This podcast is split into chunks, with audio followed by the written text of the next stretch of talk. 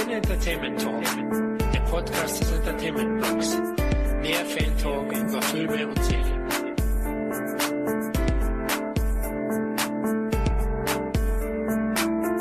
Hallo und herzlich willkommen zu einer neuen Ausgabe des Cine Entertainment Talk Podcast, in dem wir jetzt zum dritten Mal in die unheimlichsten aller unheimlichen Gefilde der Serienwelt eintauchen, gerade zu einer Zeit, wo sie auf den Fernsehschirmen wieder aktiv geworden sind. Die Rede ist natürlich von den berühmt-berüchtigten, inzwischen ein wenig staubigen und trotzdem nach wie vor relevanten X-Akten. Akte X, die unheimlichen Fälle des FBI, werden einmal mehr unter die Lupe genommen von, und da stelle ich doch erstmal vor, wer hier alles im Raum ist oder über das Internet verbunden.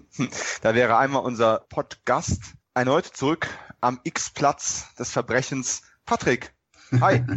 Hi, grüßt euch Jungs, hallo liebe Hörer, freut mich wieder hier zu sein. Ja, lang ist her. Ja, viel zu lange, nicht so lange wie die letzte Staffel, bevor die Neuen gekommen sind. Aber ja, wir geloben Besserung, liebe Hörer. Und natürlich ebenfalls wieder mit im Ermittlerteam ist unser wahrscheinlich veganer Nichtraucher-Raucher Florian. Ja, hallo und einen verschneiten und saukalten Gruß aus München. Oh verdammt, den Schnee. Ja, den habe ich schon wieder komplett verdrängt. Der hat mich auch ein wenig überrascht. Da ist eine Verschwörung im Gange, ich sag's euch. Ja, Schnee spielt ja auch immer eine Rolle bei Akte X. Also die Schneefolgen mochte ich immer besonders gern. Oh, dann bist du also der eine Fan von dem zweiten Kinofilm, ja? Genau. Oh, ja. Jetzt hast du mich wieder erwischt. Und das gleich zu Beginn, fuck. Aber auf den kommen wir sicherlich irgendwann auch noch zu sprechen, wenn wir die Schlagzahl vielleicht ein wenig erhöhen. Aber wie es manchmal so ist, das Leben und Podcasts kommt in die Quere. Aber jetzt sind wir wieder da. Dritte Ausgabe zum Thema Akte X, wie gesagt, mit der Staffel 2. Wir haben ja bereits die erste Staffel sehr ausführlich zerlegt und auch über die 10. Staffel schon gesprochen.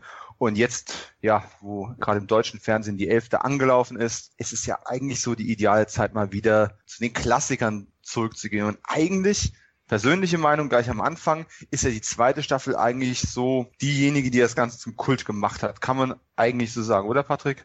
Ja, auf jeden Fall fängt die Staffel sehr, sehr gut an.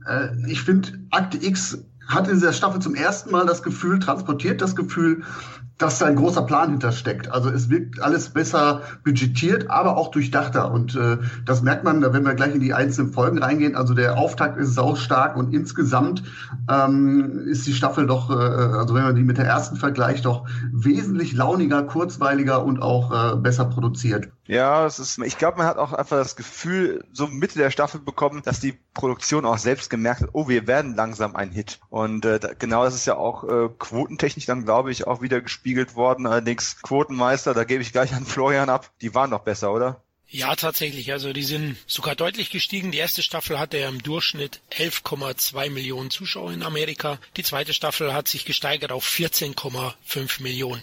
Was ich noch sagen wollte, ist auch, dass ich die Mischung sehr, sehr gelungen finde, auch in Staffel 2 aus Mythologiefolgen und hervorragenden Einzelfolgen. Also ich finde da die Abwechslung. Es gibt natürlich auch jetzt die Durchschnittsfolgen und die eine schlimmere oder schlechtere Folge.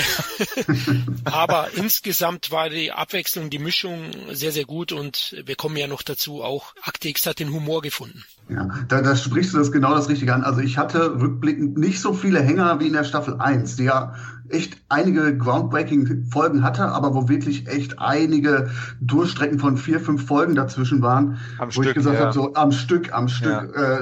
Das geht auf keine Kuh mehr. Dieses Gefühl hatte ich nicht. Also da habe ich echt erst gedacht, oh, was sind denn jetzt tatsächlich meine Lowlights in dieser Folge? Spoiler, die kommen. Aber am Anfang habe ich gedacht, ey, boah, das ist eine glasklare Staffel. Ja, es gibt schon so, wo Licht ist, vom Scheinwerfer beleuchtet, da ist auch Schatten und gerade Akte X ist ja auch eine, zumindest visuell schattenreiche Serie, da verstecken sich auch ein paar kleine Stinker, aber es ist halt wirklich nicht so eine 5-6 Folgen Durststrecke. Ich glaube, beim Staffel 1 Podcast haben wir schon gesagt gehabt, spaßeshalber, ne, so eine gewisse DVD könnte man auch einfach wegschmeißen und sie würde nicht vermisst werden, weil die guten Folgen auf einer anderen drauf sind. Das Gefühl habe ich bei der zweiten Staffel schon nicht mehr gehabt. Jetzt, bevor wir aber richtig in die X-Akten noch eintauchen, noch ein wenig Housekeeping, wie man so schön sagt. Und da wäre zuallererst natürlich mal die Frage, was ist in eurem Blogger, Podcaster oder Filmfanleben sonst so los? Irgendwas Berichtenswertes? Patrick, fangen wir mit dem Gast mal an.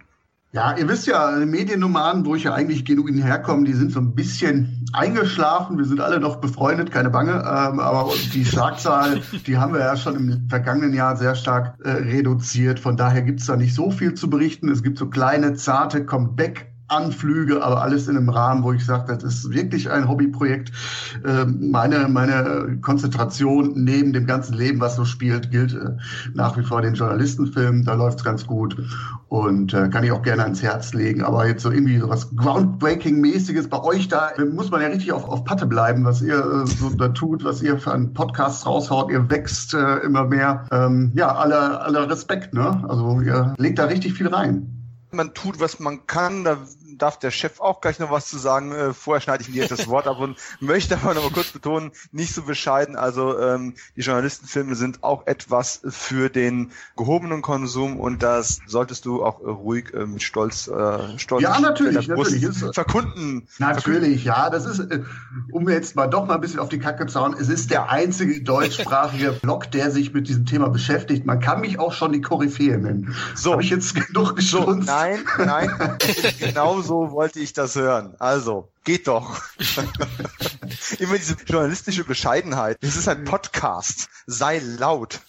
Sehr gerne, das kommt gleich noch. Alles gut. Okay, wunderbar. Florian. Ja, Neues habe ich hauptsächlich zu verkünden bezüglich dem Blog und dem Podcast.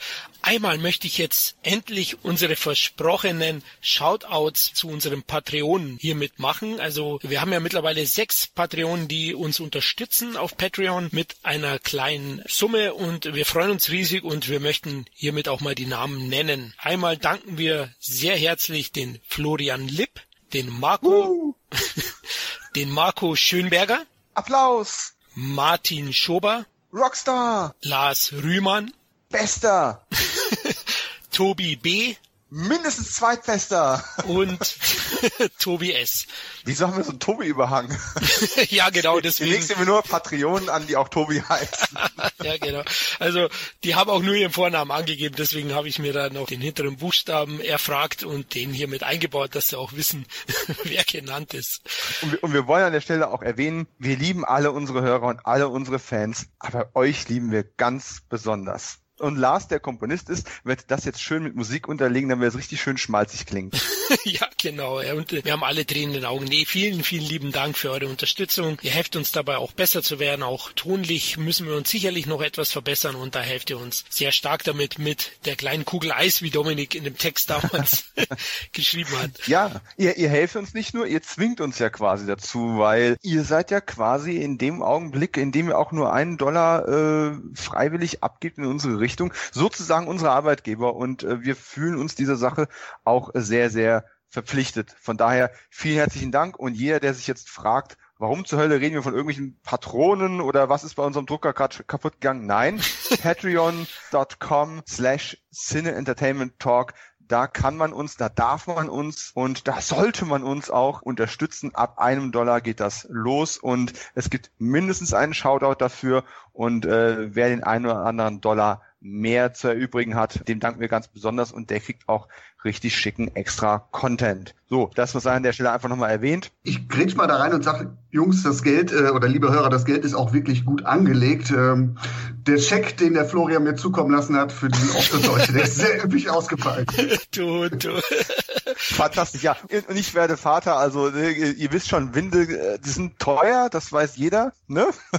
Nein, aber ohne Scheiß, wir haben es auch in den Texten auf patreon.com/Cine Entertainment Talk auch ausführlich nochmal dargelegt, was, wofür, wie, wo aufgewendet wird. Es ist leider nicht für unseren nächsten Jaguar, aber wäre ja bei dem Schneewetter auch einfach scheiße. Aber es geht in die Sendung, es hilft uns dabei, zumindest kostenneutral zu bleiben und gegebenenfalls, wie Florian schon gesagt hat, auch nochmal aufzurüsten, alles um euch geileren Scheiß zu liefern. Genau, richtig, ja. Ich wollte noch was erwähnen, denn der YouTube-Channel Dominik, der steht ja auch kurz vorm Launch. Und, was ist denn dieses YouTube? Erzähl mir davon noch mal. Ja, YouTube, da kann man sich Videos anschauen und sich berieseln lassen für Kurzzeiterlebnisse oftmals. Also viele Videos gehen nicht so lang. Aber wir haben da jetzt erstmal nur unsere Podcasts hochgeladen, werden aber zukünftig auch hier den ein oder anderen Special-Content liefern. Vielleicht mal Unboxing-Video oder auch der eine oder andere, den könnt ihr zuschauen, wie er in seinem Stuhl sitzt und irgendeinen Scheiß schwafelt. Mal sehen, was euch da erwarten wird, aber auf jeden Fall hat der Entertainment-Blog jetzt eben auch einen YouTube-Channel. Und wie findet man diesen YouTube-Channel, Florian? Ja, man geht auf YouTube und sucht unter Entertainment-Blog. Mehr weiß ich auch nicht. Sehr gut. Aber wir packen es auf jeden Fall in die Shownotes rein. Versprochen. Wenn wir es vergessen, haut uns an, prügelt uns die Straße runter. Denn ihr wollt ja die Unboxing- oder auch die Boxing-Videos, was auch immer, wollt ihr ja sehen. Und vor allem im Zweifelsfall auch unsere Podcasts vielleicht künftig über YouTube hören. Und ja, kurze Videos gibt's viele auf YouTube. Bei uns werdet ihr lernen, und das sagen wir unseren Freundinnen auch immer, bei uns geht nur lang. Deswegen gibt es... Ja, der war flacher, der musste sein. Deswegen auch 3 Stunden Podcasts auf YouTube. Wir machen's möglich. Wir tun praktisch das Konzept von YouTube damit sprengen. Wir torpedieren YouTube, aber mit Qualitätscontent. Und jeder Subscriber und jeder Daumen nach oben ist immer ja gerne gesehen. Wenn ihr einen Daumen nach unten geben wollt, macht das auch gerne. Seid willkommen. Ich frage mich, warum ihr uns verschwendet habt. Nee, ist nicht möglich. Aber ja, gut. Das stimmt. Ja, genau. Das war es jetzt so von meiner Seite. Das Einzige wäre noch, abseits des Blogs und dem Podcast nehme ich auch aktuell immer wieder mal einige Audiokommentare für DVD- und Blu-ray-Release auf. Ja, Dominik, wir beide werden ja auch demnächst da, glaube ich, nochmal zusammensitzen. Oh ja. Ja, da haben wir auch noch was Schönes vor uns. Gut, der Podcast wird wahrscheinlich erst in ein paar Tagen, Wochen, wie auch immer, online gehen. Das heißt, zu dem Zeitpunkt wird es wahrscheinlich sogar schon angekündigt sein. Zum jetzigen ist es noch nicht, aber wir werden einen Klassiker, ist vielleicht übertrieben, aber eine kleine, relativ unbekannte Tom-Hanks-Perle per Audioformat noch ein bisschen aufpäppeln und veredeln und unser wunderbares Geschwafel dazu filmbegleitend auch einfach ergänzen. Und ich habe gerade meinen ersten Audiokommentar für Filmjuwelen auch auf den Markt gehauen oder hauen lassen. Der Tod ritt dienstags mit Lee Van Cleef, einer der Italo-Western-Klassiker, wird jetzt von den Akte X-Hörern wahrscheinlich kein Mensch interessieren, aber falls ein Lee Van Cleef-Fan unter euch ist, der Tod ritt dienstags hat eine schöne Neuauflage bekommen mit einem schicken Booklet mit drin und für das ich schon überraschend gute Resonanz auch bekommen habe und eben auch einen deutschsprachigen Audiokommentar. Und was ist der letzte oder nächste Audiokommentar, der von dir jetzt schon kam, Florian? Ja, aktuell kommt von CMV ein Audiokommentar gemeinsam mit Kevin und Christoph zu Death House, den Horrorfilm aus den 80ern. Davor haben wir auch den einen oder anderen Film. Soll ich jetzt veredelt sagen? Hört sich blöd an, ne?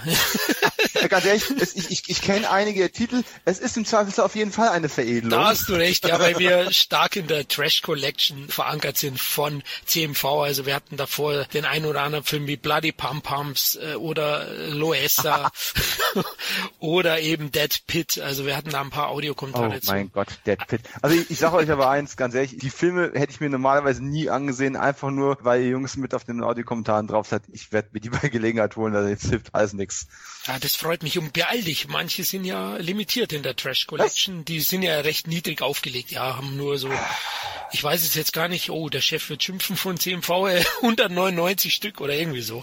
Oh mein Gott. Okay, dann ja. Also schnell kaufen. Wenn ihr das jetzt hier hört, könnte es schon zu spät sein. Und wer will nicht blutige Pompoms sehen und hören? Also es ist ja, versteht sich eigentlich von selbst. No-brainer. Genau. So, ich glaube, jetzt haben wir auch wirklich alles durch. Es ist einfach zu viel los und wir podcasten zu selten. Ich merke das gerade. Aber steigen wir doch einfach ein in die zweite Staffel von Akte X. Wir werden das jetzt chronologisch alles durchgehen. Wir haben ja das letzte Mal uns auch schon gegen das Wir bleiben bei 10-Episoden-Format entschieden, weil natürlich haben wir eine Top 10 und wir werden sie auch heraufbeschwören und aufrufen, aber zum jetzigen Zeitpunkt weiß nur ich, wer die Top 10 sind. Auch ich bin der Einzige, der weiß, welches die größten Flops der Staffel sind. Die Jungs haben schön brav ihre Bewertungen eingereicht. Ich habe meine dazu gepackt und das Ganze ausgewertet. Und jetzt gehen wir es chronologisch durch und schauen mal, wo unsere Tops und Flops so überall liegen. Sind wir alle ready? Jo! Ich bin bereit geboren, ja. Oh mein Gott. Okay, Folge 1. Little Green Man oder auch Kontakt, wie es im Deutschen heißt, hat es tatsächlich in unsere Top 10 reingeschafft. Ich war fast ein bisschen überrascht. Die Staffel fängt ja, wie soll ich sagen, mit einem Auftakt an, der versucht so ein bisschen wieder auch Verschwörungsflair zu bringen, aber noch nicht zu viel, also quasi schon wie die erste Staffel auch geendet hat. Und Kontakt landete bei uns auf der gemeinsamen Top 10 auf Platz 7. Und niemand fand die Folge besser als Patrick. Deswegen finde ich es absolut angemessen. Ja, mir wurde ja letztes Mal vorgeworfen, dass ich so wenig Punkte verteile. Diesmal habe ich richtig geklotzt und gekleckert. Naja, also da werden wir am Ende nochmal drüber sprechen, wenn die meisten Punkte vergeben. Aber Little Green Man oder Kontakt warst du mit 8,5 Punkten definitiv der Spitzenreiter. Wow. Von daher... Ja, leg mal los. Ja, sehr gerne. Also, wo steigen wir eigentlich ein? Die X-Akten sind geschlossen und die Folge hat jetzt die schwierige Aufgabe, quasi die X-Akten wieder einzuleiten, obwohl sie geschlossen sind. Und ich finde, das macht diese Folge sehr, sehr gut. Also schon allein der Auftakt ist sehr, sehr stimmungsvoll. Also wir hören Mulder aus dem Off, das Aus der X-Akten, dann gibt's noch ein bisschen Geschwurbel über Signale und Botschaften aus dem All. Und ich muss sagen, das hat mich sofort gecatcht. Es ist auch in dem Prolog sehr, sehr gut geschnitten. Großartig, dieser letzte Cut dieser Exposition, wenn ihr euch erinnert, also von diesem Aufnahmegerät zu Aufnahmegerät. Das eine Band spielt halt dieses Signal aus dem All ab, was aus dem Off wird uns das ja so erzählt, die Welt verändern könnte, und dann auf einmal dieser Cut, oder ist kein Cut, das ist so eine Überblendung, auf das Band, was dann diese Belanglosigkeiten abspielt, mit denen sich Mulder dann abfinden muss, weil er ist ja versetzt worden und muss jetzt irgendwelche Spanner und Drogendealer lauschangriffmäßig ja abhören. Und dann haben wir auch direkt die nächste Szene, Scully und Mulder, eigentlich dürfen die gar nicht miteinander was zu tun haben und treffen sich dann im Watergate-Gebäude. Watergate, Journalistenfilme, also ihr merkt, das catcht mich sofort, Paranoia, Verschwörungsfeeling, und es geht halt nahtlos weiter. Also die nächste Szene dann auch mit dem Senator Matheson, der dann den Mulder einlädt in sein Büro, und da muss er die klassische Musik lauter drehen, weil sie können ja abgehört werden. Man kommt sofort in die Staffel rein, man hat eigentlich das perfekte Akte X Nerdgasm. Dass die Folge dann, vielleicht könnt ihr ja nochmal dazwischen grätschen, dann seine Probleme kriegt, das möchte ich gar nicht verschweigen. Aber wie ist er die abgeholt worden? Also Florian hat, ich liege ja genau in der Wertung zwischen euch, von daher Florian 7 Punkte. Du warst etwas weniger begeistert? Ja, tatsächlich. Also klar, du hast eigentlich schon gut zusammengefasst, aber man kommt schon sehr, sehr gut rein. Die Folge beschäftigt sich ja zu Beginn erstmal mit den Konsequenzen des Staffelfinales etwas und ja, legt dann die Weichen für die kommenden Folgen. Hochatmosphärisch, trotzdem finde ich sie auch nur bedingt spannend. Also ich finde da doch die ein oder andere Einstellung zu lang. Hat sehr, sehr nette Einfälle auch. Also Jorges Erschreckungstod, herrlich. Da musste ich doch lachen, und auch Skinner, der dann den Raucher zurechtweist, das erste Mal so klar deutlich, finde ich tolle Momente. Aber trotzdem, so ganz gecatcht hat's mich nicht, ein bisschen zu sehr nach bekannten Mustern, finde ich, läuft die Folge ab. Auch tritt sie so ein bisschen auf der Stelle, finde ich. Insgesamt, klar, die Entwicklungsmöglichkeiten für die Fortführung schaffen sie dann am Ende schon mit der Rahmenhandlung, aber ich finde ja 7 von 10 ist ja auch nicht schlecht, oder, liebe Hörer? Nein, und es landet ja auch genau auf dem 7. Platz, also es passt an der Stelle schon sehr gut. Mit 7,5 Punkten lag ich ziemlich genau dazwischen. Die Folge hat es natürlich auch nicht ganz leicht. Die erste Staffel war ja noch so ein bisschen ein Hit, der unter der Hand noch gefeiert worden ist. Das heißt, man musste ja auch so ein bisschen Recap über die ganze erste Staffel machen, hat dabei aber eine komplett neue Ausgangslage, weil die Serie heißt Akte X und es gibt keine X-Aktenabteilung mehr. Das ist schon eine relativ komplizierte Situation, ne? Die ganze Produktion musste sich jetzt schon darauf vorbereiten, dass Gillian Anderson bzw. Scully dann eben für einen gewissen Teil der Staffel wegen Schwangerschaft und Geburt nicht zur Verfügung stehen würde oder nur eingeschränkt. Also man hat da schon viel verarbeiten müssen, und die Episode hat eine Menge schöne Bilder und Ideen, die hängen bleiben. Aber es ist halt, wenn man zurückblickt, bleibt halt nicht so viel davon übrig. Also die Folge an sich ist nicht toll, hat aber Highlights drin und stimmt aber gut auf eine Staffel ein, die einfach richtungsweisend für die Serie werden wird. Ich hatte mir von der Figur des Senator Matheson, der ja so eine Art Gönner für Mulder sein soll, ein bisschen mehr versprochen, aber wenn ich mich nicht verzählt habe, wird er nur noch ein einziges Mal aufgegriffen und dann ist die Figur eigentlich in der Bedeutungslosigkeit verschwunden, weil man mit den Mythologie-Episoden einfach eine andere Richtung einschlägt und andere Spieler reinbringt. Dafür hat man einen netten Alien-Auftritt am Ende. Den hat ja Chris Carter sehr lange rausgezögert. Das war eine schöne Sache für einen Season-Opener. Ja, Voice-Over war auch mal wieder mit drin. Es ist alles ganz okay. Wie heißt doch gleich der Matheson-Darsteller? Raymond Barry, glaube ich. Für uns Justified-Gucker ist das natürlich eine tolle Sache, Florian, ne? Ja, absolut. Ja. Da sieht man gleich mal ein bekanntes Gesicht. Und ja, von daher eine grundsolide Folge, die ein schwieriges Standing hat als Staffel-Eröffnungsfolge. Aber die das eigentlich ganz solide gemacht hat. Zusammengefasst eine Folge, die mich einfach nicht in Begeisterung versetzt, aber die eigentlich auch nichts groß verkehrt macht. Mein Problem kommt eigentlich mit dem Cut in den Dschungel. Also im Tropensturm quasi kommt die Folge in Schlingern. Wenn Mulder in den Dschungel reist, ich weiß nicht, wo ist das, Nicaragua oder irgendwo, Mittelamerika muss das ja irgendwo sein, geht ja der Quelle des Signals auf den Grund und kommt da in diese Hütte. Warum da irgendwie so eine Hütte im Wald steht, das Weltraumsignale abfangen kann, drauf geschissen. Irgendein mittelamerikanischer Despot wird da schon irgendwas aufgebaut haben.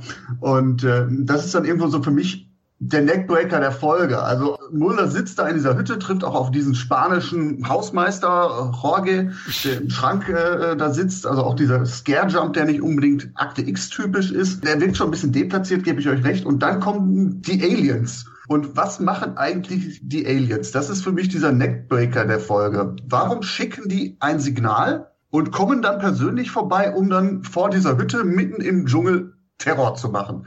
Das ist doch... Also, wieder zu gehen. Das ist ja so, als würde ich euch anrufen wollen und um euch zu sagen, was für Sackgesichter ihr seid. Ne? Also einfach nur ein Nonsensanruf, aber ich rufe nicht von zu Hause an, sondern ich fahre von Essen nach München oder nach Frankfurt. Ich weiß nicht, wozu genau. Frankfurt, Frankfurt und stehe dann, während ich euch anrufe, draußen noch mit Bengalos und zünde irgendwelche Feuerwerkskörper und hau dann wieder ab. Also das ist für mich irgendwie nicht ganz schlüssig. Vielleicht ist ja Silvester bei den Aliens. Ja, ich glaube, die hatten einfach eine Menge Ideen auch gehabt und eine Menge Überlegungen. Diese Geschichte mit von wegen, wir haben die Voyager-Sonden in den Weltraum geschickt, das ist ja alles geschichtlicher Fakt und das wollte man vielleicht auch einfach mal aufgreifen und einbringen. Man hat ja auch in der ersten Staffel schon viele aktuelle Themen aus Verschwörungstheorien, aus Ufologie, aus Wissenschaft, aus Gentechnik mit reingepackt. Das versucht man in diesen Episoden ja auch, aber nicht immer geht der aktuelle Anlass oder der geschichtliche Anlass so wirklich Hand in Hand mit der eigentlichen Story, die man gerade erzählen möchte. Und hier war es ein schöner Aufhänger, aber man hat halt nicht wirklich was Geiles draus gemacht. Ja, also, genau, also was soll das? Also warum schicken die Aliens dieses Signal oder haben die es aus Versehen irgendwie sich verwählt und müssen jetzt gucken, dass sie diese Message auf der Voicemail irgendwie löschen können oder so, keine Ahnung. Also immerhin, die Folge geht sehr stilsicher zu Ende, das muss man sagen. Du hast gerade angesprochen mit dem Alien im Türrahmen, diese Action-Sequenz, die dann auch mal wieder so unterstreicht, okay, Akte X geht ein bisschen hochbudgetiertere Wege. Ich finde auch dann den Schlussmonolog von Mulder wieder sehr stimmungsvoll über die Existenz außerirdischen Lebens und das Tonband, das relativ gruselige Töne von sich gibt. Das erinnerte mich so ein bisschen an von Carpenter, wie heißt der nochmal? The Fog. Im Leuchtturm, wo das Funkgerät einfach so angeht. Also ich fand die Folge sehr, sehr stilsicher, auch wenn diese Chose einfach überhaupt keinen Sinn gemacht hat. Und es hat irgendwie so mein Akte X Herz. Dafür ist die Folge wieder einfach genial. Sie holt dich perfekt ab. Ja, nur nachdenken darfst du darüber nicht.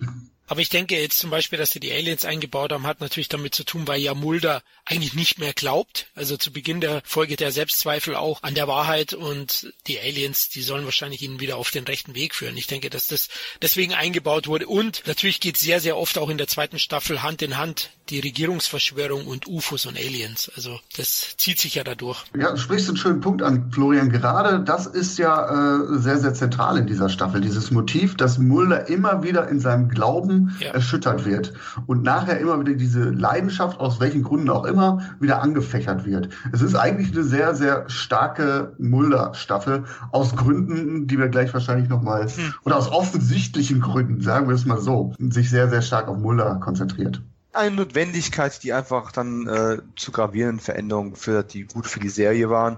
Aber nach dem UFO-Auftakt, das hat man ja auch früher schon versucht, immer so ein bisschen zu balancieren, war es halt dann einfach Zeit, mal wieder eine Monster-der-Woche-Folge zu machen.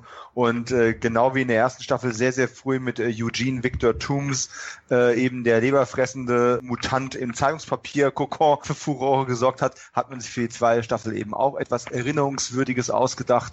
Und das ist im Englischen The Host, im Deutschen einfach der Parasit, allgemein bekannt als Fluky oder der Plattwurmmann. Ja, Plattwurmmann. Oder die Shit-Version vom Creature of the Black Lagoon. Yes. Aber man muss ja sagen, es ist auf jeden Fall eine durchaus wichtige, signifikante und auch heute noch sehenswerte Folge, das schon mal vorweggeschickt. Und auch hier, ihr werdet es kaum glauben, stärkste Bewertung von Patrick. Also musst du jetzt einfach zum zweiten Mal in Folge über unseren gemeinsamen Platz 5 sprechen, denn das ist doch sehr hochgerutscht, die Episode, weil wir sie alle relativ hoch hatten, wenn auch du ein bisschen höher als wir. Von daher Bühne frei, Patrick. Also das ist, glaube ich, für mich einfach ein Prototyp einer Monster of the Week Folge. Also wenn man rückblickend alle Staffeln nimmt und die Top 10 der Monster of the Week Folgen nimmt, dann bin ich ziemlich überzeugt, dass die in dieser Top 10 auch auftaucht, weil sie einfach vom Aufbau her sehr, sehr gut gemacht ist. Die witzige Idee einfach, Mulder, der immer noch suspendiert ist, erstmal bestraft wird, indem er sprichwörtlich in der Scheiße warten muss, weil in der Kanalisation Morde geschehen. Und eigentlich wird's von Skinner erstmal so verkauft, ja, das ist ja gar kein X-Aktenfall. Und Mulder weiß auch gar nicht, worum's geht. Wir wissen schon, wir haben diesen schönen beklemmenden Auftakt bekommen, sprichwörtlich, da der im Bauch eines Schiffes spielt und sehr richtig auch vorgeht, das Monster nicht zu früh im Prolog verbrät. Wobei es auch schon ein Verbrechen ist, dieses Monster halt allzu lange im Verborgenen zu halten, weil es ist einfach widerlicher, geht's auch gar nicht, Jungs. Also diese Maske, unglaublich, von diesem Plattformmann. Das ist ja wie bei den Turtles 2 so ein bisschen die gefährlichsten Tiere. Bring mir die gefährlichsten Tiere. Schnappschildkröte und was war das? Irgendwie so ein Hund oder so. Ja. An die Lippen kann ich mich heute noch erinnern. Also furchtbar. Ja, und dieses Kostüm ist ja einfach mal ganz, ganz grandios. Ich glaube, wer steckt da drunter? Das ist doch einer der späteren Drehbuchautoren. Ne? Ihr seid total so ein bisschen sattelfester. Und dieses Kostüm anzuziehen, das muss wohl auch mehrere Stunden gedauert haben. Und der Typ, der musste dann aber auch 8 oder 9 Stunden da drin bleiben, konnte nicht auf Toilette gehen, der konnte nicht durch die Nase atmen, der hatte wirklich nur diese Plattwurmlippen, wo er durch seine Luft gekriegt hat. Und dann gibt es ja diese Szenen, wo er dann im Wasser liegt. Und also das war wahrscheinlich eine richtige Tortur. Aber die Folge lohnt sich einfach. Sie ist einfach gut geschrieben. Sie hat einige witzige Ideen. Also diese Jagd nach diesem Plattwurmmann, der sich dann nachher über ein Dixie-Klo zurück in die Kanalisation schummelt und dann am Ende dieser kleine Zeigefinger, dieser ökologische, das ist ja auch eventuell was mit Tschernobyl zu tun hätte, dass auf einmal Plattwürmer überdimensioniert durch die Kanalisation fliegen. Sie hat eklige Szenen, sie hat humorvolle Momente. Es hat auch so ein bisschen, Charakter-driven, Skinner wird sympathischer. Es ist einfach ein gutes Gesamtpaket und ich glaube, das könnt ihr auch nicht leugnen, auch wenn ihr Punkte weniger gegeben habt, oder? Definitiv nicht. An der Stelle, wir sind punktgleich, Florian, liegen nur ganz, ganz knapp dahinter mit 8 Punkten. Und weil du so schön die Vorlage geliefert hast, Darin Morgan heißt der Gute, war damals noch gar nicht Autor gewesen. Aber einfach ein Typ, der auch mit seinem schrägen Humor und seinem Galgenhumor einfach gut angekommen ist und der dann tatsächlich später die Gelegenheit bekommen hat, Storys einzureichen, später auch Drehbücher zu schreiben für Akte X und der dann die humorvollsten Episoden in einer extrem düsteren Serie geschrieben hat. Also der ist eigentlich ziemlich regelmäßig jedes Jahr dann zurückgekommen, hat ein Skript auf den Tisch gelegt, wo sie gesagt haben, alles klar, das wird unsere Comedy-Folge und jeder Fan wird's wissen, alle anderen werden sich fragen, Comedy-Folgen? Bisher war alles so düster. Nein, das wird sich auch noch ändern. Und das ist Darin Morgan zu verdanken, der da einfach als Plattwurmmann durch künstliche Kanalgewässer geschwommen ist und einfach mal ins Wasser gepinkelt hat, während Duchovny da drin rumgeschwommen ist. Weil er halt nicht anders konnte, der arme Kerl. Wirklich eine gute Folge, ein interessantes Monster. Ich würde an der Stelle noch ein paar Mal oder in diesem Podcast einfach noch ein paar Mal Toby Lindala feiern, den Make-up-Effects-Guru der Akte X-Serie. Zumindest damals. Ich glaube, bei den neuen Episoden ist er nicht mehr mit an Bord. Da haben sie neue Effekte-Künstler. Aber was Toby Lindala damals in den 90ern mit wenig Budget, teilweise unter großem Zeitdruck, an Monstern, Kreaturen und Make-up-Effekten zustande gebracht hat, ist einfach sensationell. Immer wenn man unter Horrorfans über Spezialeffekte spricht, dann werden halt dieselben aufgezählt. Tom Savini, die ADI-Jungs, Alec Gillis und Tom Woodruff Jr. und so weiter und so fort. Rick Baker. Für mich war es damals immer Toby Lindala gewesen. Einfach weil der mit viel weniger Geld und viel weniger Zeit extrem gute Ergebnisse fürs Fernsehen liefern musste. Und das fand ich einfach eine ganz erstaunliche Leistung. Und so ein Ganzkörperkondom hier, das ist natürlich nochmal eine nucklige Nummer für sich. Also Respekt dafür. Ansonsten hast du es ja eigentlich alles schon gesagt. Super strukturierte Monster of the Week-Folge, oft kopiert, selten erreicht. Und ja, der Plattwurmmann als deutsche Bezeichnung für dieses Monster ist vielleicht ein bisschen plump. Aber mein Gott, wir hatten Schlimmeres. Ne? Ich erinnere noch an unseren Podcast von Staffel 10, der Nasenpflastermann, ne? Den hört mich noch. Den hat's definitiv härter erwischt. Und an der Stelle möchte ich auch noch auf eine Kleinigkeit hinweisen. Es gibt inzwischen auch von WatchMojo.com ein YouTube-Video mit den 10 Most Horrifying X-Files Moments. Und auf dieser Liste der schrecklichsten Momente der Akte X-Geschichte, das muss ich an der Stelle einfach nochmal einbringen, ist auch der Nasenpflastermann gelandet. Nur um das nochmal zu erwähnen, ja, weil ihr mich also aufgezogen habt mit dem Nasenpflastermann, das wäre eine blöde Folge gewesen, der hat's bei watchmojo.com oder die gruseligsten und schaurigsten Momente um Monster geschafft. Ja, ich sag mal, der Nasenpflastermann hat aber auch noch ordentlich Luft nach oben, wenn du überlegst, was der Plattformmann eigentlich für eine steile Karriere hingelegt hat. Also er hat ja richtig Ruhm erfahren, indem er ja auch eigene Comics spendiert bekommen hat, oder ich habe witzigerweise dann auch bei Amazon Merchandise von dieser Figur gesehen. Also ich glaube, da hat der Nasenpflastermann noch einiges an, da muss er nachholen, da muss er nachlegen. Also der Plattwurmmann hat ja tatsächlich auch eigene Sammelkarten. Nicht, dass ich die besitzen würde, doch ich habe sie. Aber zu Recht, muss man sagen. Wobei ich es gerade schon erwähnt habe, diese 10 Most Horrifying X-Files Moments auf Platz 10 dieser Liste ist dann eben auch der Plattwurmmann gelandet. Also der ist auch auf derselben Liste, ne? Genauso wie der Angriff von Eugene Victor Toomes auf Scully. Und bei der Gelegenheit habe ich dann quasi die erste Staffel dieses Videos auch noch mit abgedeckt. Genug Housekeeping, genug von meiner Seite. Vielleicht noch der Hinweis, bei den WatchMojo Top 10, die wir letztes Mal auch immer wieder erwähnt hatten, hat diese Episode zwar keinen Platz in den Top 10 bekommen, aber ist in den Honorable Mentions auch gelandet. Also auch da gab es einen Shoutout für The Host. Und dann fehlt eigentlich nur noch die Meinung von Florian. Ja, ihr habt eigentlich alles erwähnt. Ich finde auch insgesamt eine legendäre Monster of the Week Folge, die ich aber sogar ein bisschen besser in Erinnerung hatte. Deswegen nur 8 Punkte. Also damals hat sie mich noch mehr verstört. Allein ja das Creature-Design von dem Plattwurmmann, ihr habt es ja schon erwähnt, also die Botox-Lippen, die Schweinsaugen und die ganze Kombination. Patrick hat es ja erwähnt, der wird ja erst sehr, sehr spät preisgegeben. Der ausgewachsene Plattwurmmann. Aber das hat dann natürlich auch damit zu tun, dass er ja anfänglich erstmal wächst. Ne? Man sieht ihn ja dann auch, wie er wo eindringt. Was mir noch aufgefallen ist jetzt bei der Wiedersichtung ist, dass im Gegensatz zu vielen anderen Monster of the Week Folgen, diese auch ein bisschen die Rahmenhandlung streift. Also Mulder bekommt ja einen Anruf, einen mysteriösen, von einem Freund beim FBI, den wir später dann, oder im Laufe der Staffel, wir werden ja sicher nochmal über ihn reden, bekommt man Mr. X noch zu sehen, ne? Ja, auch eine Szene, ich meine, es ist jetzt an der Stelle nur ein Audio gewesen, aber auch eine Szene, die in der Produktion dann nochmal nachgearbeitet werden musste, weil man ja den Mr. X auch nochmal ausgetauscht hat, aber dazu kommen wir ja noch. Aber wenn von dir zum Plattwurmmännchen nichts mehr zu sagen ist, sollten wir dringend über die wichtigste Folge der Staffel sprechen. Nicht, aber das ist die Folge Blut, die tatsächlich auf einer Story von dem eben gefeierten Darin Morgan dann basierte. Das Drehbuch haben andere geschrieben, aber er hat die Story zumindest beigebracht, was auch erklärt, warum so ein paar humoristische Spitzen da schon auch mit drin waren. Jetzt ist die große Frage, wer reißt sich drum, über eine Episode zu sprechen, der wir alle 6 Punkte gegeben haben, die deswegen auch nicht in den Top 10 gelandet ist? Alle dieselbe Punktzahl. Okay, dann fange ich jetzt mal an. Die Story ist schnell erzählt. Amokläufer durch Pflanzenschutzmittel. Schön, ja. aber getriggert durch Technik. Das ist ja noch diese Zwischenkniff. Den musst du auch noch mit reinbringen. Kill em all.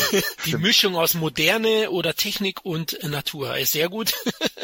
Genau. Ja, an sich eine interessante Idee, finde ich. Aber ich finde sie halt echt nur leidig spannend und auch nicht so toll inszeniert. Auch die Darsteller jetzt nicht die ganz großen Leistungen. Aber ich stehe natürlich auch mehr auf diese übernatürlichen Themen, muss ich auch ehrlich sagen. Also mit Monstern und ähnlichen Dingen bekommst du mich halt mehr. Ich finde auch die Auflösung jetzt nicht so gelungen, ganz ehrlich. Also es soll ja angeblich auf reale Fälle beruht haben. in denen die normale Bevölkerung als Versuchskaninchen missbraucht worden sind. Aber ja, also ich fand die Folge ehrlich gesagt reinen Durchschnitt und nicht so groß erwähnenswert. Also wenn ich es jetzt nochmal auffrischen würde. Dazu finde ich, ja, war es zu wenig ausgefeilt und auch nicht straight genug und die Humoreinlagen fand ich jetzt auch nicht so passend. Ja, es war halt noch ein bisschen unentschlossen, ne? Der Humor war nicht so wirklich präsent, er war mal da und wirkte dann, wenn man halt die ernsten Folgen bis dato genoss, dann einfach noch ein bisschen befremdlich. Ich muss auch sagen, nach einem soliden Staffelauftakt und einer guten Monster of the Week Folge war es halt dann doch so ein kleiner Knick. Das Thema grundsätzlich Gase und Pestizide oder was auch immer einzusetzen, um an der Bevölkerung Mittel auszuprobieren, ist sicherlich nicht uninteressant, aber ich bin da bei dir, oder fast bei dir, hat mich jetzt nicht so gerissen. Das ist auch eine Folge, die ich immer wieder vergesse. Das Einzige, was da immer hängen geblieben ist, auch die 20 Jahre zwischen den Sichtungen, war schlicht und ergreifend tatsächlich das gewesen, dass da William Sanderson an seiner Maschine sitzt und da rumtippt und dann immer, ne, kill him, kill him, kill him all. Ja. Diese Botschaften, die dann immer kommen, das ist tatsächlich hängen geblieben. Und ich weiß noch, ich habe damals auch immer solche roten Displays dann für eine Weile ein bisschen seltsam beäugt.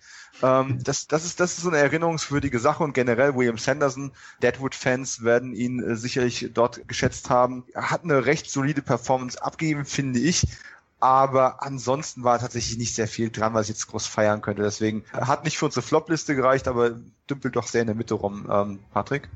Was diese Folge vom Abdriften in die unteren Sektoren dieser Liste betrifft, rettet, das sind einige einzelne Szenen, die ich doch sehr, sehr stark fand. Ich weiß nicht, ob ihr euch erinnert, diese Szene in der Werkstatt, Mrs. Roberts, gespielt von einer wohl damals sehr bekannten Pornodarstellerin, kommt in eine dunkle Werkstatt, um ihren Wagen abzuholen. Und diese Folge dreht sich darum, dass diese Menschen ja alle irgendwo eine Phobie haben. Und diese Phobie triggert dann quasi die Mordlust. Und man merkt, diese Frau hat halt in dieser dunklen Werkstatt, der Mechaniker, der ist ja auch so ein Schmierlapp, ne? Sie hat Angst vor einer Vergewaltigung. Und das ist eine ganz beklemmende Szene, weil du das ja auch erwartest, dass der Mann jetzt derjenige ist, der diese Frau jetzt in die Mangel nimmt. Da wird die Szene aber ganz anders aufgelöst. Das fand ich doch sehr, sehr stark. Oder auch die allerletzte Szene, der Showdown im Glockenturm.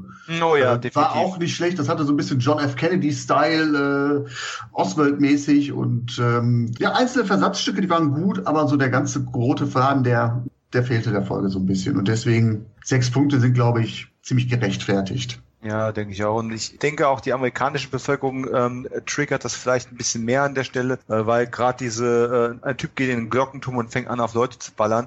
Solche Amokläufer-Geschichten sind natürlich was heute sogar noch mehr als damals in Amerika durchaus prominenter ist. Damals waren das Einzelfälle, die für viel Aufsehen gesorgt haben. Nach dem Columbine-Massaker war es natürlich so, dass es heutzutage immer häufiger vorkommt. Und da ist das schon ein bisschen was Beklemmendes, aber vielleicht liegt es an der Art und Weise, wie es aufgezogen worden ist. So ganz angekommen ist es bei mir nicht.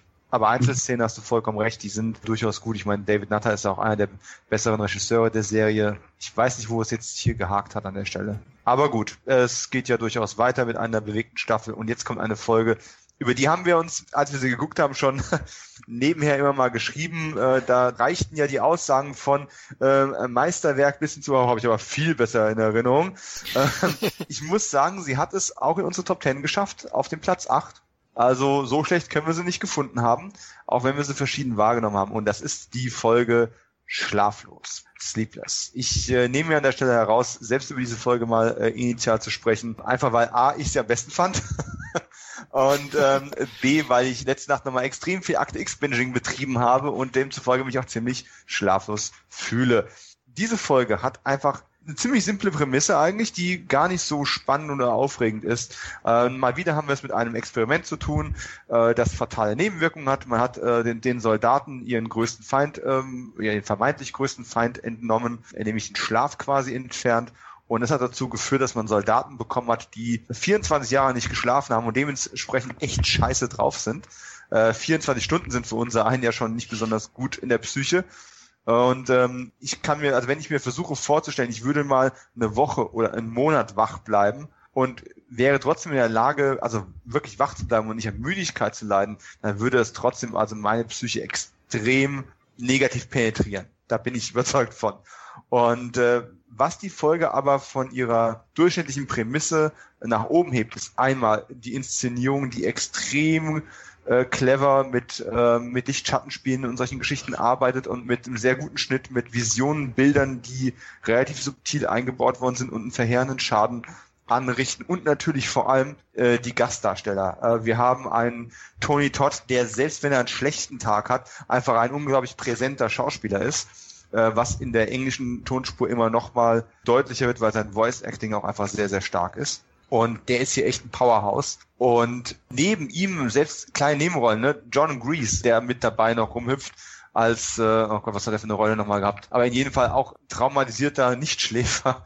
Jeder, der The Pretender gesehen hat in den 90ern, eine, finde, viel zu unterschätzte Serie über ein menschliches Chamäleon, da war der auch mit dabei als IT-Nerd. Und ansonsten, hey, es ist die Folge, die uns Alex Krycek gebracht hat. Und auch wenn sie die Figur später durchaus auch sehr pervertiert haben in späteren Staffeln, muss ich einfach sagen, Alex Krycek ist meine Komfortzone. Dieser schmierige, grün hinter den Ohren gepinselte Typ mit der schlecht sitzenden, zu gut sitzenden Krawatte eigentlich, der hier als neuer Partner Mulder untergeschoben wird, sehr unabsichtlich. Oder ungewollt, ist einfach hier schon herausragend. Also man hat natürlich noch keine Ahnung, wohin das führt. Hier hatten wir erstmal nur einen Partner, der eigentlich gar nicht so viel falsch macht, aber der Mulder natürlich überhaupt nicht willkommen ist, weil der will seine Scully und seine X-Akten und alles wieder zurückhaben, wie es früher war. Und jetzt halt diesen grünen Jungen, der auch noch so ein bisschen Fan-Fever mitbringt, und das passt so gar nicht. Und durch diese Reibereien ist es einfach schon mal interessant zu sehen, diese ganz andere Dynamik, die hier entstehen kann. Und als wäre Krycek an sich nicht schon genug, hey, wir haben ihn eben schon angesprochen, Mr. fucking X. Ursprünglich ja kein Mr. X, sondern eine Mrs. X. Ich weiß gar nicht, habt ihr das Test-Footage mal gesehen? Ich glaube, auf irgendeiner DVD der Blu-ray ist da ein Clip von zu sehen. Natalia Nogulic ist ursprünglich als Mrs. X engagiert worden, hat die Szenen alle gedreht, und dann hat man das nachher alles nochmal, also den Teil von X hat man nochmal neu gedreht, als man dann Steven Williams engagiert hat, weil man einfach das Gefühl hatte, dass die Chemie zwischen ihr und Duchovny oder respektive auch Mulder und dem weiblichen X irgendwie nicht so wirklich funktioniert hat. Ne? Auf die Idee, einen weiblichen Informanten zu haben, ist man ja später noch zurückgekommen, aber endlich hat man hier dann quasi einen Nachfolger von unserem heißgeliebten und tausendfach gelobten Mann mit der tiefen Stimme. Und Mr. X ist so gar nicht wie sein Vorgänger, und das weiß ich ungemein zu schätzen. Er kommt einfach von vornherein viel dunkler, düsterer, grummeliger. Der will gar nicht da sein. Der hat keinen Bock auf den Mist. Aus irgendwelchen Loyalitätsgründen macht das halt, aber er will das nicht. Ja. Er macht's ja nicht aus Liebe Mulder gegenüber. Man merkt, er ist kein Altruistiker, sondern er hat seine eigene Agenda. Und wenn er was preisgibt, dann weißt du auch immer, okay, er zieht da seinen eigenen Vorteil raus. Das wird in der Laufe der Staffel wird es deutlich, aber schon vom Beginn an merkst du, der Typ, der ist jetzt nicht da, um den beiden unter die Arme zu greifen. Und ich muss sagen, also gerade dieser Mr. X, ich habe auch schon ein kleines Trauma gehabt damals. Also gar nicht wegen den Folgen in der Staffel damals. Ich weiß nicht, ob ihr das kennt. Das Akte X Adventure für den PC damals. Damals in den 90er Jahren waren ja so Full-Motion-Video-Adventures, wo du eigentlich 5 Stunden lang Film geguckt hast und dann irgendwie dreimal irgendwie klicken durfte und dann ging's weiter. Die waren ja damals so richtig up-to-date. Und da war auch X eine zentrale Rolle. Und ich habe ihn auch noch, ich muss das Spiel endlich mal wieder spielen, wenn es mal irgendwie bei GOG zum Laufen gebracht wird und für einen schmalen Kurs zu holen ist.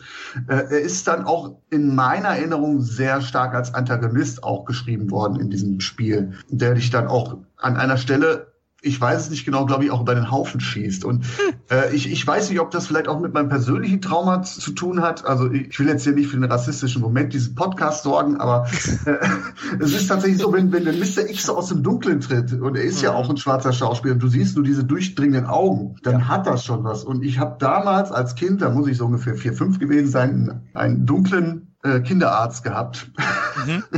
Und ich kann mich noch, also vielleicht in der Erinnerung ist das vielleicht auch dramatischer, als es tatsächlich war, aber ich kann mich noch erinnern, komm da in dieses Untersuchungszimmer rein und der Raum war schon so dunkel. Und plötzlich tritt auch dieser Kinderarzt hervor, den ich vorher nicht gesehen habe, aber der da gewesen sein muss. Oh mein Gott, ich glaube, das ist so eine Linie von psychologischen Triggern, die dieser X bei mir auslöst. Aber ganz, ganz starker Charakter. Krycek, muss ich sagen, ja, ich weiß, ich verstehe, was du meinst. Ich finde es halt ein bisschen schade, dass der schon in dieser Folge als oberster Verräter gebrandmarkt wird.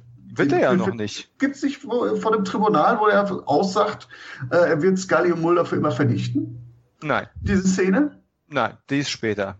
In der Folge, die endet ja quasi damit, Spoiler, endet ja quasi damit, dass er dann derjenige ist, der Tony Todd erschießt, aber nicht, weil er irgendwie Mulder in die Suppe spucken möchte, sondern weil er tatsächlich auch ein Bild von ihm suggeriert bekommt, dass er eine Waffe halten würde und er deswegen halt zum Schuss quasi gezwungen ist. Die Tatsache, dass er da ist, um ihn zu überwachen, kommt erst, ich meine, in der nächsten oder übernächsten Folge, wo er auftaucht. Ja gut, dann habe ich es irgendwie, verwechsel ich es gerade. Aber Krycek ist natürlich auch insofern relevant, indem er ja auch was tut für die Beziehung oder auf die Beziehung zwischen Scully und Mulder ja auch einwirkt. Ja. Mulder kriegt einen neuen Partner und du merkst diese Melancholie zwischen den beiden, oder zumindest bei Scully so ein bisschen. Ein neuer Partner, der geht ja auch immer mit Wehmut und Eifersucht einher und das ist auch subtil, aber gut gespielt in dieser Folge. Ja, und Krycek reicht jedem die Hand, also Mulder und auch Scully, und keiner nimmt die Hand an. Das ist so fantastisch. Also da sind schon schöne Momente dabei, und um X nochmal ganz kurz zu feiern. Ich meine, ich kannte Steven Williams vorher schon von 21 Jump Street tatsächlich. Habe ich nie komplett gesehen, aber durchaus einige Folgen in den 90ern. Der war mir also ein Begriff, und trotzdem, der hat einfach so eine coole Härte gehabt, und ich meine, er sagt ja quasi buchstäblich in dieser ersten Folge schon so, glauben Sie, ich will hier sein? Ich will überhaupt nicht hier sein, ja. Mein Vorgänger ist gestorben, weil er ihnen geholfen hat, und das wird mir ganz gewiss nicht passieren, ne. Das ist einfach, hier sind so viele schöne Dynamiken, die auch später noch von Bedeutung sein werden, die hier quasi aufgesetzt werden, plus dann eben eine, nur durchschnittliche Hauptstory, aber die mit tollen Gaststars aufwartet. Also ganz ehrlich, ja, die Hauptstory könnte etwas spannender sein, aber die Folge hat schon eine gute Wertung verdient. Absolut, ja. Für mich macht auch Candyman, Schauspieler Tony Todd, Mr. X und Krycek den Ausschlag für die hohe Punktezahl, die ich gegeben habe, oder relativ hohe, 7,5 habe ich, glaube ich, gegeben. Ja. Und ja, ansonsten, der Hauptplot hat schon starke Anleihen an Nightmare on Elm Street. Oh, schöner Vergleich, habe ich so gar nicht auf dem Schirm gehabt, ja. Sorry. Also vor allem die Morde, genau. Und deswegen war ich da jetzt auch nicht ganz so begeistert. Aber eben die Rahmenhandlung um die anderen Figuren ist erstklassig. Ich muss auch sagen, Steven Williams von 21 Jump Street, hey, echt groß, wie er hier Deep Throw ersetzt praktisch. Tonal legt er ihn völlig anders an. Subtil kennt er nicht. Bei ihm gibt's auf die 12, aber er hat wirklich eine unglaubliche Präsenz auch. Und es macht immer wieder Spaß, ihn in der Staffel dann zu begegnen. Er wird ja vor einigen Sachen nicht zurückschrecken. Ja. Kleine Anekdote an der Stelle noch. Da war ich mit der Schule fast fertig, so letztes Schuljahr, ne? Da hatte ich ein kleines Videofilmprojekt, und wir hatten uns dann zur Aufgabe gemacht, quasi eine Art, man nannte das damals ja noch lustig Fanfilm, ne? Aber mit einem Camcorder, es gab noch keine Digitaltechnologie in dem Sinne, mit einem Camcorder quasi einen Akte X Fanfilm zu machen. Und ich glaube, da waren wir damals so ungefähr bei der 5. Staffel. Und ich habe aber tatsächlich so diesen Knackpunkt zwischen der 2. und der 3. Staffel dann als Ausgangspunkt genommen. Und natürlich in diesem, wie lange war das Video gewesen sein? Vielleicht 10 Minuten. Natürlich war es unglaublich wichtig, dass alles das drin landet, was ich cool fand an den Staffeln 2, 3 und 4. Das heißt also, es sind nur 10 Minuten Laufzeit, da sind auch ein Mulder und eine Scully mit drin, aber natürlich mussten trotzdem Mr. X drin auftauchen, Krycek musste auftauchen und ein gewisser vormandelnder Kopfgeldjäger musste natürlich auch auftauchen. Frag mich nicht, dass wir das Story ja zusammenbekommen haben, aber es hat funktioniert. Das wäre was für einen YouTube-Channel, oder? Oh mein Gott. Ich muss mal tatsächlich gucken, in welchem Zustand und auf welcher VHS dieses Material drauf ist. Aber es war ambitioniert, um es mal so zu nennen, für diese Zeit. Aber mein Mr. X war auch extrem mies drauf. Also wir haben ihn, glaube ich, eine Vereinsszene drin gehabt, wo er sich auch mit Mulder getroffen hat. Das war so einschneidend für mich, dieser Moment, dass wir das auch gemacht haben, und die haben sich bei mir bei Tage in einem Park getroffen, und das war eigentlich alles viel, viel heller und freundlicher. Und trotzdem putzt er ihn die ganze Zeit runter und lässt ihn nachher da wie einen dummen Jungen stehen. Das muss da einfach sein. Da war ich jetzt auch als Teenager schon sehr geprägt von. Ja, aber vielleicht das Adventure, hat dort jemand von euch mal gespielt? Kann das jemand mal bestätigen? Nein, ich war einfach nie ein Gamer. Okay. Leider nicht. Also ich warte immer noch darauf, dass halt GOG Good Old Games irgendwie so eine Portierung mal bringt, die alte Spiele zum Laufen bringt und dann auch halt das generell mal anbietet. Ich hab's leider nicht mehr bei mir auf CD. Das würde mich einfach nochmal spielen. Wahrscheinlich war das Spiel absolute Krütze. Das ist ja auch mal so Verklärung so ein bisschen, aber würde mich echt mal arg interessieren, weil da hat der Steve Williams mich dann auch also echt mit geprägt. Weil du gerade Nightmare on Elm Street ansprachst, Florian, ja. Als Vergleich, den ich jetzt so, der fällt mir wie Schuppen von den Augen, aber ich fand, der Film hat mich sehr stark an Jacob's Ladder erinnert. Von der Atmosphäre, natürlich ohne diese abgefahrenen Figuren. Jacob's Ladder, sagt euch was, ja? Sagt mir was, aber habe ich, oh Gott, einmal... Ein starker Film, da geht es nämlich auch um ehemalige Vietnam-Veteranen, die vermeintlich oder offenkundig einem Experiment ausgesetzt worden sind, während sie in Vietnam unterwegs waren und dann in der Gegenwart dann auch ihre Problemchen so kriegen. Auch sehr düsterer Film, bahnbrechend, was die Kameraarbeit im Zusammenhang mit dämonischen Bildern zu tun hat. Also der gilt ja auch als Inspiration für Silent Hill. Mit diesen abgehackten Monstern, die sich zuckend bewegen.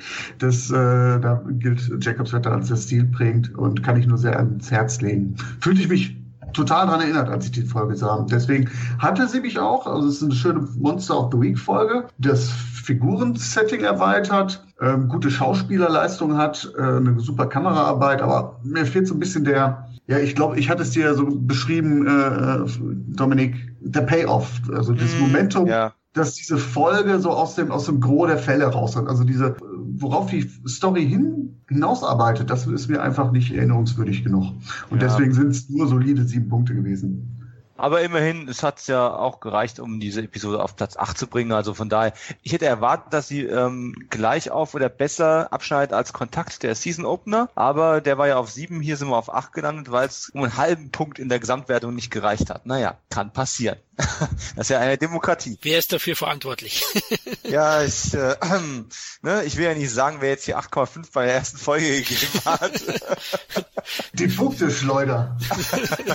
Ja, ich glaube, er war schlaflos, wo er die Punkte vergeben.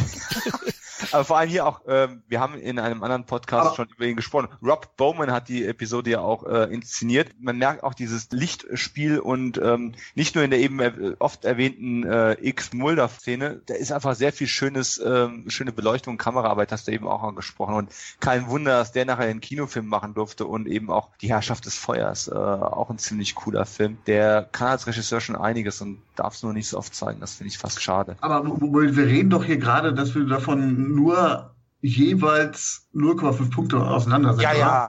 Stell mich mal nicht an den Pranger, ja. Hallo?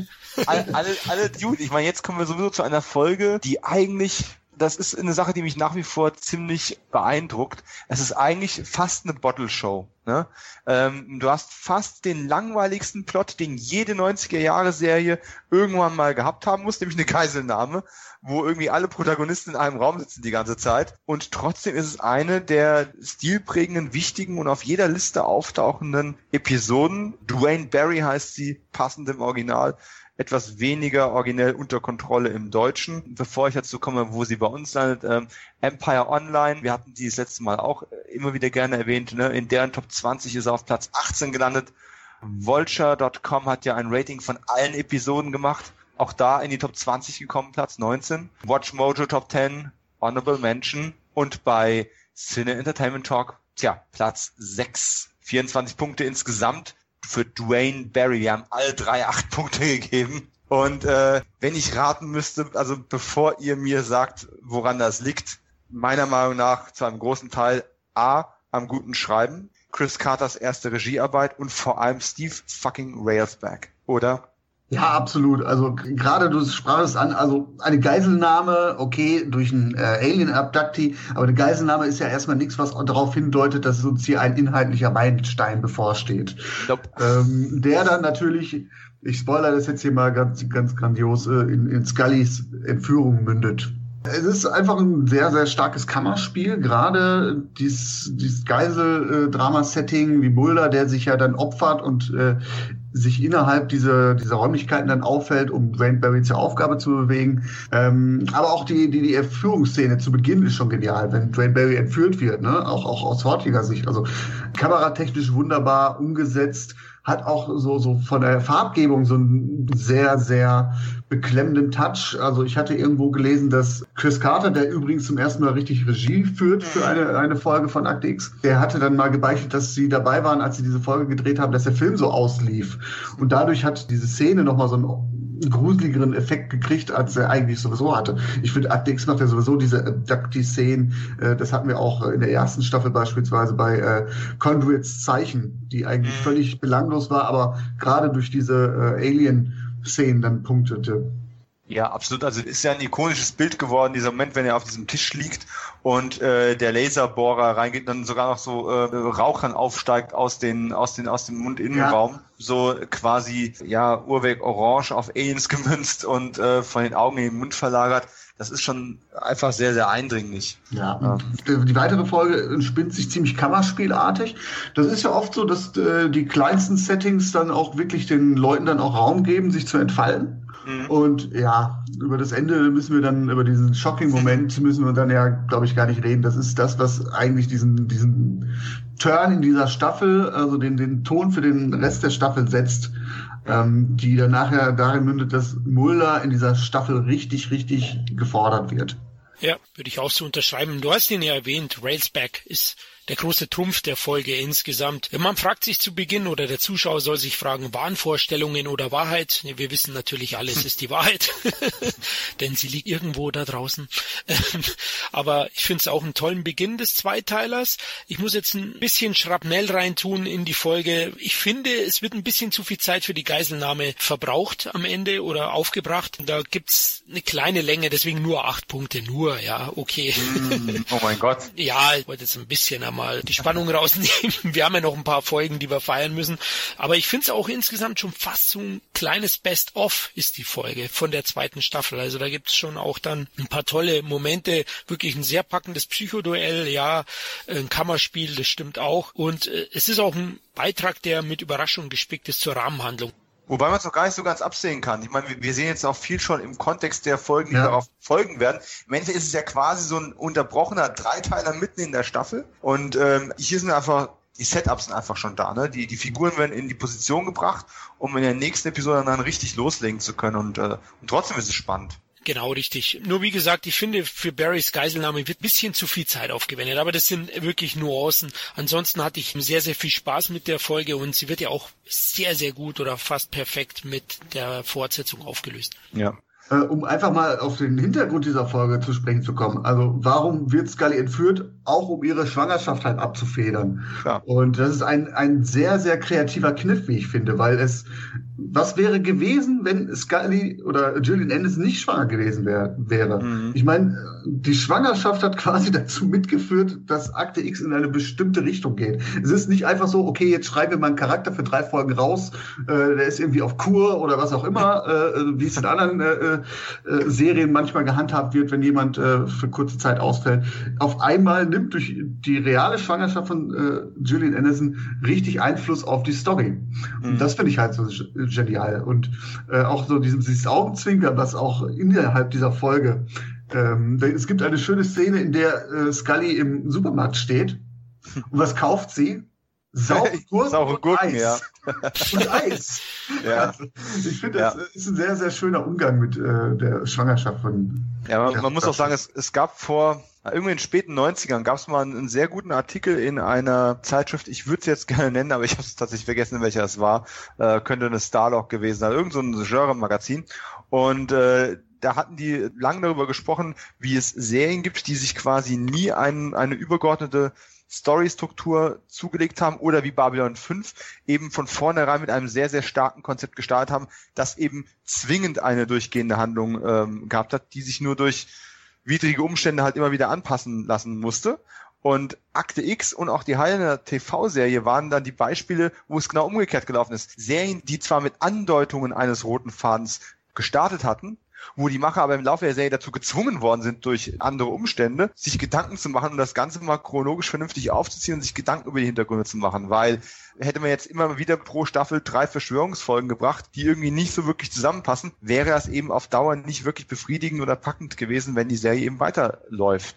Dummerweise wissen wir ja, in den späten Staffeln der Serie ist es dann doch so gekommen, weil man sich in die Ecke geschrieben hat, aber jetzt hier für den Beginn der Hochzeit dieser Serie war es einfach ein sehr, sehr einschneidendes Erlebnis. Und bei Highlander war es natürlich genauso gewesen, ne? Wenn man in jeder Folge 1 oder 2 Rückblicke bringt in ein 400 Jahre langes Leben, irgendwann muss man aufpassen, dass man sich nicht widerspricht. Ja, er kann nicht gleichzeitig in China und in Amerika gewesen sein. Also man muss sich Gedanken machen, wann, was, wie, wo gewesen ist und sich dann auch daran halten. Und in heutiger Zeit, wo Serien eben schon auf ein Binge-Format von 10 Episoden getrimmt werden, von vornherein, ist das kaum noch vorstellbar. Aber für das im Grunde ja eher abgeschlossene Einzelepisoden-Fernsehen der 80er, 90er Jahre, ist das schon sehr revolutionär und eben ja durch eine Notwendigkeit entstanden. Und ja, ich möchte vielleicht an der Stelle noch eine Szene, die ich sehr witzig fand, herausdeuten und 2 Schauspieler kurz erwähnen. Sehr unscheinbar ist der etwas rundlichere und immer freundlich wirkende Steven E. Miller. Der ist eigentlich nicht wirklich bemerkenswert. Der spielt den Einheitsleiter von diesem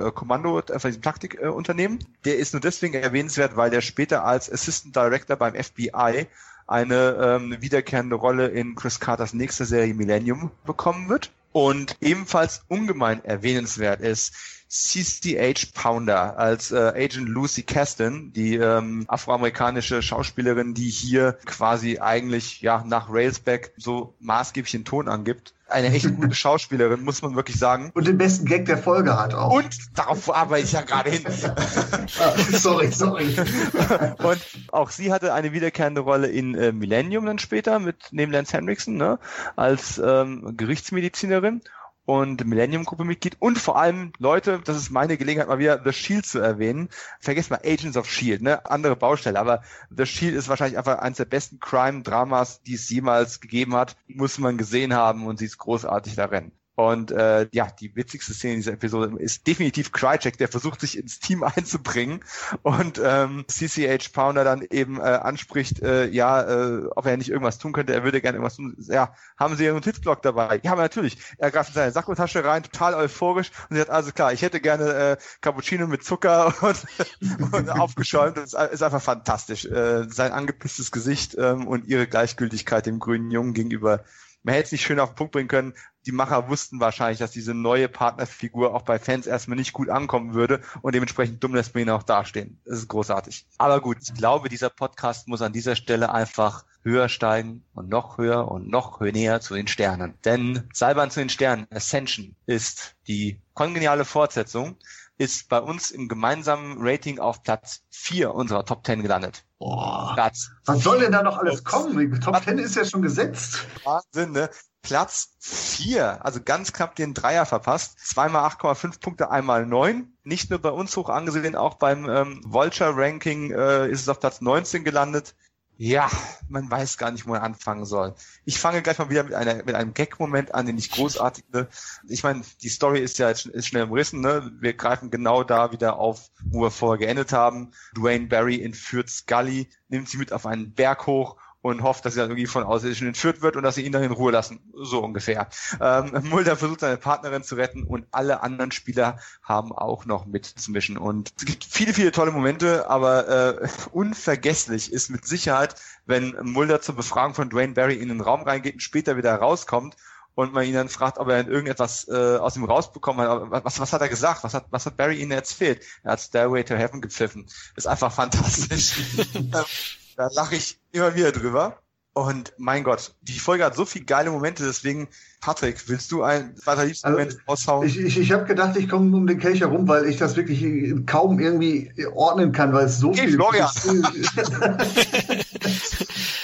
Ja, okay, dann versuch's ich, weil ihr habt es ja erwähnt, unglaublich ereignisreich, also was da alles geboten wird. Ich spoilere jetzt gerne mal. Enttarnung von Agent Krycek findet hier statt. In dieser Folge Scully verschwindet.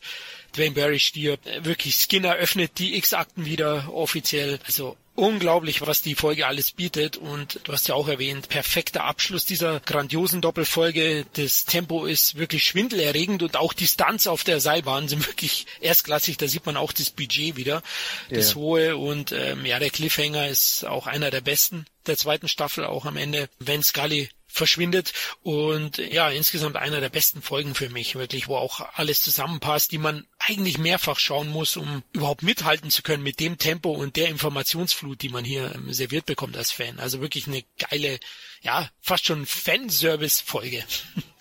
Ja, lange bevor man wusste, was die Fans überhaupt wollen, ne? Ja, genau. Ich habe das Gefühl, dass sie aber auch rückblickend doch stärker ist. Also ja. Ich kann mich erinnern, beim ersten Mal gucken, Duane Barry, gute Folge auf jeden Fall, aber gerade wenn man, wir haben es ja gerade in der Folge vorher auch schon besprochen, also gerade wenn du diesen Kontext auch kennst, dann verstehst du die Zusammenhänge, zumindest an der Stelle verstehst du die Zusammenhänge noch. Aber du weißt, worauf es hinausläuft, und rückblickend finde ich sie halt stärker, weil du dann noch weißt, wie skrupellos diese Verschwörer eigentlich vorgehen. Also Scully wird entführt, damit Scully dann in der 4. und 5. Staffel, ne? Ich sag nichts, aber aber wenn du das einfach mal dir vor Augen hältst, dann ist das einfach eine ungemein fiese Folge. Ja, muss man sagen. Also ist auch da ikonisch Bilder. In der vorherigen Episode hatten wir diesen berühmten Shot, wo Steve Railsback bzw. Duane Barry da von den Aliens bearbeitet wird, und hier sehen wir jetzt diese ganz berühmte Aufnahme, wo Scully auf einem Tisch liegt und die kommt erst später, vergiss es, kommt später, die kommt in der nächsten Folge zu dem Thema. Von daher gehe ich mal auf die Seilbahn zurück, weil diese Stuntarbeit, das würdest du heute nicht mehr machen. Also erstmal aus zeitlichen Gründen, aus Sicherheitsgründen. Du würdest mit Greenscreens arbeiten, du würdest im Studio was nachbauen. Du würdest aber keinen Stuntman und erst recht keinen Darsteller auf einer Seilbahn rumkraxeln lassen. Duchovny hat's doch selbst gemacht, oder? Duchovny hat's selbst gemacht. Oder fast. Also ich glaube, es gab eine Aufnahme, die er nicht selbst gemacht hat. Aber ansonsten, das ist einfach irre. Man hat sich für die Szene auch viel Zeit genommen. Die nimmt auch relativ viel Raum ein. Nach heutigen Maßstäben wäre die Szene vielleicht viel, viel kürzer. Aber es ist einfach ganz, ganz toll gemacht. Und es stört nicht, dass da irgendwie im Laufe der Dreharbeit irgendwann das Licht ausgegangen ist, weil die Sonne einfach untergeht. Aber es ist wurscht. Sie haben es alles irgendwie eingebaut. Das passt zu der späteren Nacht auch irgendwie. Und der Moment, großartig, wenn Krycek das Gesicht auch fallen lässt und diesen Seilbahnführer niederschlägt. Und das allererste, was mir dazu einfällt, ist, erstmal wieder die Frisur zu richten. Das zeigt einfach auch, wie dieser Kerl drauf ist. Schleimiges Arschloch, ja. Ja, es ist einfach fantastisch. Ich habe in einem Interview mit Chris Carter, hier ist auch auf der DVD und Blu-ray drauf, fand ich witzig, dass sie damals Diskussionen darüber hatten, ob es zu schrecklich ist, Scully in diesem Kofferraum zu zeigen und sie dafür kämpfen mussten, dass dieses Bild durchzubringen. Heutzutage würde sich da kein Mensch mehr Gedanken drüber machen, dass da einer im Kofferraum liegt. Aber damals war es nicht nur, weil Gillian Anderson schwanger war und man sie in den Kofferraum legen musste, sondern auch einfach, weil man Agent Scully in einem Kofferraum sieht. Das war einfach zu verstörend. Also ganz ehrlich, da hat Akte X noch ganz andere Sachen gebracht, die verstörend sind.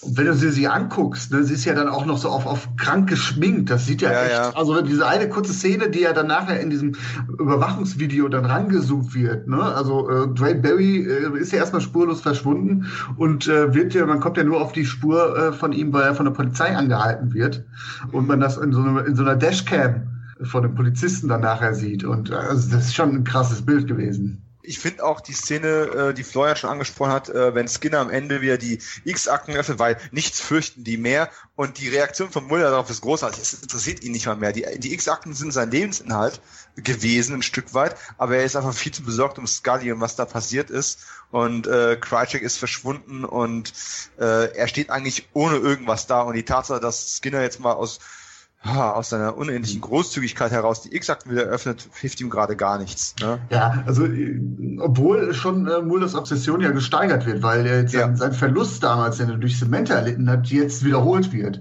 Also das ist ja nochmal so ein richtiger, also andere würden sagen, okay, jetzt alle Leute werden mir weggenommen, jetzt lasse ich sein, ne? Aber er wird ja dadurch dann ja richtig getriggert. Skinner, guter Punkt. Skinner eröffnet die Akten wieder, aber was ich mich dann an dieser Stelle gefragt habe, einfach jetzt mal, das hat jetzt nichts mit der Qualität der Folge zu tun, aber fragt ihr euch nicht auch manchmal, was Skinner an diesem Zeitpunkt, zu diesem Zeitpunkt eigentlich wissen müsste, weil er hängt ja immer mit dem Raucher zusammen, und der muss doch der Raucher muss ihm doch mal vorgestellt worden sein. Also irgendwie finde ich es irgendwie, nur wenn ich länger drüber nachdenke, komisch, wie Skinner so ahnungslos sein kann. Ist er nur dieser Schreibtischhengst, oder was weiß er wirklich? Man hat ja damals versucht, Skinner möglichst mehrdeutig darzustellen, indem man er sollte immer so ein Grenzgänger sein. Er hat ja, glaube ich, in irgendeiner Folge gesagt, ne, ich bin an der Grenze, die sie dauernd überschreiten.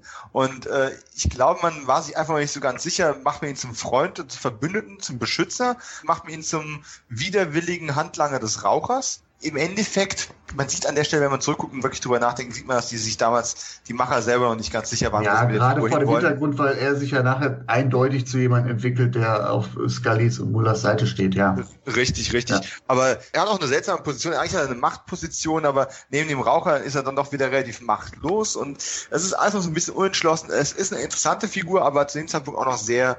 Ja, noch ein bisschen mysteriös, aber einfach dem Umstand geschuldet, dass die Macher es noch nicht so genau wissen. Ich finde es aber grundsätzlich gut, dass Skinner in der Staffel überhaupt zurückgekommen ist. Es hätte ja auch bei einem einmaligen Auftritt in der ersten Staffel bleiben können. Und es war aber, finde ich, rückblickend eine gute Entscheidung, diese Skinner-Figur weiter auszubauen, auch wenn man dafür auf diesen Senator halt verzichtet hat. Und an der Stelle einfach nochmal einen direkten Bezugspunkt auch in der FBI-Hierarchie nochmal zu bringen. Von daher eigentlich alles richtig gemacht, auch wenn im Rückblick natürlich ein paar Fragen entstehen, ja. Kommen wir zu Florians Lieblingsfolge oder hat noch jemand was zu sagen? Man muss auch wieder sagen, wir sind jetzt hier tatsächlich bei der kommenden Folge alle wieder komplett einig. Wir haben ein einheitliches Voting abgegeben und wir haben damit quasi die beste Folge der Staffel gefunden. Es ist 3, bekommt mehr als 3 Punkte, aber insgesamt nur 15, weil jeder 5 gegeben hat. Unser Flop 1, ja, also die enttäuschendste Episode aus 25 geht an 3. Echt? Ja. Krass, 3 Hosts, die sich jetzt drum schlagen, irgendwas Nettes über die Vampir-Folge zu sagen und die einzige Episode, die komplett auf Gillian Anderson verzichten musste. Und deren eklatantester Fehler, wenn ich es gerade sagen darf, meiner Meinung nach nicht die Story ist oder das Fehlen von Scully, sondern dass man Mulder in dieser einen Scully-losen Folge gleich wieder ein romantisches Flair verpasst.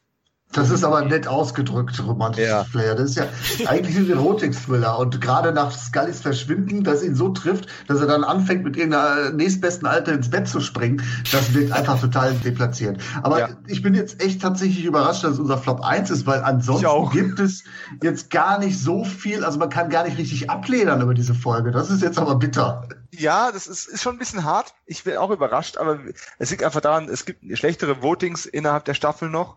Aber wir haben bei keine war so niedrig wie diese. Und sie ist auch nur einen halben Punkt schlechter als die nächstschlechte Folge, wenn dich das irgendwie tröstet. Okay, dann hoffe ich doch, dass es die Folge ist, die ich im Verdacht habe. Also die Flop 2 gibt's übrigens 3-mal, weil wir 3 Episoden haben, die punktgleich schlecht sind. Okay, aber für mich hat es auch mit der Reihenfolge zu tun. Nach so einer starken Folge, wenn du mit der Folge kommst, hast du schon mal verloren. Ne? Scully fehlt auf jeden Fall mal, dann hast du es auch schön erwähnt. Ja? Da wirft man Mulder gleich in das nächste Liebesspiel oder in die Romanze mit dem weiblichen Vampir, mit der Dame und die sorgt echt für ordentlich Leerlauf. Dann finde ich, die Chemie passt nicht wirklich, dann deplatziert genau. Ich habe mir hier mal aufgeschrieben, also in Erinnerung ist mir das Bloody Sandwich geblieben, also so eins hätte ich auch gern mal. Und ansonsten eben nur viel Leerlauf. Ich finde, die Bedrohung wird auch nicht wirklich so greifbar, ja, mit diesen, wie hießen die unheilige Dreieinigkeit irgendwie, Vater, Sohn und der Heilige Geist. Und der Heilige Scheiß, ja. Das war völliger Käse. Um positiv was zu sagen, es ist einer der wenigen Akte X-Folgen, die eine Vampir-Variation bieten. Also die fehlt mir ein bisschen. Da gibt's aber in Staffel 5 eine Humorfolge, die deutlich besser ist. Aber ja, also ich war auch enttäuscht, aber ich denke, dass sie so weit unten ist, hängt auch mit der Reihenfolge zusammen. Also wenn man nach Seilbahn zu den Sternen kommt, da hat man generell ein Problem, wenn man nicht wirklich überzeugen kann. Ja, aber was sagen denn 5 Punkte aus? Alle irgendwie so eine belanglose Folge, ne? Ja. Irgendwo schon. Es ist ja nicht der absolute Stinker, muss man ehrlich sagen. Sie lässt einfach kalt, sie ist einfach im Kontext der Serie deplatziert und ja, das war's. Also es gab ja wohl damals wohl richtig großen Aufschrei. Ich glaube gerade halt auch das, was wir jetzt so nebenbei sagen, ja okay, kaum ist Scully außer Haus, lässt Mulder die Schlange raus oder was, also... aber ich glaube, das hat damals unter den Schippern, glaube ich, auch nochmal richtig für Hass gesorgt. Ne? Richtig. Ich meine, die Schipperkultur war ja damals auch gerade erst so richtig am Entstehen und Aufblühen. Aber natürlich, diese kriegen sie sich nicht. Dynamik ist ja immer etwas, was eine gewisse emotionale Spannung in diesen Serien auch in den 90ern schon aufrechterhalten hat. Auch ne, Superman, die Abenteuer von Lois und Clark. Die Serie ist bergab gegangen, als die sich wirklich gekriegt haben. Und hier geht es noch nicht um die Frage, kriegen sie sich nicht, aber sie haben auf jeden Fall eine Beziehung in irgendeiner Form. Also die sind mehr als nur Partner, die sind Freunde, da ist ein Band da. Und jetzt fällt eine Figur weg und Mulder fällt in ein Loch. Das ist ja auch okay, aber man muss ja dieses Loch gleich auf diese Art und Weise füllen. Oh Gott, das ist eine Chris Carter sagte ja, ne? Also, ja, Chris Carter vielleicht. Ich persönlich. Also Mulder ist halt, er lebt halt asketisch, ne? Er hat eigentlich gar kein Interesse an Frauen, weil er alles seiner Jagd unterordnet. Jetzt lass ihn doch mal einfach in dieser Situation, wo er wirklich ein Loch in sich fühlt, mal einfach. Ja, Mensch sein. Die Leere füllen. Genau. Mulder war ja auch immer der Porno-Fan irgendwo ein Stück weit. Das ist zwar in den 90ern natürlich auch nur sehr, sehr am Rande immer mal erwähnt worden, aber auch in der Staffel gibt es noch einen richtig tollen Gag deswegen. Man hat das immer mal wieder eingebaut und er hatte einfach keinen emotionalen Bezug zur Sexualität. Das verstehe ich schon. Ich weiß nicht, ob man es einfach hätte besser rüberbringen müssen, dass man es dem Zuschauer und besser erklärt und dass man tatsächlich auch einen gewissen Kampf dabei irgendwo sieht oder die Lehre in ihm noch besser herausarbeitet. Aber es ist sowieso nur eine Episode, bevor wir wieder zu Sky zurückkehren. Und hätten wir jetzt hier ein 3-episodiges Loch gehabt und es wäre irgendwie passiert oder es wäre danach noch eine Folge gekommen, wo man seinen Umgang damit erleben kann, wäre es vielleicht was anderes gewesen als in der Form und ganz ehrlich. Ja. Oder eine alte Flamme. Ja, und wenn David Duchovnys Privatfreundin dann als Schauspielerin seine Onscreen-Freundin spielt, das war ja so, dann ist das halt einfach ein bisschen komisch. Das ist der echte Californication Duchovny irgendwie, ne? Ja, also jetzt auch wieder rückblickend gesehen, ne? Das war ja damals nicht so bewusst, aber du weißt ja, dass er auch, glaube ich, hat er ja selbst auch zugegeben, dass er wegen Sexsucht auch in Therapie war und solche Sachen. Ich will jetzt nicht sagen, dass diese Folge aufgrund von David Duchovnys Sexsucht mal dazwischen geschoben worden ist, damit er sich die Hörner abstoßen kann, aber es wirkt halt wirklich völlig deplatziert, ja. Das Einzige, was ich an der Stelle noch sagen möchte, eben, da ich ja ein bisschen immer aus der Filmemacherperspektive auf sowas drauf gucke, einzig erwähnenswert an der Stelle ist tatsächlich noch eine witzige Szene, da komme ich gleich zu, und nochmal 2 Darsteller. Einmal kleines Shoutout für alle Fans von Stargate SG-1. Tom Macbeth ist mit dabei als Detective und jeder, der Stargate die Serie gesehen hat, kennt den eben auch sehr, sehr gut. Ich weiß nicht, ob ihr die Serie irgendwie größer gesehen habt, aber da war Tom, ich weiß nicht gerade, wie die Rolle heißt, so ein Dauergegenspieler von Richard Dean Anderson, Harry Mayburn hieß der. Und hat da immer für viel Spaß gesorgt. Und ansonsten noch die mit dem markanten Gesicht ausgestattete Justina Vale. Klassische Schönheit kann man zu ihr nicht sagen, aber auf jeden Fall sehr, sehr markantes Gesicht. Hatte eine Hauptrolle als Dr. Olga Vukovic in der Zeitreiseserie 7 Days, wer die mal gesehen haben sollte, wo man immer nur 7 Tage in der Zeit zurückreisen kann. Und die hätte fast mal die Hauptrolle in einer Highlander TV-Serie bekommen. So, man wollte ja damals einen Ableger von Highlander machen mit einer Frau. Und sie war eine von den, ich glaube, es waren 5 Kandidatinnen, die in die Endauswahl kamen. Hat eine Testepisode gedreht und dann wurde leider nichts daraus. Tja. Das wäre es gewesen. Ich dachte Raven. Ja, es wurde dann The Raven. Ja. Das ist ja der Witz. Man hatte mit Elizabeth Grayson, jetzt kommen wir vom Thema ab, aber kurzer Ausflug, man hatte mit Elizabeth Grayson bereits eine weibliche Hauptdarstellerin, die eine Nebenrolle in der Highlander Hauptserie hatte. Und man wollte die aber nicht unbedingt ein Spin-Off auslagern, wie bei Hercules und Xena, sondern wollte eine neue Figur finden. Also hat man Testepisoden mit mehreren vielversprechenden Darstellerinnen gedreht, die als starker Gaststar kamen und hätten dann ihren Spin-Off kriegen können. Am Ende fand man keinen gut genug, hat dann wieder die genommen, die man schon hatte. Und die Serie ist gefloppt. Also traurige Geschichte an der Stelle. Aber kommen wir zu erfreulicheren Dingen. Entfernen uns von unserem Flop 1, da wollen wir gar nicht so viel Zeit drauf. Oh, die witzige Szene habe ich vergessen. Die witzige Szene ist, wenn der eine von den 3 in der Zelle hockt und der versucht, Mulder auf die Seite der Vampire zu ziehen und für die Unsterblichkeit zu begeistern. Ne? Agent Mulder, wollen Sie nicht ewig leben? Nicht, wenn Unterhosen mit Kordelzug wieder modern werden.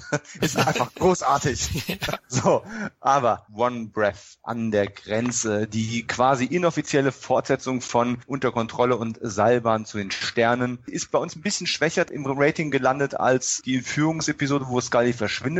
Aber hier kommen wir dann auch zu der Stelle mit dem aufgeblasenen Bauch, was man rückwärts gefilmt hat und ihren Schwangerschaftsbauch quasi in die Folge eingebaut hat.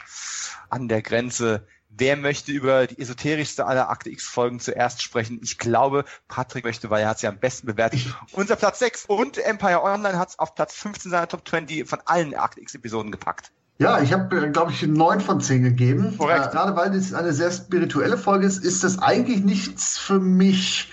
Aber ich muss sagen, diese Folge hat mich aber trotzdem. Es liegt daran, dass sie halt viele classy Moments auch wieder hat. Also beispielsweise, also diese Scully, also Hintergrund der Geschichte ist, Scully wird bewusstlos im Koma aufgefunden und ist zurück und wird ins Krankenhaus gebracht. Und Scully liegt da im Krankenhaus. Und Mulder kommt halt aufgelöst ins Krankenhaus und plötzlich gibt es einen medizinischen Notfall. Stellt sich heraus, es fingiert. Man nimmt Scully, die komatös irgendwo in der Ecke liegt, immer noch Blut ab. Also es wird immer noch Shitduder mit ihr getrieben. Das ist schon echt so ein Auftakt, wo du denkst, boah, ihr Sackgesichter, ne? Also diese Verschwörer, die sind von nichts fies.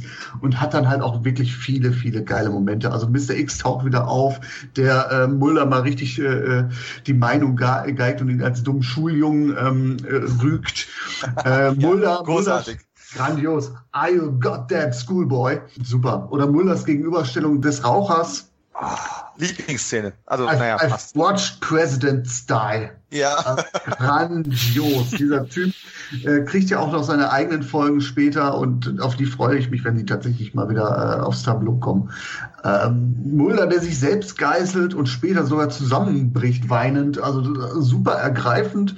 Er droht dann auch selbst zum Fanatiker zu werden, also die Obsession, die jetzt schon mehrfach angesprochen wird, die frisst ihn richtig auf und wird ihm fast zu dem werden lassen, was die er eigentlich bekämpft. Und ich finde, das ist vielleicht, ne, ich sag nicht vielleicht, ich würde sagen, es ist die beste schauspielerische Leistung von Duchovny bisher in dieser Serie überhaupt.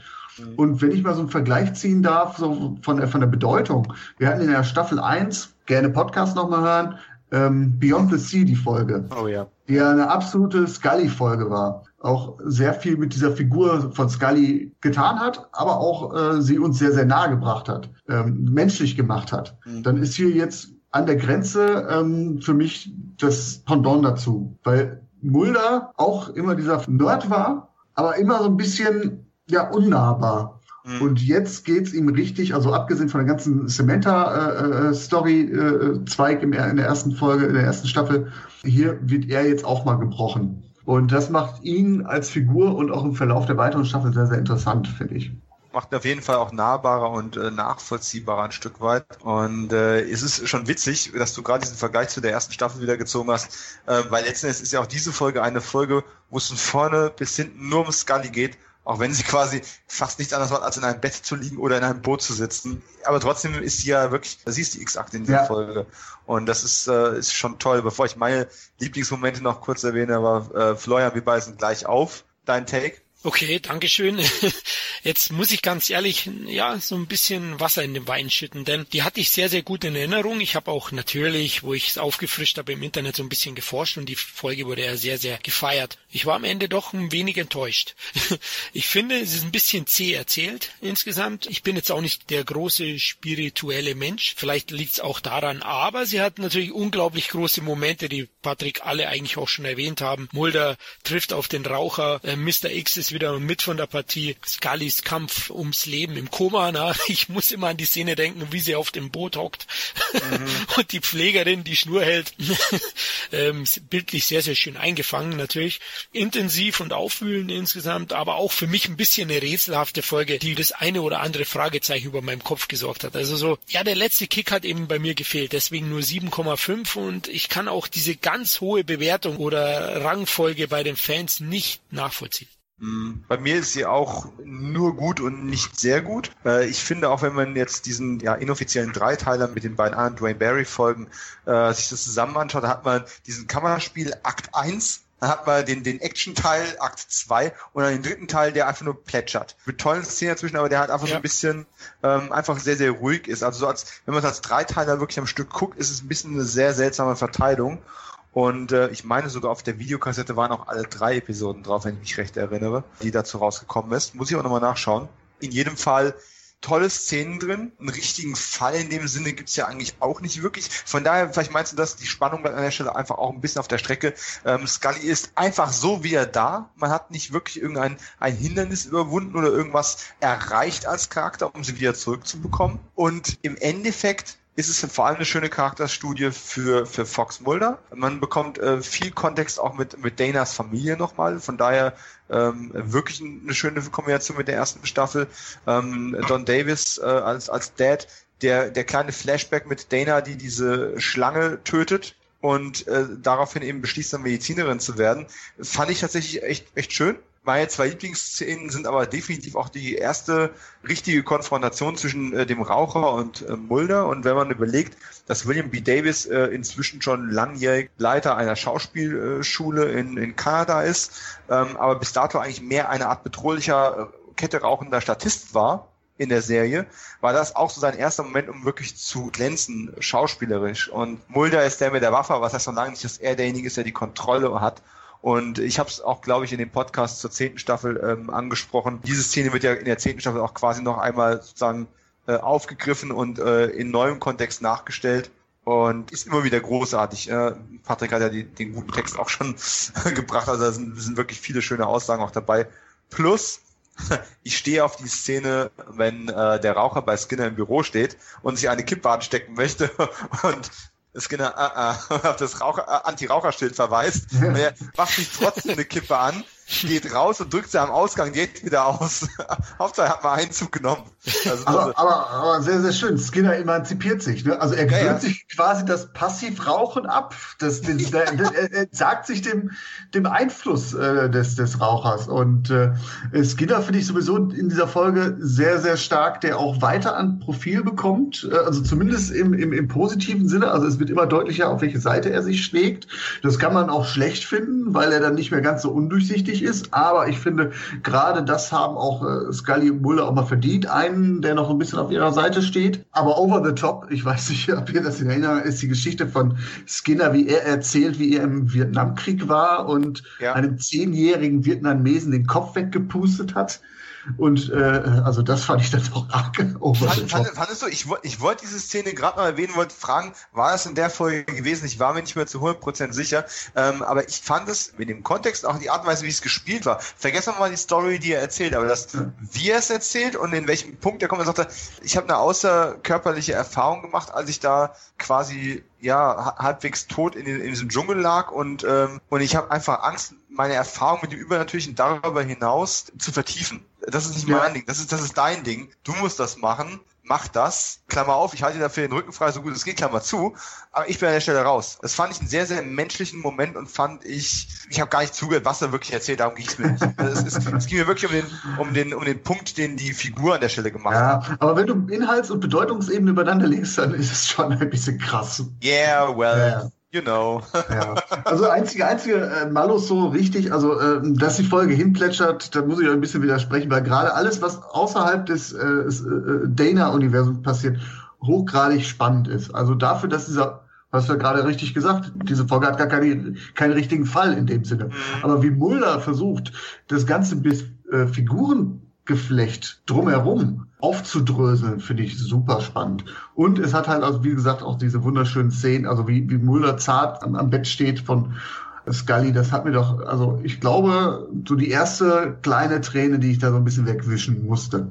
Ach, hör auf, ich werde jetzt auch gerade sentimental. Das ist der einzige Malus, den es hat, es ist eigentlich klar, dass Dana nicht stirbt. Von daher ist es nicht ganz so emotional, wie man es trommelt. Ja, aber bevor wir jetzt wirklich sentimental werden, ich bin ja auch nah am Wasser geworden inzwischen. Ja, im Alter kommt das. Ne? Das kommt im Alter, ja. Ich merke das auch. Das sind auch vielleicht die Schwangerschaftshormone, ich weiß es nicht.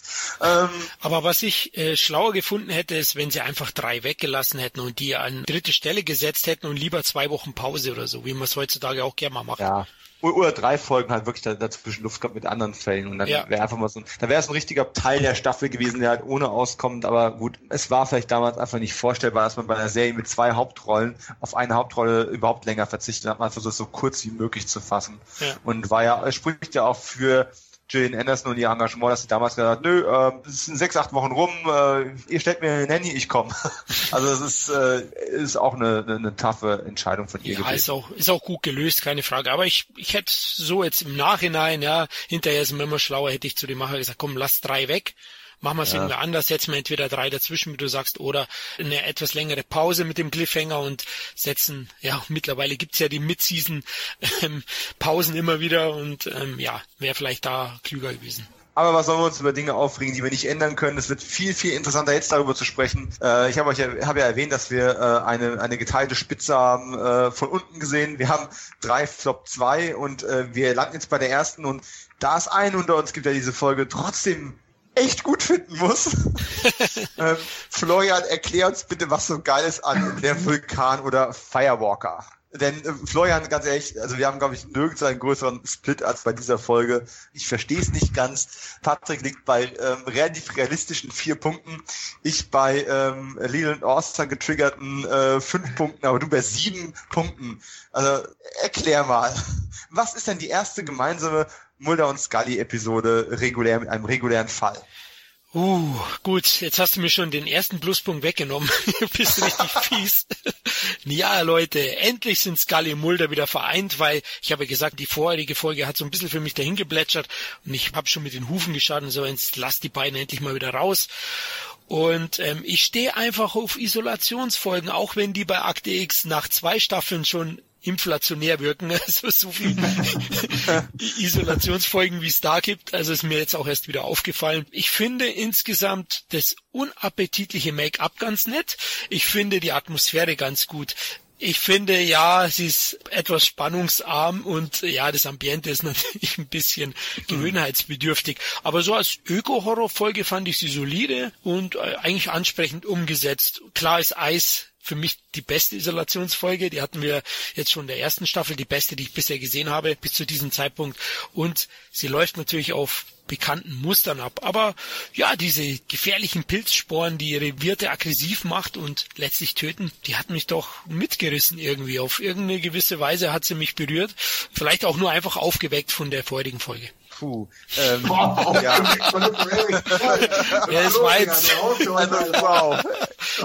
mic. Ich versuch's mal positiv. Und es gibt tatsächlich positive Dinge, die mir daran auch aufgefallen sind. Aber Florian, ganz ehrlich. Also, komm. Wow. Lass die Pilze raus. Selbst beim ersten Mal zu viel Pilzsporen eingeatmet wahrscheinlich. Scheiße, ich habe einen Geruchsfernseher, ja genau. In der Folge geht's ja ein bisschen ins Unterirdische, es wird gebohrt, aber die Folge war einfach vor allem Boring. Der musste sein. Ich stehe auf die Isolationsfolgen genauso wie du, aber wenn du das Ding hier vergleichst mit der Kokon oder mit Eis, ganz ehrlich, das kannst du nicht ernst meinen. Was man sagen muss, ist positive Dinge, ja? Am Anfang Production Value. Ich habe zwei positive Dinge. Leland und Orser. Okay. Da hast du meine 2 Lieblingspunkte auch schon vorweggenommen. Aber ich habe noch 2, 3 B-Noten-Sachen. Der Score, der gespielt wird, wenn die quasi in die Isolation fliegen. Es gibt eine relativ lange Szene mit dem Helikopter. Ist klar, wenn man schon einen Helikopter hat, sollte man ihn auch möglichst lange im Bild haben, ne? Wo die in der Wüste, in der Wildnis quasi ausgesetzt werden. Das war recht schön gemacht. Da gab es einen sehr interessanten Synthi-Score-Ansatz von Mark Snow. Hat mir sehr gut gefallen. Ansonsten erwähnenswert das Special Effects Make-up von Toby Lindala einmal mehr. Dummerweise auf der Blu-ray sieht man jetzt die Ränder doch ein bisschen arg, aber diese Sporen, die da rauskommen, sind schon eine recht eklige Angelegenheit. Und wer wissen möchte, wie die gemacht worden sind, mit Lebensmittelfarbe eingefärbte Gelatine in einem Kondom der Marke Sharks. So, herzlichen Glückwunsch. Habe ich meine Magazin... Das Ding, was aus der Kehle kommt? Ja. Oh, stark. Also habe ich ich glaube auch in einem Interview in der Starlog damals gelesen und habe ich mir bis heute gemerkt, werde ich nie wieder vergessen.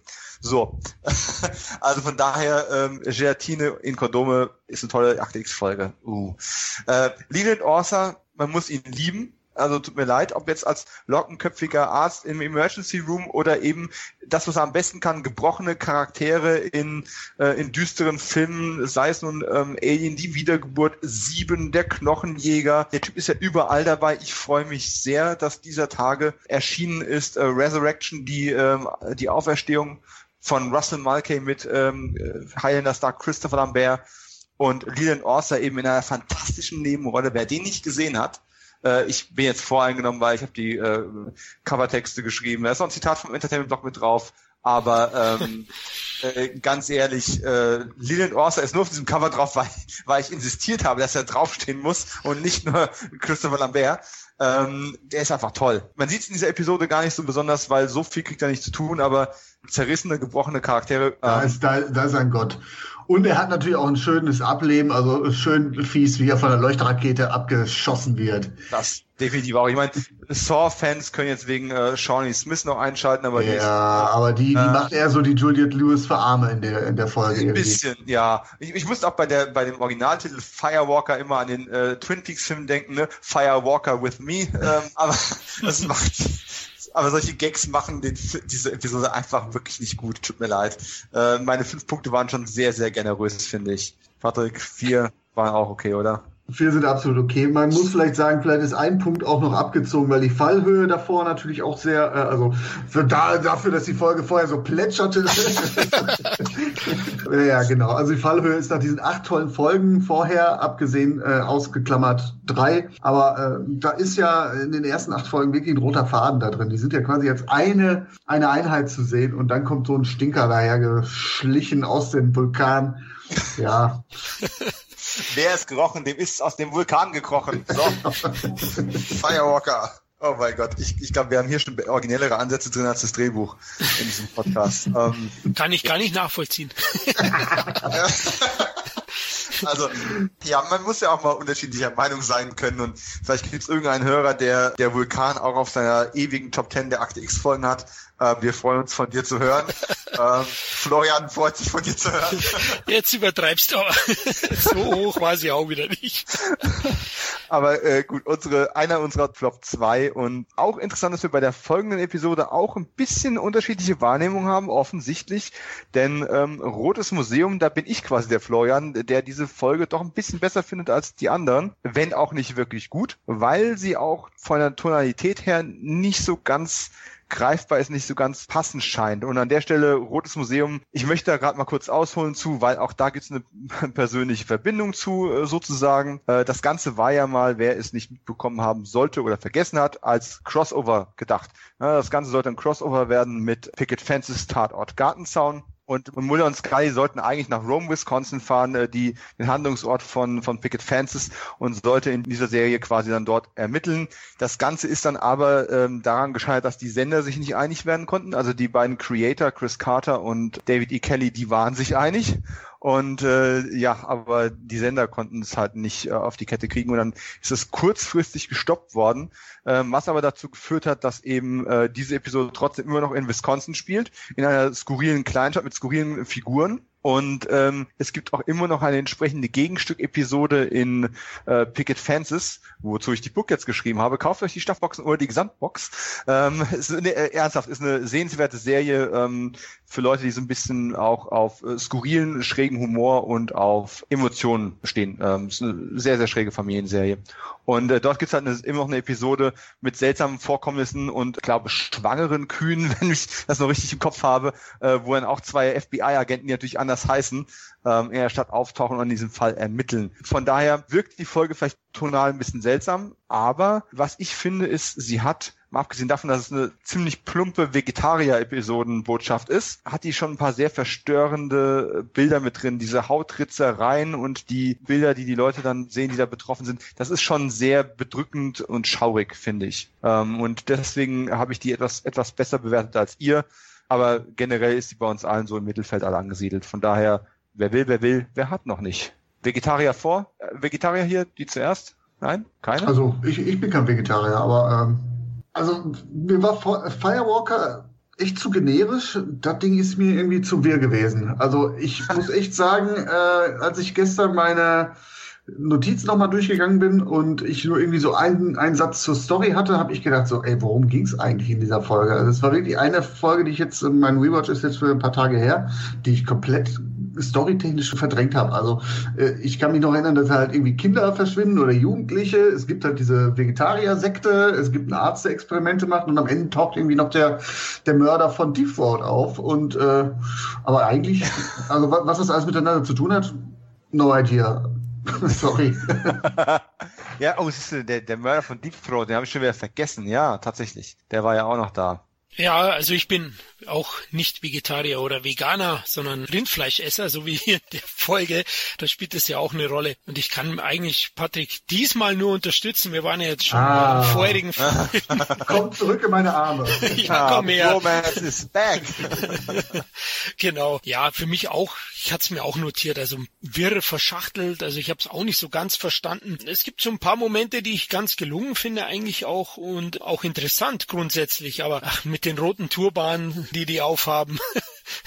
Es hat für mich teilweise ein bisschen, ja, soll ich sagen, cheesy gewirkt. Also der eine Hauptdarsteller ist mir noch positiv aufgefallen. Der Sektenführer, ich glaube, der spielt dabei die Verurteilten ein. Der Wärter? Nee, der Wärter war Clancy Brown von Highlander. Nein, nicht der Wärter, sondern einer der Mitinsassen, der Vergewaltiger, der dann von Clancy Brown zu Brei geschlagen wird. Oh, ja gut, ich kenne ihn halt vor allem aus Aliens. Tut mir leid, also da müssen wir einfach an Aliens denken. Mark Rolston war in Aliens, da geht ja nichts dran vorbei. Du hast recht, er ist einer der Marines, genau, stimmt, ja klar. Aber er war auch nicht verurteilt, ich habe es gerade nochmal nachgeschlagen, ja, hast recht. Ja, also die Aussagekraft der Folge oder der Geschichte ist mir bis heute nicht klar geworden.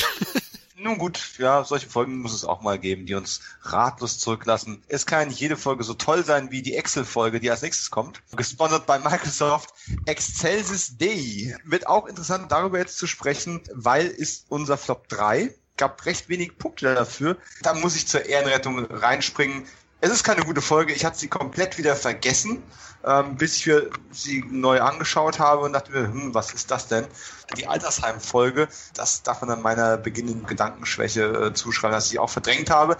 Aber ganz ehrlich, telekinetische Vergewaltigung durch alte Säcke, die Pilze genommen haben. Klingt nicht wie eine gute Story, aber irgendwie doch trotzdem. Und ich bin ja so ein kleiner Fan von The Entity, einem Film von Sidney J. Fury, den ihr bestimmt kennt aus dem Stehenden Adler-Podcast. Oder eben auch, es kommt jetzt auch von Koch Media in Kürze eine Blu-ray-Neuauflage. Ich habe noch die lang vergriffene alte DVD hier liegen. Durchaus sehenswert, da wird das Thema besser aufgearbeitet. Es ist ja jetzt auch kein schönes Thema, ich mach das hier so unterhaltsam oder versuch's, aber es ist natürlich schon bitter, Vergewaltigung ist kein schönes Thema, wird auch nicht wirklich explizit irgendwas gezeigt, natürlich nicht, wir sind immer noch im 90er Jahre Fernsehen, aber es ist schon eine harte Geschichte und eine gruselige Vorstellung mit einer etwas überfrachteten und generell dann doch etwas trägen Folge.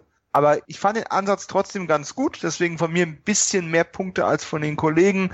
Patrick ist der Gegenpol mit sehr, sehr wenig Punkten und deswegen halt auch auf Flop 3 gelandet. Aber die Grundidee finde ich gar nicht so verkehrt. Also zum einen natürlich über Altersdemenz ein bisschen zu reflektieren und eben auch diese telekinetische Vergewaltigung finde ich einen sehr, sehr unheimlichen Gedanken und im Thema sowieso ein bisschen Probleme, telekinetisch oder nicht, aber in dem Fall macht es schon eine unbehagliche Folge aus. Also hat es damals zumindest für mich ausgemacht. Aus heutiger Sicht schon wieder fast zu zahm, um jemanden zu schocken, aber ja, der Gedanke zählt. Das ist das Problem, was ich mit der Folge habe und daher rührt auch meine immense Abwertung dafür, dass sie so ein heikles Thema nimmt. Also du hast alles richtig angesprochen, es gibt viele unbequeme Szenen, die geisterhafte Vergewaltigung, es geht um die unwürdevolle Behandlung von verdienten Menschen, ne? Also Zwangsernährung ist eine Rolle, Menschen, die erwachsene Menschen, die halt ein erfülltes Leben gelebt haben, die müssen jetzt gefüttert werden, ein Künstler, der nur noch krakeln kann, das ist alles irgendwie bitter und trostlos und vor allem vor dem Hintergrund dieser echt unheilvollen Location, ne? Also die Macher da aus dem Hut gezaubert haben. Also kurz, wenn man das so alles sieht, es ist stimmungsvoll und es ist niederschmetternd und wenn man das so sieht, dann hofft man auch inständig, dass einem und den Liebsten vor allem dieses Schicksal Alzheimer erspart bleibt. Aber dann geht's los. Also dafür, dass man sich so ein ernstes Thema genommen hat, dann bei all dieser Gesellschaftskritik, irgendwie muss man diesen Geisterzirkus ja auflösen. Und da wird's richtig, richtig schwammig. Also es kommen diese magischen China-Pilze ins Spiel, die, ja, was machen die eigentlich? Also es kommt, dass man nach dem Tod herumspukt. Es gibt einen malaiischen Pfleger und einen Doktor namens Drago, also Dr. Drago, das klingt auch schon so nach dubiosen Ostblock-Doc. Also die schwurbeln sich alle ein zusammen und am Ende interessiert es nur noch Scully, dass dass sie eigentlich dahin gekommen sind, dass da eine Pflegerin vergewaltigt wurde. Alle anderen ist das völlig dann egal. Also geisterhafte Erscheinungen machen die Runde, es wird dann nichts erklärt, weil diesen kleinen Radatschen kann man irgendwie nicht auflösen, also es gelingt denn irgendwie nicht. Und nach starkem Beginn wurde hier eine Folge sprichwörtlich ins Altersheim abgeschoben. Und immerhin hält halt diese Episode zum Schluss noch mit dieser Überflutung der Einrichtung noch einen schönen, guten Effekt bereit, aber nee, sorry Jungs, also irgendwie DVD 3 ist um einen Stinker reicher. Ne? Also, das ist eine von Florians Wegwerf-DVD. Ja. Ja, da muss ich sogar mit dir ins Becken springen, also es ging mir ja nicht.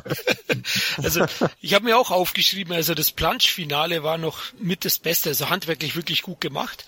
Ja. Das ist mir auch aufgefallen. Ich finde auch, der Ansatz ist ja nett, aber ich finde das auch viel zu überfrachtet, viel zu viel reingepackt. Dann teilweise auch fragwürdige Auswüchse, also was man da alles zeigt oder zumindest andeutet, das ist mir zu viel. Und ich finde es auch nicht ganz schlüssig. Schön, dass dir auch aufgefallen ist. Also bei mir war es auch, warum haben die Geister das weitergesucht? Wer schwört die jetzt nochmal herauf? Es war mir alles ein bisschen zu viel. Ich glaube, die wird heute, diese YouTube-Generation, die nicht mehr so genau aufpasst, also die kriegen da gar nichts mehr mit. Die haben nach der Folge wahrscheinlich selbst Demenz. Also, aber ja, denen ist es auch egal. Das ist schön. Ja, wahrscheinlich. Nee, also, hallo YouTube-Fans. Oh, scheiße. Das sind die Daumen nach unten für euch. Auf jeden Fall. Man muss aber auch sagen, in dem schon erwähnten Komplett-Ranking aller Akte X-Episoden von Vulture.com ist Excelsis D die Folge, die am schlechtesten abgeschnitten hat aus der zweiten Staffel. Also im Gesamtranking ist die auf Platz 174. Da ist selbst 3 besser platziert, um die 10 Plätze. Also kriegt auch nicht viel Liebe ab an der Stelle. Und das ist eigentlich schade. Ja, das ist eigentlich schade, weil Potenzial einfach da ist. Ne? Ja. Die, wie heißt der, Terrell Rothery, die ist ja auch Nebendarstellerin in Stargate gewesen, also eine wiederkehrende Rolle. Die hat sich auch Mühe gegeben, aber hat jetzt auch nicht so viele tolle Szenen gehabt. Die alten waren relativ markant, aber auch da, ja, zugegeben, eine konfliktbehaftete Episode mit einem Regisseur, der dann auch nicht mehr oft geholt worden ist, aber immerhin hat eine sehr schöne Szene, aber auch wieder drin, am Anfang zwischen Mulder und Scully, wenn sie schon im Büro ist und sich dieses Selbsttape von dem Vergewaltigungsopfer anschaut und Mulder ist total überrascht, dass sie schon im Büro ist und ja, ich habe mir das Band hier schon mal angesehen. Wenn da ein Band drin war, das gehört nicht mir. Ja, ich habe es in die Schublade getan zu den anderen Bändern, die nicht ihnen gehören. Also auch wieder so ein Porno-Fetisch-Verweis, der da mal immer subtil eingebaut wird, fand ich ganz schön. Und ja, gehen wir weiter auf den Wegwerf-DVDs. Böse geboren. Aubrey, ganz ehrlich, die Folge, ich habe es jetzt bestimmt schon 3-mal gesehen im Laufe der Jahre, ich habe sie jedes Mal wieder komplett aus meiner Erinnerung gestrichen. Ich mache es auch an der Stelle ganz kurz, vielleicht möchte Florian, der ja eine Top-Wertung mit 6,5 Punkten gegeben hat, etwas ausführlicher drauf eingehen, aber ich habe nur als Pluspunkt nur, Terry O'Quinn ist dabei. Es gibt einen Mulder, gefragt, warum er den Fall annimmt, erwähnt, ach, ich wollte schon immer eine Frau kennenlernen, die BJ heißt. Ein Blowjob-Gag, den ich als Kind definitiv nicht begriffen habe und der mir erst jetzt untergekommen ist, was das eigentlich zu bedeuten hat, ist aber legitim, weil es eine Frau geschrieben hat. Ansonsten kann ich nur sagen, ist ein gutes Setup, weil man so ein bisschen auf die Historie von Psychogrammen auch eingeht und Profiling, aber ein extrem lahmer Verlauf, der mich nicht mitgenommen hat und auch irgendwie so mittelmäßig. Möchte einer von euch was Positives drüber sagen? Ja, ich muss ja jetzt wohl. Ja. Zu meiner Ehrenrettung als erst, ich bewerte jede Folge, nachdem ich die gesichtet habe und nicht die komplette Staffel. Hier war es besonders ärgerlich, weil die darauf folgende Folge ja viel besser ist und ein ähnliches Thema, also Serienkiller-Folge, thematisiert. Ja, jetzt muss ich es mir irgendwie herleiten, dass es gut war. Terry O'Quinn, John Locke ist mit von der Partie. Ich meine, der ist immer für 2 Punkte gut, der Mann. Für 2 schon, sehr gut. Na gut, er kriegt den Millennium-Bonuspunkt auch noch, ja. Genau, richtig. Und ich finde, die erinnert auch schon atmosphärisch stellenweise an ein Millennium. Dann hast du auch recht, die Anspielungen, die Mindhunter-Anspielungen, 1942 spielt das ja dann, finde ich auch gut mit dem Serienkiller-Profiling. Das hat mich eigentlich auch mitgenommen. Trotzdem gebe ich schon recht, also der ganze Werdegang dann und die Wendungen in der Folge, die haben mich nicht wirklich gepackt und deswegen war es jetzt keine Top-Folge für mich. Aber insgesamt hat sie mich eigentlich ordentlich unterhalten, jetzt sage ich es mal so, und gebe ab. Ja, Also ich bin da eher jetzt bei Dominik, also schon im Prolog wird klar, das wird hier eine mittelmäßige Geschichte, also steife Schauspieler, abgesehen von Terry O'Quinn, eine Love-Story, ich hoffe, also man hört so jetzt die Gänsefüßchen daraus, die niemand interessiert, einen super schlechten Flashback, ich bin geneigt, das ist der schlechte Flashback aller Zeiten, stimmen also wirklich so auf 40 maue Minuten ein und die sind es dann auch, also eigentlich ist auch hier das Thema, das Grundthema eins mit Potenzial, genetischer Fingerabdruck, aber meistens wird diese These in Filmen und in Serien ziemlich hanebüchen umgesetzt und das ist ja auch hier der Fall. Es ist klar, dass BJ was mit der Sache zu tun hat. Man kennt seine X-Akten Pappenheimer mittlerweile. Der Versuch, eine falsche Fährte zu legen, indem man einen bisher nicht in Erscheinung getretenen Enkel herbeiredet, ist relativ lausig und das Einzige, was ich halt mir noch als positiv aufgeschrieben habe, Mrs. Thibodeau, geiler Name, aber ansonsten nee, sorry. Ja, und Florian hat es ja schon gesagt, dankenswerterweise Todestrieb, die nächste Folge, eigentlich deutlich stärker, oder was ist eigentlich, wir bewerten sie ja auch deutlich stärker. Sie hat es ganz knapp in unsere Top 10 geschafft, nämlich auf den 10. Platz. Und bei WatchMojo Top 10 der schlimmsten und grauseligsten Momente in der Akte X Geschichte hat es auf Platz 2 geschafft. Oh. Platz 2 aller Episoden. Das fand ich schon sehr, sehr beeindruckend. Liegt aber auch einfach daran, dass wir es in Todestrieb mit einem ja sehr bedrückenden und so gar nicht übernatürlichen, leider sehr, sehr realen Terror zu tun haben, nämlich Nekrophilie. Auch wenn das natürlich hier nicht wirklich zelebriert oder ausgelebt, sondern mehr angedeutet und impliziert worden ist. Aber mit Donny Pfaster, der ja einfach unbequem, unheimliche, nennen wir es doch wie das, nekrophile Serienkiller, das menschliche Böse einfach beunruhigend. Ja, Nick Chinlund, der Darsteller, hat hier echt einen extrem guten Job gemacht. Der kann lächeln, wie er will und lässt mir einen kalten Schauer den Rücken runterlaufen. Und ganz ehrlich, allein die Tatsache, also es überrascht mich rückblickend auch gar nicht, wenn ich das jetzt sehe, aber die Tatsache, dass das quasi für Chris Carter auch so der Knackpunkt gewesen, wo er gesagt hat, vielleicht mache ich mal als nächstes eine Serie über Serienkiller, die nur solche düsteren Themen behandelt, die nicht unbedingt übernatürlich sind.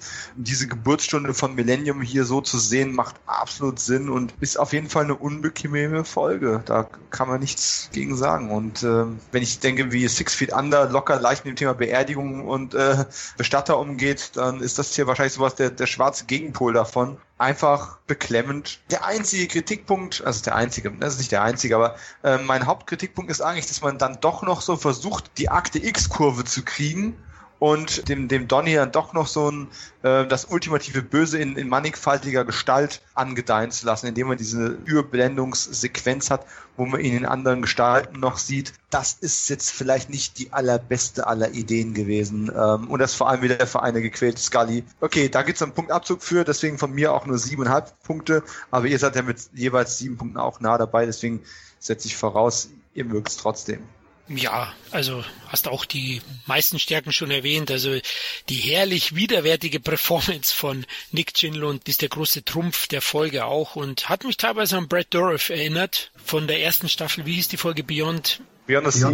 Vom Beyond the Sea, genau. Klar, die Folge hat auch eine gute Voraussetzung. Dream Team ist dabei, Skript Chris Carter, Regie David Nutter. Da kann schon mal nicht so viel schief gehen, finde ich. Und ja, Todestrieb war für mich auch teilweise beklemmend, weil die Nüchternheit, wie die FBI-Agenten den Fall aufnehmen hier, die ist teilweise schon auch befremdlich und tragen unglaublich zur Atmosphäre bei. Zudem ist der Synthi-Soundtrack oder der Klangteppich vom Moll also ziemlich gut und passt auch dazu zu diesem kühlen 80er-Neonglanz, den die Folge auch hat. Ansonsten, klar, ist er ein bisschen her in Nails, widerlich ist es eben schon, wie erwähnt. Also meine Frau wollte da nicht mehr weiterschauen, die war jetzt zu unangenehm, zu beklemmend, wie Dominik auch gesagt hat. Also die Folge, die geht schon auch so ein bisschen an die Nieren und deswegen gab es dann auch nur 7 Punkte, weil ich hatte gut gegessen davor.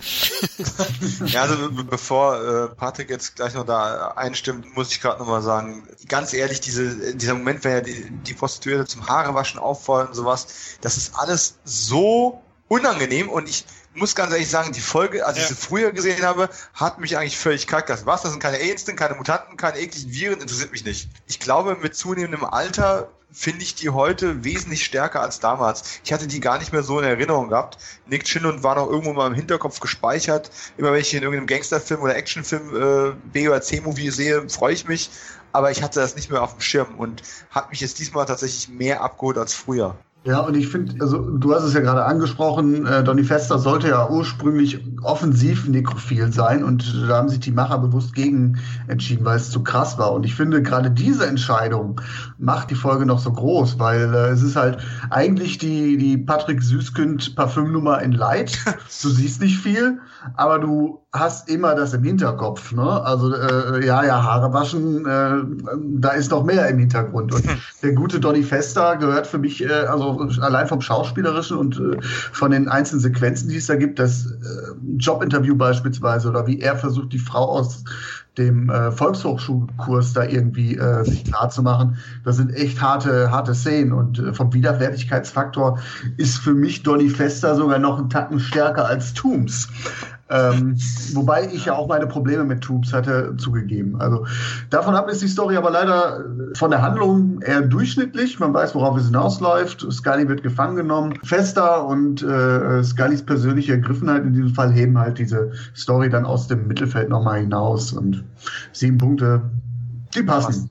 Ja, passt absolut. Und jetzt kommen wir zum deutschen Einschlag. Direkt nahtlos weiter. Die Hand, die verletzt. Oder deutsch Satan. Warum man nicht einfach den deutschen Originaltitel beibehalten hat, wird sich mir nie erschließen. Die Hand, die verletzt, hätte man genauso gut auch übernehmen können. Aber hey, who cares? Wir sind bei Episode 14 inzwischen angekommen. Nicht auf unserer Top 10. Nichtsdestoweniger, einer von uns kann ich jetzt schon mal vorbereiten. Er wird gleich das Wort haben, denn er hat eine relativ hohe Wertung gegeben. Und Empire Online hat die Folge auf Platz 4 der Top 20 aller Akte X Folgen gesetzt. Platz 4. Yes.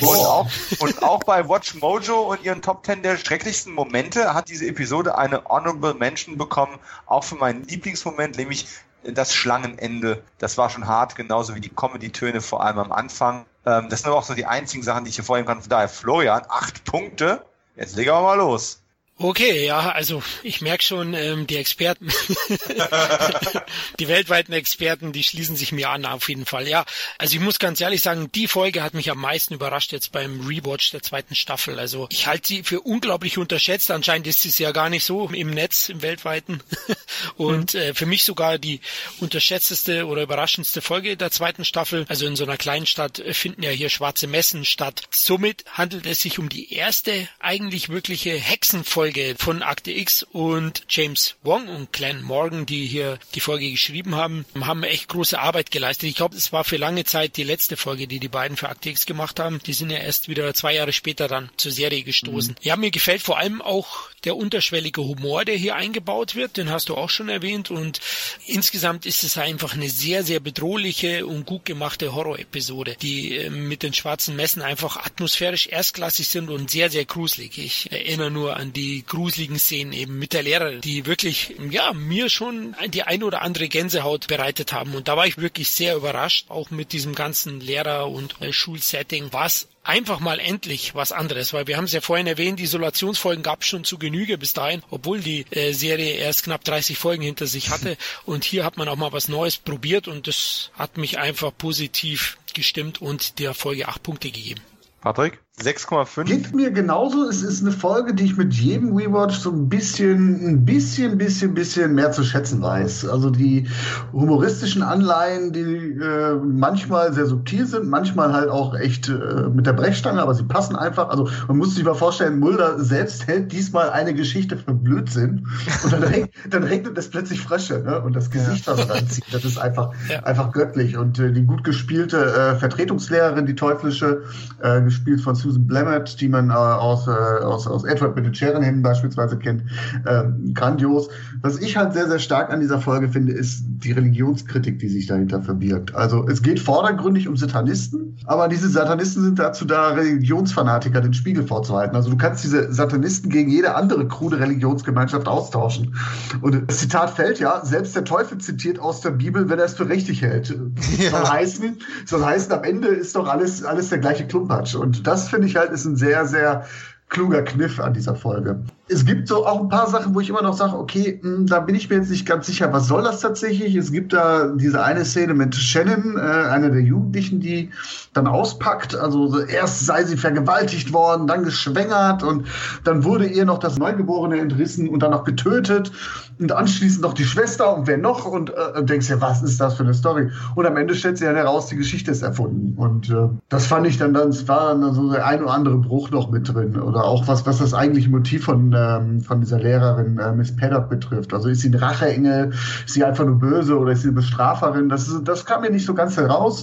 Und am Ende, Mulder und Scully sind relativ ratlos und mir ging es dann so ein bisschen ähnlich. Deswegen nicht ganz so in die Sphären, die Florian reindriftet. Aber ich kann nachvollziehen, warum man diese Folge stark findet.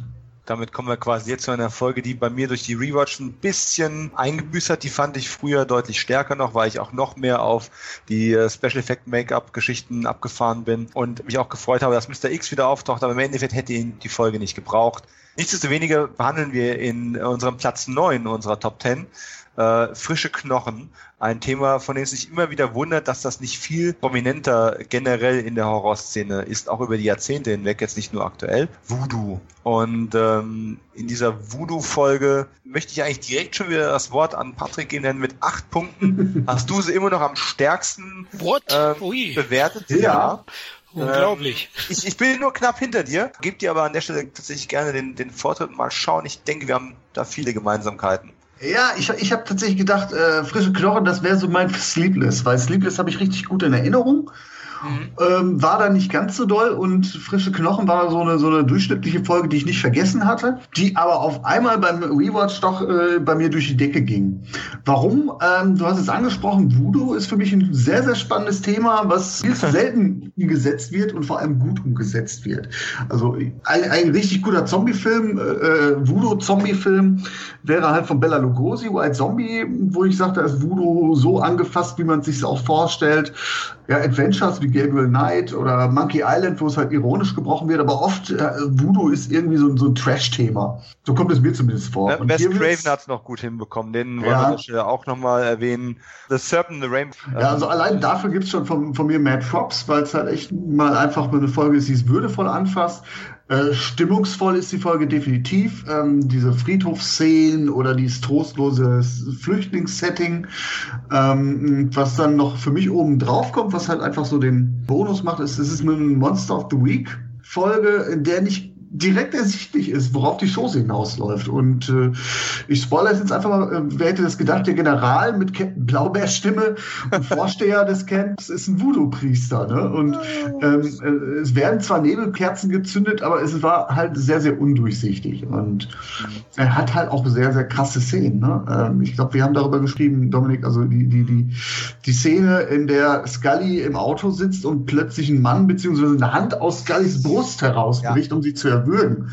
Grandios gemacht. Und da ist dann wieder auch, da Mad Props an Toby Lindala, ne, die da irgendwie wohl eine mechanische Hand gebaut haben, die durch so eine Haut von Gelatine durchbricht.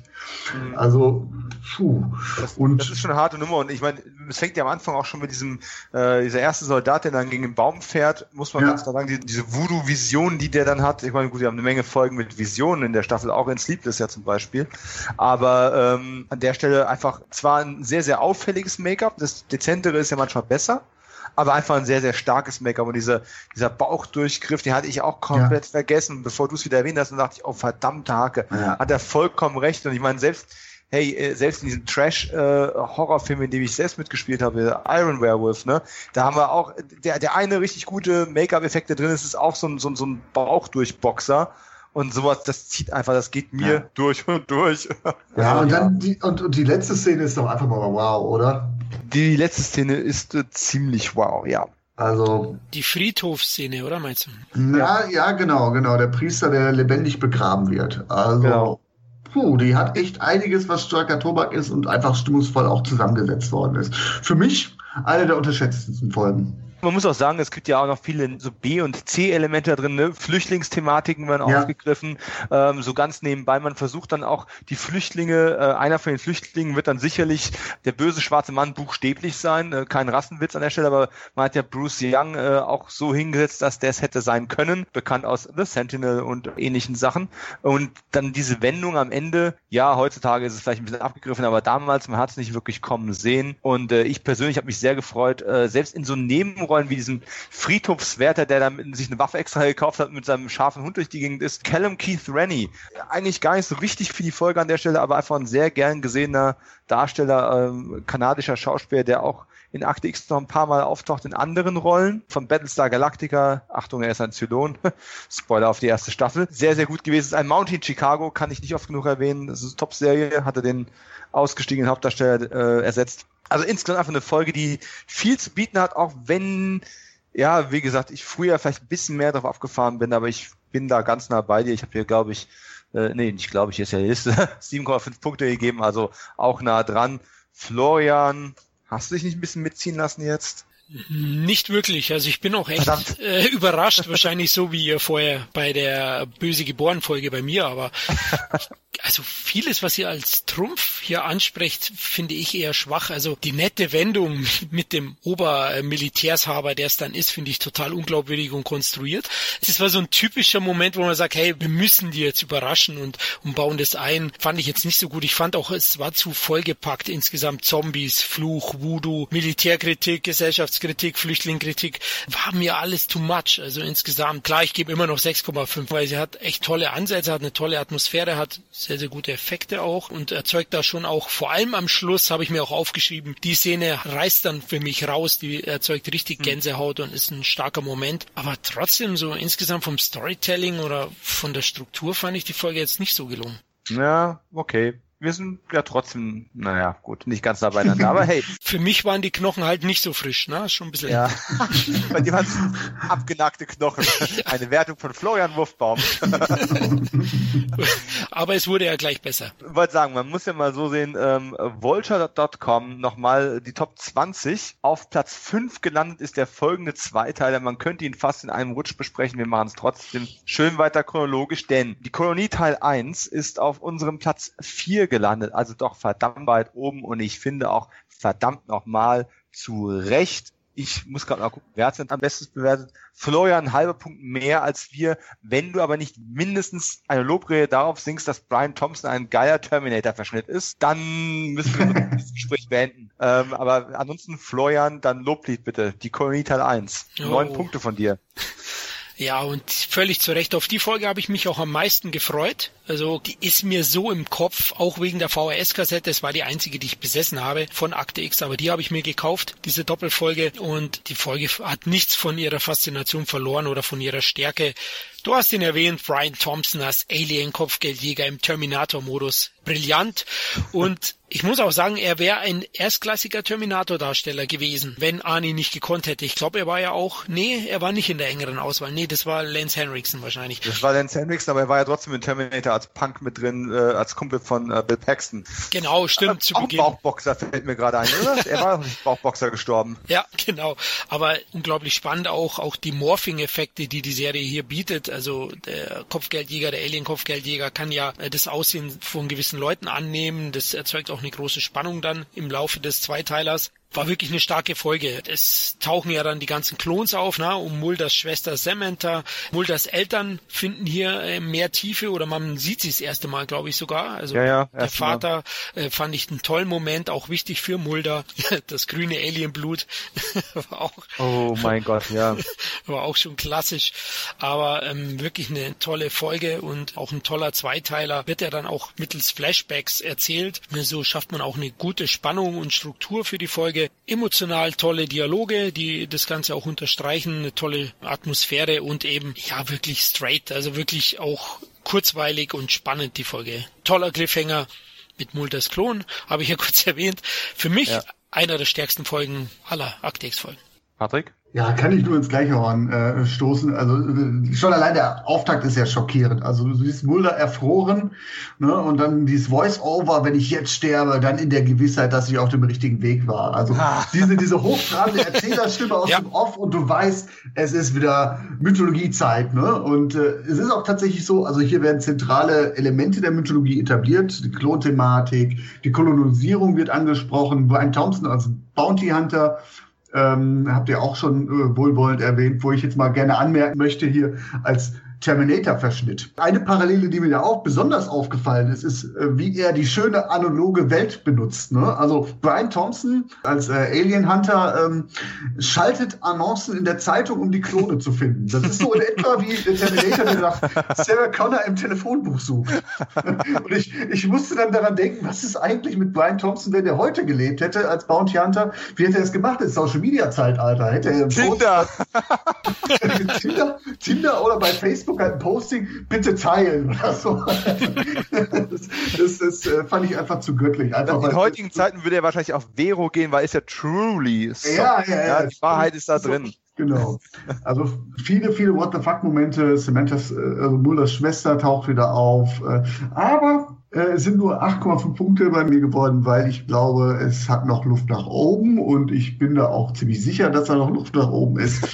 Es gab so ein, zwei Sachen, die mich ein bisschen gestört haben an der Geschichte. Unter anderem fand ich sehr merkwürdig, dass Mulder, der eigentlich super paranoid ist, plötzlich sein Credo Trust No One aufgibt und plötzlich so einem dahergelaufenen CIA-Agenten eine Russen-Verschwörungsstory so einfach so abnimmt, ne?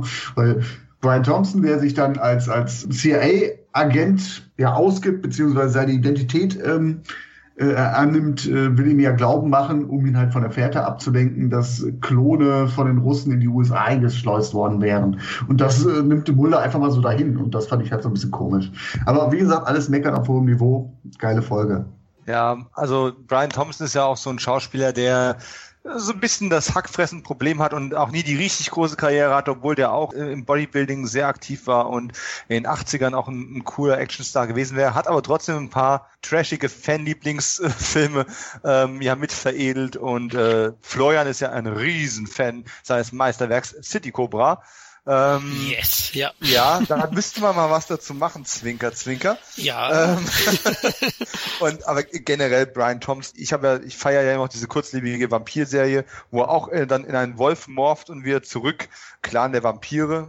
Und kannst nicht oft genug erwähnen, Typ auch mal getroffen. Ich habe hier natürlich mir damals auch ein Foto von ihm als Alien Bounty Hunter mit dem Stilett in der Hand signieren lassen. Das halte ich auch sehr heilig. Und generell, also einfach dieser Terminator-Ansatz hat mir sehr gut gefallen. David Duchovny anscheinend ja auch, weil von dem kam die Idee ja ursprünglich mal. Der hat sich zum ersten Mal an der Story für ein Drehbuch mitbeteiligt. Und tatsächlich einfach das Schlussbild, wenn Scully ans Telefon geht, mit Mulder telefoniert und im Hintergrund steht Mulder in der Tür, ist einfach ein richtig guter Cliffhanger, ja. Muss man einfach sagen. Und vor allem, man ist ja noch gar nicht auf das Thema zurückgekommen, warum Mulder am Anfang da halb erfroren im Eis liegt. Da ist einfach so viel Spannung aufgebaut, die sich erst in der Fortsetzung dann entlädt, und zwar gelungen.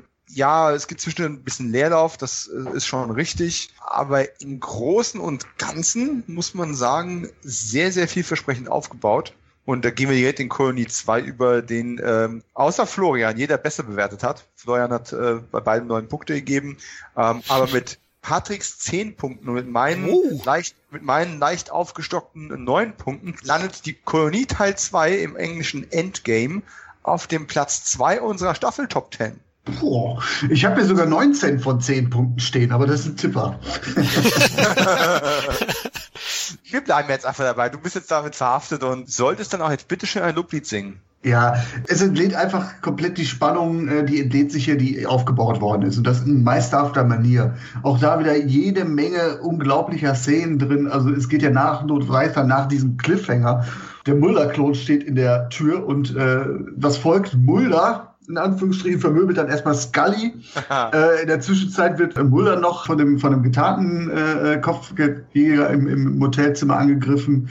Und also es geht schon gut los. Und dann geht's halt weiter mit, wie kriegt man diese Aliens kaputt, indem man halt den Schädelbasisknochen durchbohrt. Und dann gibt's diesen Austausch auf der Brücke die Bridge of Spies oder Alien Spies.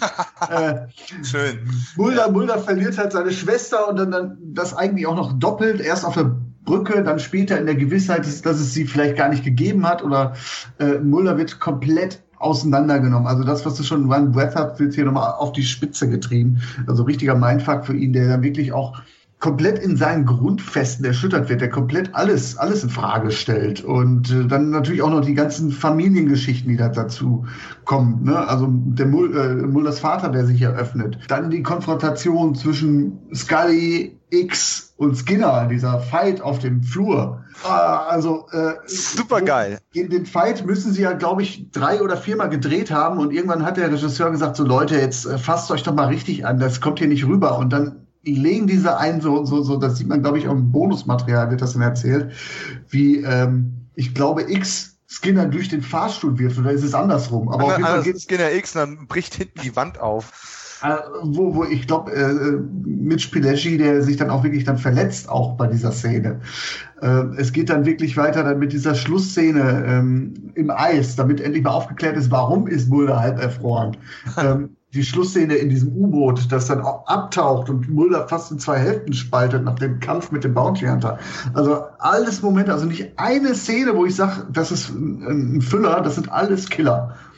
Und deswegen ist es für mich einfach klar, eine Doppelfolge, aber Endgame, Kolonie 2 ist noch ein Tacken stärker, also nicht nur ein Tacken, es ist eigentlich Akte X für mich in Reinkultur. Was ich an dieser Serie liebe, das hast du alles in dieser Folge drin. Punkt. Ich unterstütze dich direkt damit, auch wenn ich ein knappes Pünktchen unten drunter liege. Aber alleine der Aufwand, der betrieben worden ist, um diesen U-Boot-Turm im Studio nachzubauen, um Himmels Willen, unerhört. Ja, heutzutage würdest du irgendwie, keine Ahnung, ein Stück Wand hinstellen, damit du Duchovny den Film kannst, und der Rest wird CG drüber gepinselt. Aber es wirkt alles so viel glaubwürdiger. Selbst wenn man in der Blu-ray-Qualität heutzutage im Hintergrund die Decke von dem Hangar sehen kann, den sie da tagelang eisgekühlt haben, um das drehen zu können. Aber nichtsdestoweniger, dieser Scope, diese Größe, die spürt man einfach. Ja. Scully wird schon wieder entführt in dieser Staffel, wenn auch nur kurzzeitig. Aber man nimmt es nicht so negativ auf, finde ich zumindest. Es gibt höchstens einen halben Punkt Abzug. Gaststars Colin Cunningham, ne, Fans von Falling Skies werden ihn als Pope kennen, der hier im U-Boot sitzt und am Ende nochmal schöner ins Spiel kommt. Du hast schon angesprochen, Scully ist zum ersten Mal da, um X zu kontaktieren. Da gab es ja vorher auch keinen Bezug zwischen. Ja. Und wie die Bafte ist dann, als sie die Tür aufmacht und dann plötzlich alles verleugnet, ne? Ja. Ich habe mich an der Tür geirrt. Und dann kommt es zu diesem Fight zwischen X und Skinner, und was sie für Sätze loslassen. Dann sagt der X, ich habe schon für weniger getötet, und Skinner schlagfertig im doppelten Sinne. Nicht nur, indem er ihn nachher durch die Wand wirft, er sagt dann halt, wenn sie jetzt abdrücken, töten sie 2 Männer. Und ja, du denkst, wow, was ist das für ein Drehbuch? Geil. Das ist richtig gut geschrieben, richtig gut gespielt, und vor allem auch diese zwei Powerhäuser in diesen Aufzug aufeinander prallen zu lassen, diese großen Kerle. Es ist jetzt kein großartig schön choreografierter Kampf, aber trotzdem spürst du den Impact einfach. Aber stell dir vor, du hast die beiden Typen bei dir irgendwie in der Kneipe nebenan und fangen plötzlich an, sich zu prügeln. Da willst du nicht dazwischen geraten. Nein. Ich nehme Abstand und ein paar Erdnüsse und guck mir das Ganze fertig an. Das ist aber auch wirklich einer der besten Momente noch gewesen. Und um auch noch mal kurz auf das grüne Alienblut einzugehen, das Florian für Teil 1 schon angesprochen hat, für erwähntes VHS-Video, was wir damals projiziert haben, habe ich tatsächlich bestimmt eine Woche damit zugebracht, mit verschiedenen Brausetabletten zu experimentieren, welche ich am besten mit Hinzugabe von Wasser so auflösen kann, dass es schön blubbernd aussieht, wenn ich meinen Klassenkameraden anschieße, in Anführungszeichen, den Kopf spielen musste. Das Dilett habe ich übrigens noch, was wir damals gebaut haben. Aber gut, das nur am Rande. Top-Folge. Ich kann dir nur beipflichten, ganz kleine Schwachpunkte. Dieser Austausch auf der Bridge of Spies ist ein bisschen, fand ich nicht ganz so geil. Ja, das ist Thompson vielleicht, aber also bevor ich Florian jetzt was an Wein gießen lasse, ich stimme dir etwas zu. Dieser Austausch ist schon etwas plötzlich, aber bemerkenswert ist, dass Mulder Scully eintauscht gegen seine Schwester. Richtig. Und das zeigt einfach, wie nah die sich beide eigentlich jetzt mittlerweile stehen. Und das finde ich halt auch noch sehr, sehr stark als kleine Nebenanekdote oder B-Note in dieser Szene. muss auch für alle Schippern fest gewesen sein. Ich meine, er hatte Scully verloren und wird nicht riskieren, sie nochmal zu verlieren. Seine Schwester hat vor langer Zeit verloren. Und obwohl die Suche nach ihr ewiger Antrieb gewesen ist, ist er inzwischen an einem Punkt angekommen, wo er im Zweifel Scully über seine Schwester stellen würde. Das ist von der Bedeutung her sicherlich ganz großes Kino. Ja, es hat aber die Story ein bisschen, weil die sich da ewig lang wie einem Spaghetti-Western erstmal gegenüberstehen gefühlt. Es hat die Sache so ein bisschen ausgebremst im Vergleich zu anderen Sequenzen, die spektakulärer waren, aber nichtsdestoweniger großes Kino. Florian hat auch 9 Punkte gegeben. Ich glaube nicht, dass das so sehr verdünnen wird. Und letzten Endes, Florian... okay, ich hatte 8 in Erinnerung. Ne? Sorry, ich wollte... Immer noch 9. Nicht in Champagner pinkeln, sorry. Nee, also es ist immer noch... Es wird unser Platz 2 bleiben, also so schlecht kann es Florian jetzt nicht reden. Ja, ihr habt ja so weit ausgeholt und eigentlich alle positiven Punkte vorweggenommen. Also da gibt es nicht mehr viel zu sagen. 9 Punkte, ich sehe es halt als eine Folge, deswegen beide gemeinsam oder als eine Geschichte, Kolonie 1 und 2 und habe dann praktisch 9 Punkte vergeben. Die zweite Folge, die ist nochmal ein bisschen temporeicher. Ich finde es fast ein bisschen zu temporeich, weil bei einer Erstsichtung, also unglaublich, was du da an Fülle von Informationen und Ereignissen mitbekommst. Also da, Wahnsinn, also die musst du eigentlich zweimal sehen, wenn es reicht. Sie bringt natürlich die Serienmythologie deutlich weiter, finde ich, und bringt auch, also mein Bezug zu Mr. X noch ein Stück weiter und auch Skinner, also unglaubliche Folge. Also erinnert natürlich auch eben an Terminator 2 stellenweise. Ja, das mit den Abtreibungskliniken im Fokus, das war auch so ein bisschen, war das vielleicht ein religiöses Statement? Vielleicht, ja. Würde mich nicht wundern, aber gestört hat's nicht, oder? Also, nein, das nicht. Das hat ja gut zu dieser Genetik-Thematik gepasst und ich habe tatsächlich auch viele Genaussagen und Forschungsaussagen, die so aus dieser Region gekommen sind, tatsächlich für den Schulaufsatz mal verwendet. Also von daher, es war nicht umsonst. Ja, also auf jeden Fall eine tolle Folge. Frank Spotnitz hat die geschrieben. Ich glaube, es war seine erste Folge und es ist eigentlich ein perfekter Einstand gewesen. Er ist ja später auch Co-Autor der Kinofilme gewesen. Eine tolle Folge, die man auch losgelöst, finde ich, die beiden Folgen immer wieder mal anschauen kann. Die bietet so viel. Ich finde es auch grandios, das Finale am U-Boot. Du hast ja auch schon erwähnt, was sie da für eine Atmosphäre erzeugen. Das ist echt beispiellos und ein toller Schlusspunkt auch. Da morphen wir doch direkt wieder in die Fallhöhe. Ich will gar nichts groß sagen, nicht nur, weil wir jetzt schon bei Folge 18 sind und auch ein bisschen aufs Gas treten wollen. Aber ganz ehrlich, unsere Flop 2, ihr habt es ein bisschen besser bewertet. Das einzige Positive, was ich sagen kann zu dieser relativ plumpen Schützt-alle-Tiere-Botschaft im Zoo-Paket, ist eigentlich die Eröffnung mit den doch recht spektakulären Elefantenbildern, die sie da gebracht haben. Ansonsten habe ich nicht sehr viel Tolles zu der Folge zu sagen, außer nett gemeint, aber schnell vergessen. Ich habe sie jetzt schon fast sehr vergessen und ich habe letzte Nacht nochmal durchgespult. Also haut raus, Flop 2. Patrick, magst du einen Elefanten rauslassen, oder? Ja, ich lasse ich mache mal das Elefanten im Raum an.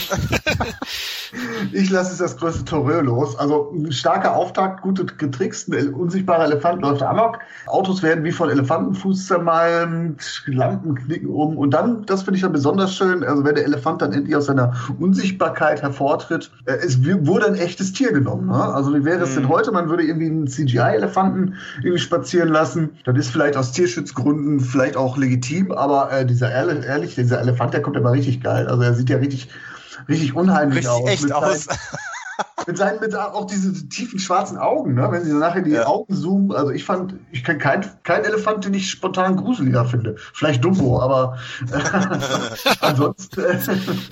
Also echt starker Auftakt und finde die ersten 15 Minuten auch grundsolide. Also eine Folge, die halt nicht mit Zookritik spart und mit der unwürdigen Haltung von Tieren dann Vorlieb nimmt. Aber nicht nur irgendwie draufkloppt auf den Zoo, sondern gleichzeitig auch irgendwie den Sinn dieser Einrichtung dann hinterfragt oder beziehungsweise auch befürwortet. Also ich fand, das war ein ganz guter Ansatz. Aber alles, was danach kommt, ja gut, also auch die Idee mit Aliens, die nicht nur Menschen entführen, sondern auch Tiere entführen können, also Stichwort Arche Noah, ist gar nicht so dumm. Aber dann wird's echt also eher cheesy als classy.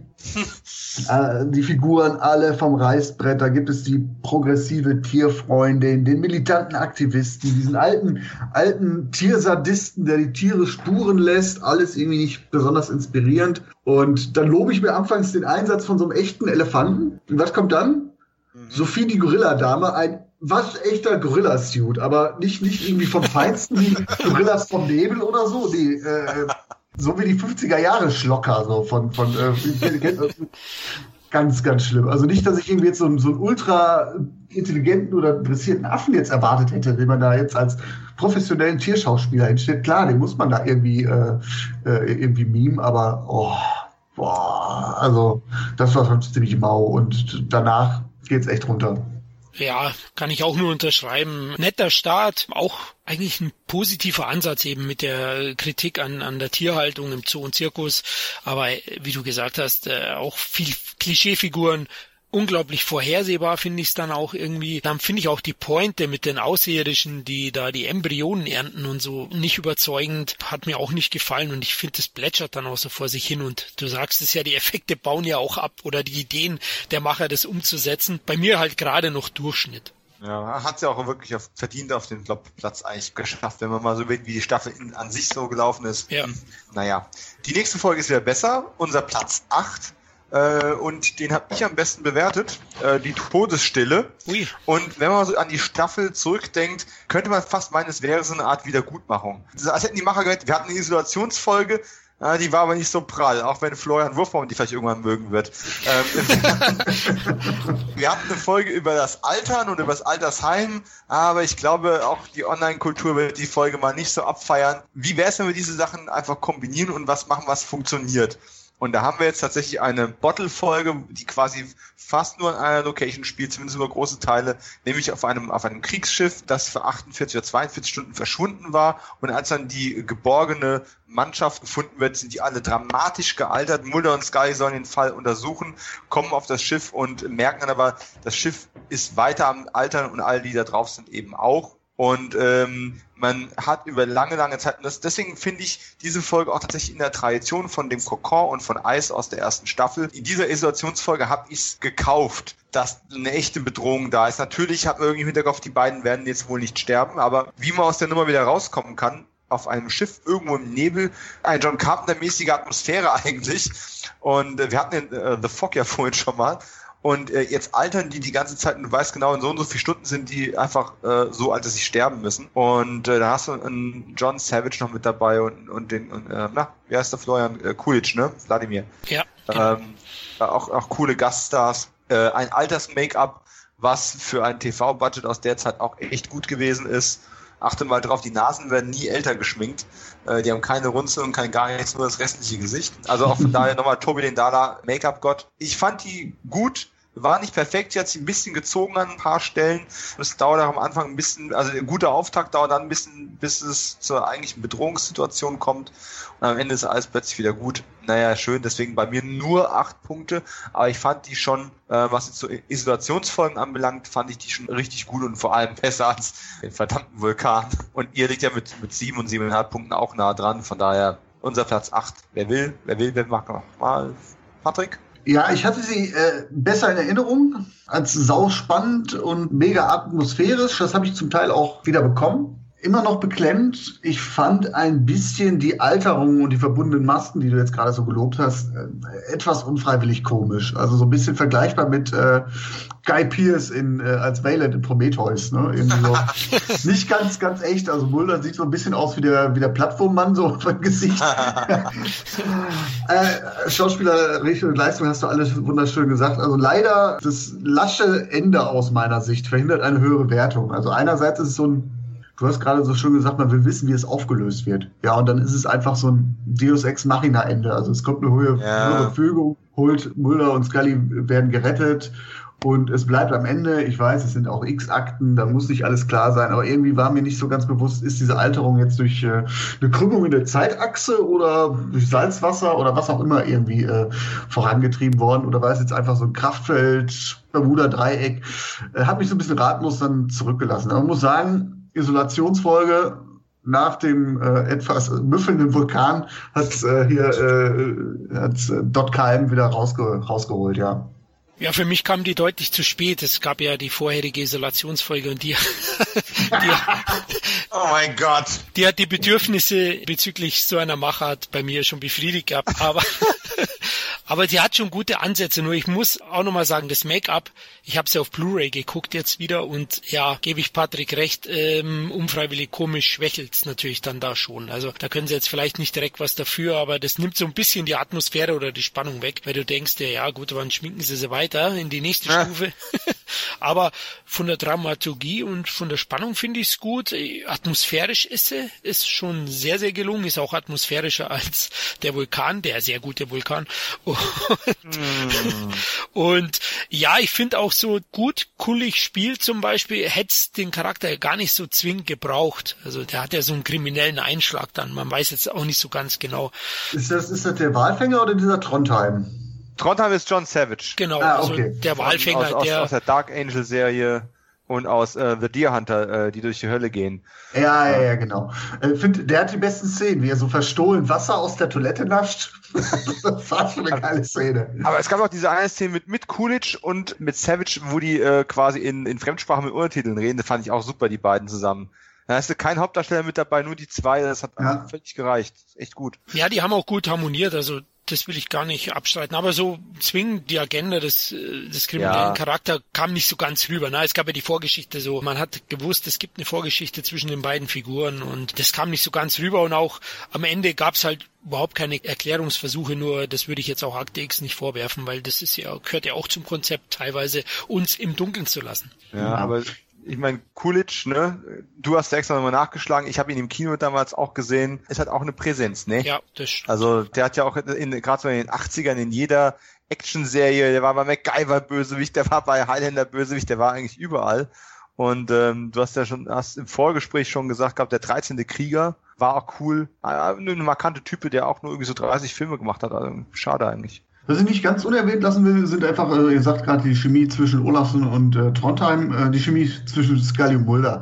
Man nimmt es ja beinahe jetzt schon als gegeben hin, aber in dieser Folge fand ich es echt nochmal schön, wie sie halt so mit der Freundschaft und das Füreinander-Dasein, wie das so wunderbar ausgespielt wird. Auch so mit diesem melancholischen Humor, der da gespickt ist. Also Mulder, der dann irgendwann mal so sagt, so völlig zitternd, ich habe immer gedacht, wenn ich mal älter werde, mache ich eine Kreuzfahrt. Man stelle sich Mulder mal als Rentner auf der AIDA vor. Ne? Also, ich fand, das war schon sehr, sehr, sehr, sehr schön. Ne? Ja, aber gut, wie gesagt, unser Platz 3 und der Fallhöhe mal in die andere Richtung. Wir kommen zu einem Fanliebling. Das Vulture-Ranking hat ihn auf Platz 17 der Top 20 gepackt, also nur knapp in die Top 20 reinkommen. Nichtsdestoweniger ist Humbug oder der Zirkus ja schon eine echt gute Folge, die erste Comedy-Folge der Serie, wenn man das dann Comedy nennen mag, aber das ist es durchaus schon. Viele Anleihen bei auch Twin Peaks und Darin Morgans erstes richtiges Drehbuch und da gab es 10 Punkte, 10 von Patrick. Und deswegen, Patrick, sorry, da musst du jetzt ran. Mache ich auch lieb gerne, weil Humbug ist einfach so eine Monster of the Week-Folge, wie ich sie liebe. Also kreativ, stimmungsvoll, selbstironisch, mit einer tollen Schlusspointe und die Folge hat Michael J. Anderson, ne? Ja. Den Kleinwüchsigen, den man auch aus Twin Peaks kennt. Neben anderen weiteren tollen Schauspielern wie Jim Rose oder Vincent, wie wird er ausgesprochen? Vincent Chiavelli, der ist super. Also ganz toll, also hat einfach unglaublich viel. Im Konkreten bietet Humbug also einen tollen Mix aus Horrorfilmen wie Basket Case oder Todd Brownings Freak und die Folge zeigt halt wunderbar, dass Normalsein nur eine Kategorie ist, ne? Und eine Sache des subjektiven Blickwinkels. Ich finde halt einfach toll, wie die Folge, diese Freaks in dieser Folge, Freaks in Anführungsstrichen, einfach den Normalos vorhalten, wie bescheuert sie sind. Und in Wirklichkeit den Normalos für ein paar Dollar irgendwelche vermeintlichen Obskuritäten vorsetzen und dadurch die Dollars aus der Tasche ziehen. Ne? Also das finde ich halt einfach mal so vom Grundtenor einfach gut. Die ganzen einzelnen Szenen, ich glaube, da wollt ihr bestimmt auch nochmal drauf eingehen. Da sind sehr, sehr viele tolle Szenen drin, witzige Gags. Vielleicht, um einfach mal einen wahllos rauszugreifen, ist die Szene, also Scully und Mulder kommen in diesen Trailerpark an und nehmen sich dann einen Trailer mitten im Umfeld von den ganzen Freaks und morgens klopft es an den Trailertür und Sexy Scully öffnet im Bademantel die Tür. Ja. Und es steht einer dieser Freaks im Morgenrock davor. Er glotzt ihr auf den Busen, ne, auf den blitzenden Busen und sie ihm auf die Missbildung. Bis beide halt irgendwie so merken, oh scheiße, wo habe ich jetzt meine Augen hindriften lassen und sich schnell zuknöpfen. Und das war einfach Einfach zu göttlich, ja. Gerne mit einsteigen. Ich glaube, ihr habt die doch bestimmt auch nicht schlecht bewertet, oder? Beste Comedy-Moment für mich war auf jeden Fall gewesen, wenn Rose dann Scully einen Vortrag darüber hätte, von wegen, naja, wir sind so ein bisschen die Vergangenheit, wir sind das Schräge und in Zukunft werden alle so perfekt Menschen sein, in Zukunft werden alle so aussehen wie der da. Und dann geht die Kamera rüber und du siehst da Mulder so in extremer Heldenpose mit angewinkeltem Bein und in die Hüfte gestemmte Arme vor so einem Trailer stehen und denkst, ja, bitte nicht. Die Hosen sind auch nur mal zu groß, mein Lieber. Das war extrem witzig, aber Florian fand die Folge am schlechtesten, von daher solltest du vielleicht weitermachen. Mit 8,5 Punkten. Boah, ja, genau. Ich war ja so hart. Na, Moment, das sind immerhin nur 1,5 Punkte mehr als der Vulkan. Ja. Gott, das muss ich mir jetzt ständig anhören. Ich glaube, in mir brodelt es auch langsam. Aber also, ich fand Zirkus schon auch hervorragend. Und meine Frau, die Folge mit mir gesehen hat, die war regelrecht begeistert. Also, die hält sie für die beste Folge in der zweiten Staffel. Deine Frau hat Ahnung, wie fand die den Vulkan? Okay. Aber lass uns zu Zirkus kommen und ja, ich hätte es vielleicht an einem besseren Tag vielleicht sogar noch besser bewertet. Also das ist schon eine Folge, die ist grandios und die ist sehr, sehr wichtig auch für den Fortlauf der kompletten Serie. Also ja, diese Mixtur aus Humor und Grauen, die Folge bietet, unglaubliche obskure Mischung. Tolle Charaktere. Ich fand natürlich auch gut die Aussage, die Natur verabscheut Normalität. Mhm. Also man dreht das Ganze um. Ich habe mich halt gefragt bei der Auflösung, das Anhängsel, nenne ich es jetzt mal, ob das nicht der Bruder ist von Cuato aus Total Recall. Könnte das sein? Also wirklich eine Ähnlichkeit da gewesen und echt unglaublich witzig gewesen. Ihr habt ja auch schon die Szenen erwähnt, also mir ist auch die besonders in Erinnerung geblieben, wo Patrick erwähnt hat mit dem gegenseitigen Anstarren des Busens und der Missbildung.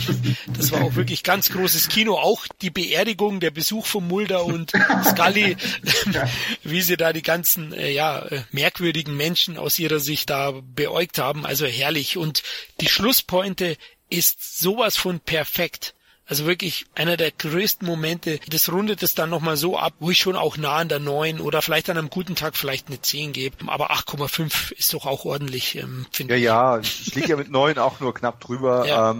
Aber für die Perfektion hat es nicht ganz gereicht, weil ich die Folge im Laufe der 20 Jahre auch ein bisschen zu oft gesehen habe. Von daher, jetzt mit euch drüber zu reden, hat mir schon wieder richtig Bock drauf gemacht. Ich habe es dann damals aber auch irgendwie als dritte oder vierte Folge an dem Abend irgendwie gesehen gehabt.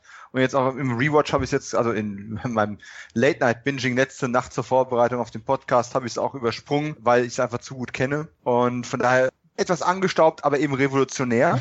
Und Vincent Schiavelli kann man einfach nicht oft genug erwähnen, wie grandios der war. Ist ja jetzt auch schon über 10 Jahre tot, leider. Ist das der aus Einer Flug übers Kuckucksnest, oder? Ja, ja. Und vor allem für dich ja viel, viel wichtiger als Patrick Swayze, Vergötterer, ist in Ghost Nachricht von Sam drin. Er ist der Geist. Ja, okay. Er ist der U-Bahn-Spuk. Und dieser U-Bahn-Spuk, der hat mir als Kind eine dermaßen Scheißangst eingejagt, diesen Drecksfilm. Bei allem Respekt, dieser Moment, wenn Patrick Swayze noch mit sich selbst kämpft, mit seinem Geistdasein und er dann auf einmal von ihm so direkt angestarrt wird und auf einmal dann dieser Kontakt da ist und er ihm doch gesehen wird und der ihn dann aus dieser U-Bahn verscheucht, das hat mir echt Angst gemacht damals. Und Schiavelli natürlich auch, ähnlich wie Leland Orser, den wir schon abgefeiert haben, immer so für die gebrochenen, kaputten Charaktere, egal wo er aufgetaucht ist, immer zu haben. Und hat tatsächlich den einzigen witzigen Moment auch in James Bond, Der Morgen stirbt nie, wo er Bonds Auto klaut. Aber er ist nur am Rande. Großes Kino, leider viel zu früh von uns gegangen. Ja, großes Kino, nochmal Michael J. Anderson. Ich sehe den unglaublich gern und er ist auch einfach als dieser schnippische Trailerpark-Vermieter, finde ich ihn einfach geil. Einfach nochmal die Szene, der Dialog zwischen Anderson und Mulder. Anderson kleinwüchsig sagt halt, sie wären überrascht, wie viele Frauen auf Männer meiner Statur stehen. Und dann sagt Mulder furztrocken drauf und sie wären überrascht, wie viele Männer es tun. Und dann die Fresse von James Anderson. Ich liebe diese Folge. Ich habe sie jetzt 3 oder 4 Mal gesehen und denke auch immer, da ist gar nicht mehr Luft nach oben, aber es ist immer noch eine Szene, die mich dann immer mehr noch begeistert, weil sie beim ersten Wahrnehmen überlagern halt die Lieblingsszenen, auf die man wartet, überlagern natürlich die anderen großartigen Szenen. Und da gibt's bestimmt 5, 6, 7 von diesen geilen Kloppern drin. Darin Morgan hier zum ersten Mal richtig dann auch geschrieben, wird auch noch für einige Comedy-Folgen verantwortlich sein. Richtig gut. Für gute. Vom Plattformmann zum Akte X-Revolutionär. Also unglaublich. Ja. Und hat ja dann auch für Millennium, die Ablegerserie, auch witzige Folgen beigesteuert. Das muss davon auch nochmal erwähnen. Und ist ein großer Auftakt für eine große Entwicklung, die eine schöne Tradition bringt. Genauso wie wir uns auf Isolationsfolgen immer mal freuen dürfen, gibt's eben auch eine Comedy-Folge relativ regelmäßig. Und die sind fast alle von ihm und fast alle großartig. Und auch wenn nicht in jeder Gillian Anderson eine Grille essen muss. Das macht ja auch den Unterschied aus bei Akte X, dass sich die Serie trotz dieser großen Mythologie, die ja überbordend ist und ausschweifend, nicht immer zu ernst nimmt. Mhm. Klar, du hast auch immer humorvolle Sprüche drin, aber also diese ironischen Brecher da drin zwischendurch, die machen diese Serie unglaublich lebhaft und auch abwechslungsreich. Und dass wir hier den Auftakt mitbekommt, ist wahrscheinlich dann auch nochmal für den halben Punkt, der dann zu 10 von 10 geführt hat. Der ist da auch mit drin. Und es ist nochmal ein spätes Highlight in einer langen Staffel, wo wir jetzt leider im Eilverfahren noch durch eine DVD zum Wegschmeißen durch müssen. Naja, ist jetzt vielleicht ein bisschen hart, aber die nächsten Folgen haben nur so vereinzelt bessere Punktzahlen bekommen, muss man leider sagen. Und als nächstes kommen schon die Kalosari oder auch Heilige Asche. Schon wieder ein böses Kind, schon wieder Besessenheit, gutes Schocker-Intro und ja, mehr will ich dazu eigentlich gar nicht sagen. Ich habe ihm 5,5 gegeben, ihr wart ein bisschen besser. Florian, revolutionär mit 6,5. Vielleicht willst du mir sagen, warum dieses böse Kind so super toll ist, abgesehen davon, dass es am Anfang der Bimmelbahn unheimlich war. Also, was den Ausschlag gegeben hat, ich finde, das Kind hat nicht schlecht gespielt. Ich finde, die Teufelsaustreibung im Finale fand ich ziemlich mitreißend.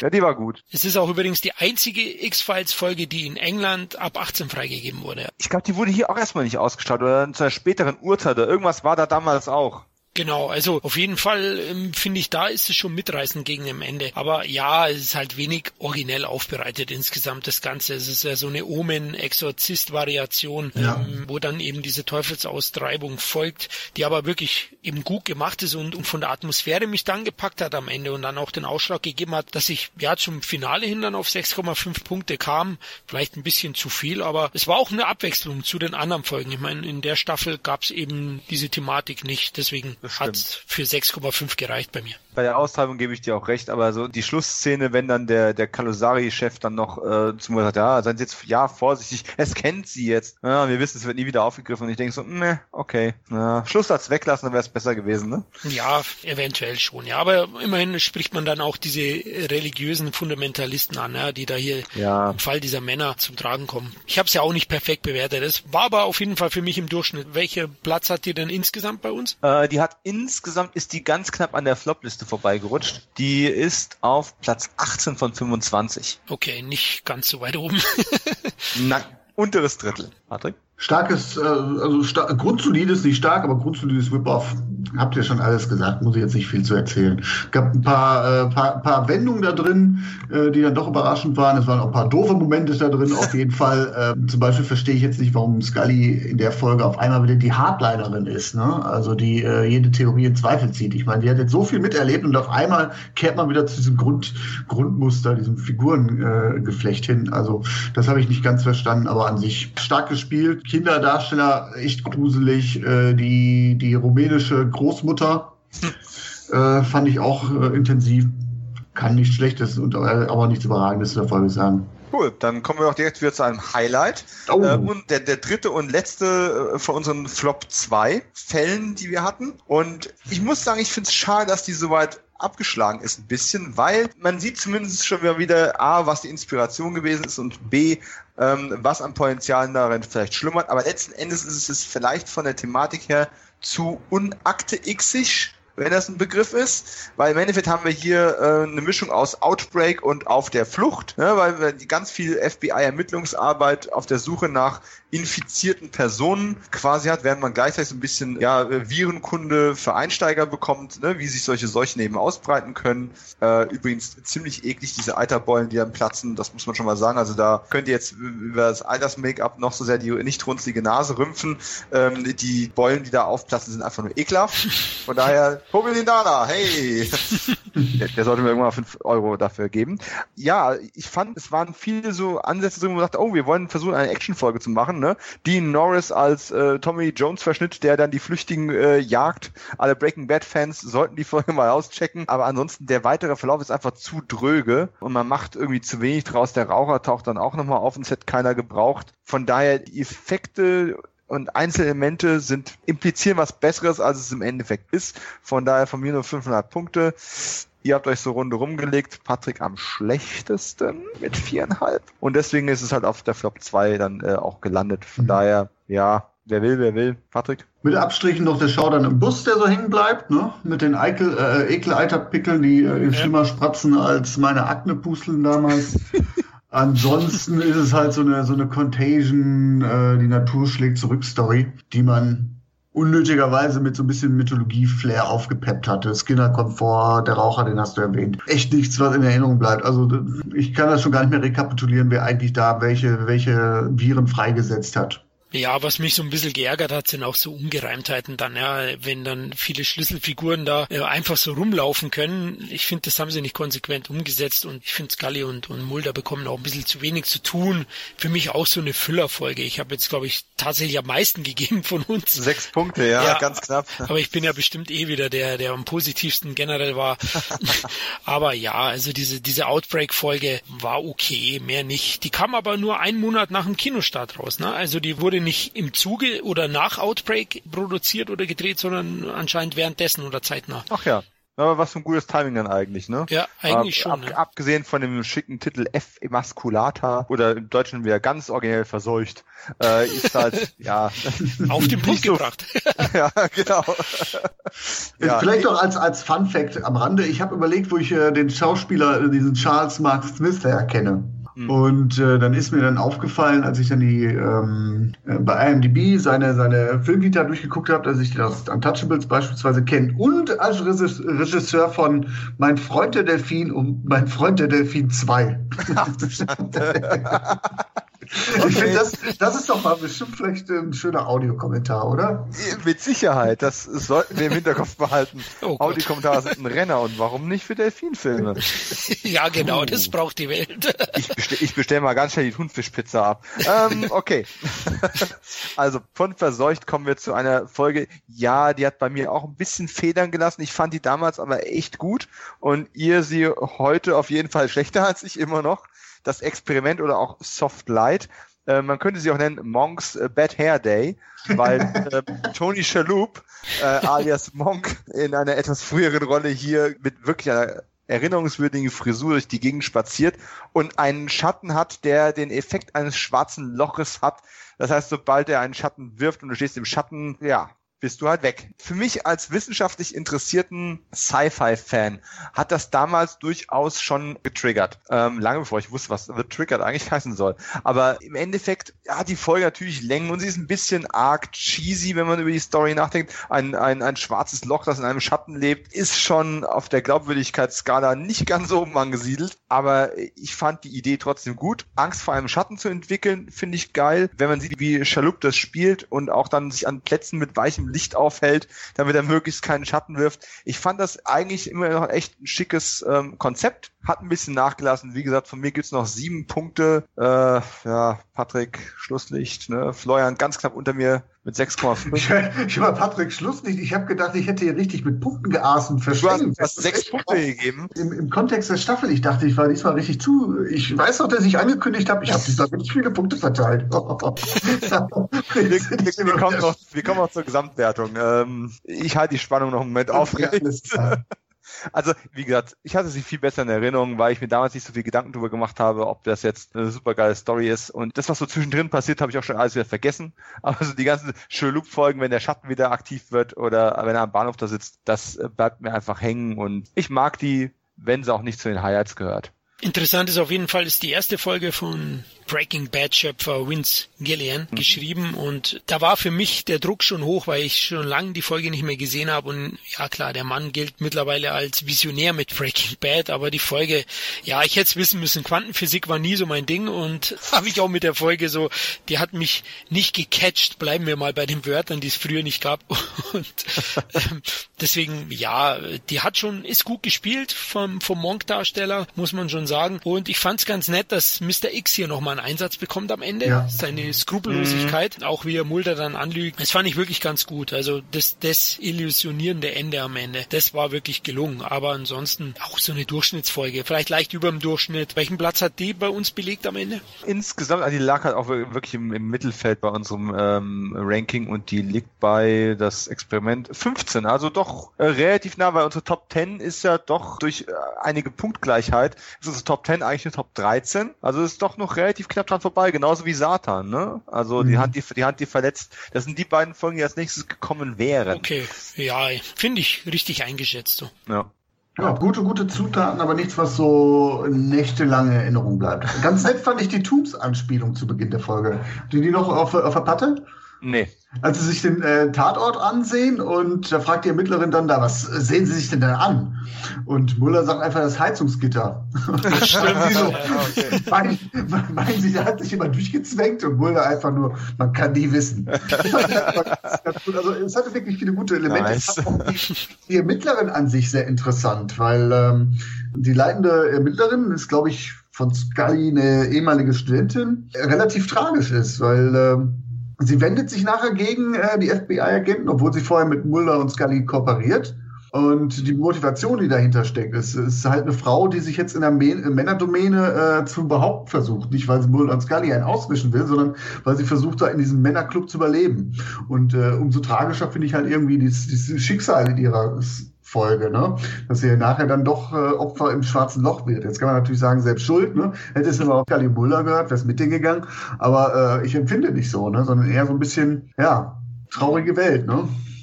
Hat viele gute Punkte, die anderen habt ihr alle angesprochen, aber irgendwie im Gesamtkontext ist es jetzt kein Meisterwerk geworden. Ja, das kann man wahrscheinlich von der nächsten Folge auch sagen, wobei die Meinungen zwischen euch beiden, meine Lieben, geht da weit auseinander. Wir kommen zu einer recht bevölkerten und recht überladenen Folge Our Town, unsere kleine Stadt. Und ganz ehrlich, der Split zwischen euch beiden ist so faszinierend, dass ich gar nicht weiß, wem ich den Vortritt lassen soll. Aber ich glaube, ich verrate euch vorher mal nicht, wo die Punkte liegen und sage, Florian, Bühne frei. Ui, ich muss schon wieder meine Gutmütigkeit hier verteidigen. Ja, also in unsere kleine Stadt hat mich auf jeden Fall positiv überrascht. Also die Folge habe ich überhaupt nicht mehr irgendwie im Kopf gehabt. Also anscheinend hat mich die bei der Erstsichtung oder damals nicht wirklich überrascht oder nicht wirklich gut unterhalten. Aber ich muss sagen, die Mischung aus Backwood und Öko-Horror war doch überraschend gut. Vor allem das Thema Kannibalismus ist ja noch nicht so weit verbreitet gewesen in Akte X und das fand ich auch ganz gut eingesetzt. Das Problem ist sicherlich, insgesamt ist es schon ein bisschen krude Mischung, ein bisschen zu überfrachtet. Aber mir hat auch die visuelle Härte einfach hier gefallen. Also man sieht ja dann auch abgetrennte Schädel in Schränken aufbewahrt. Ich finde auch dann diesen Turn ganz gut. Klar ist es weit hergeholt, ewige Jugend durch Kannibalismus, die dann später zu Kreuzfeld-Jakob-Krankheit führt. Oh, ja. Ja, das ist ein bisschen viel alles. Aber trotzdem fand ich die gut inszeniert und die hat mich auf irgendeine Weise dann doch bekommen und habe sogar noch ein bisschen über die nachgedacht, über die Folge. Also ich finde, die lässt einen nicht kalt. Man sieht's ja anscheinend. Nee, man muss schon sagen, also ich meine, wenn The Walking Dead die Idee mit dem Schrank voller abgetrennter Köpfe irgendwie übernimmt, dann kann es so schlecht nicht sein. Ja. Aber um jetzt die Fallhöhe mal etwas abzumildern, sonst wird der Drop gleich doch ein bisschen arg hart. So ein paar kleine Fun Facts von meiner Seite. Ja, überladen habe ich schon gesagt. Alle Charaktere sind nach Kannibalen benannt, finde ich übrigens sehr interessant. Selbst Hühner essen Hühner, das ist so ekelhaft, mir ist schon mehrfach der Appetit vergangen bei der Folge. Ich finde es ein bisschen seltsam, dass wir in der Folge, in dieser ganzen Staffel, eine Tierschutzfolge hatten, wir hatten eine Vegetarierfolge und jetzt haben wir noch eine Kannibalenfolge. Also dieses Essen-Thema hängt mir langsam zum Hals raus in der Staffel, muss man ehrlich sagen. Kreuzfeld-Jakob war natürlich damals ein Riesenthema gewesen, ganz klare Geschichte, was ich überhaupt nicht mehr auf der Kette hatte und mir wahrscheinlich noch nie aufgefallen ist, dass Mulder so ganz lapidar in einem Nebensatz erwähnt, dass das Volk der Anasazi wohl auch dem Kannibalismus gefrönt hat. Nebenbei mal so reingeschmissen, schon ein Foreshadowing für die nächste und letzte Folge der Staffel. Ja, liebe Hörer, wir sind gleich durch. Und fand ich sehr geil, aber Scully wird schon wieder entführt. Und bevor ich meinen Lieblingsgag noch enthülle, muss ich einfach sagen, Florian 7,5 Punkte und Patrick 3 Punkte. Feuer bei Patrick. Ja, Halleluja.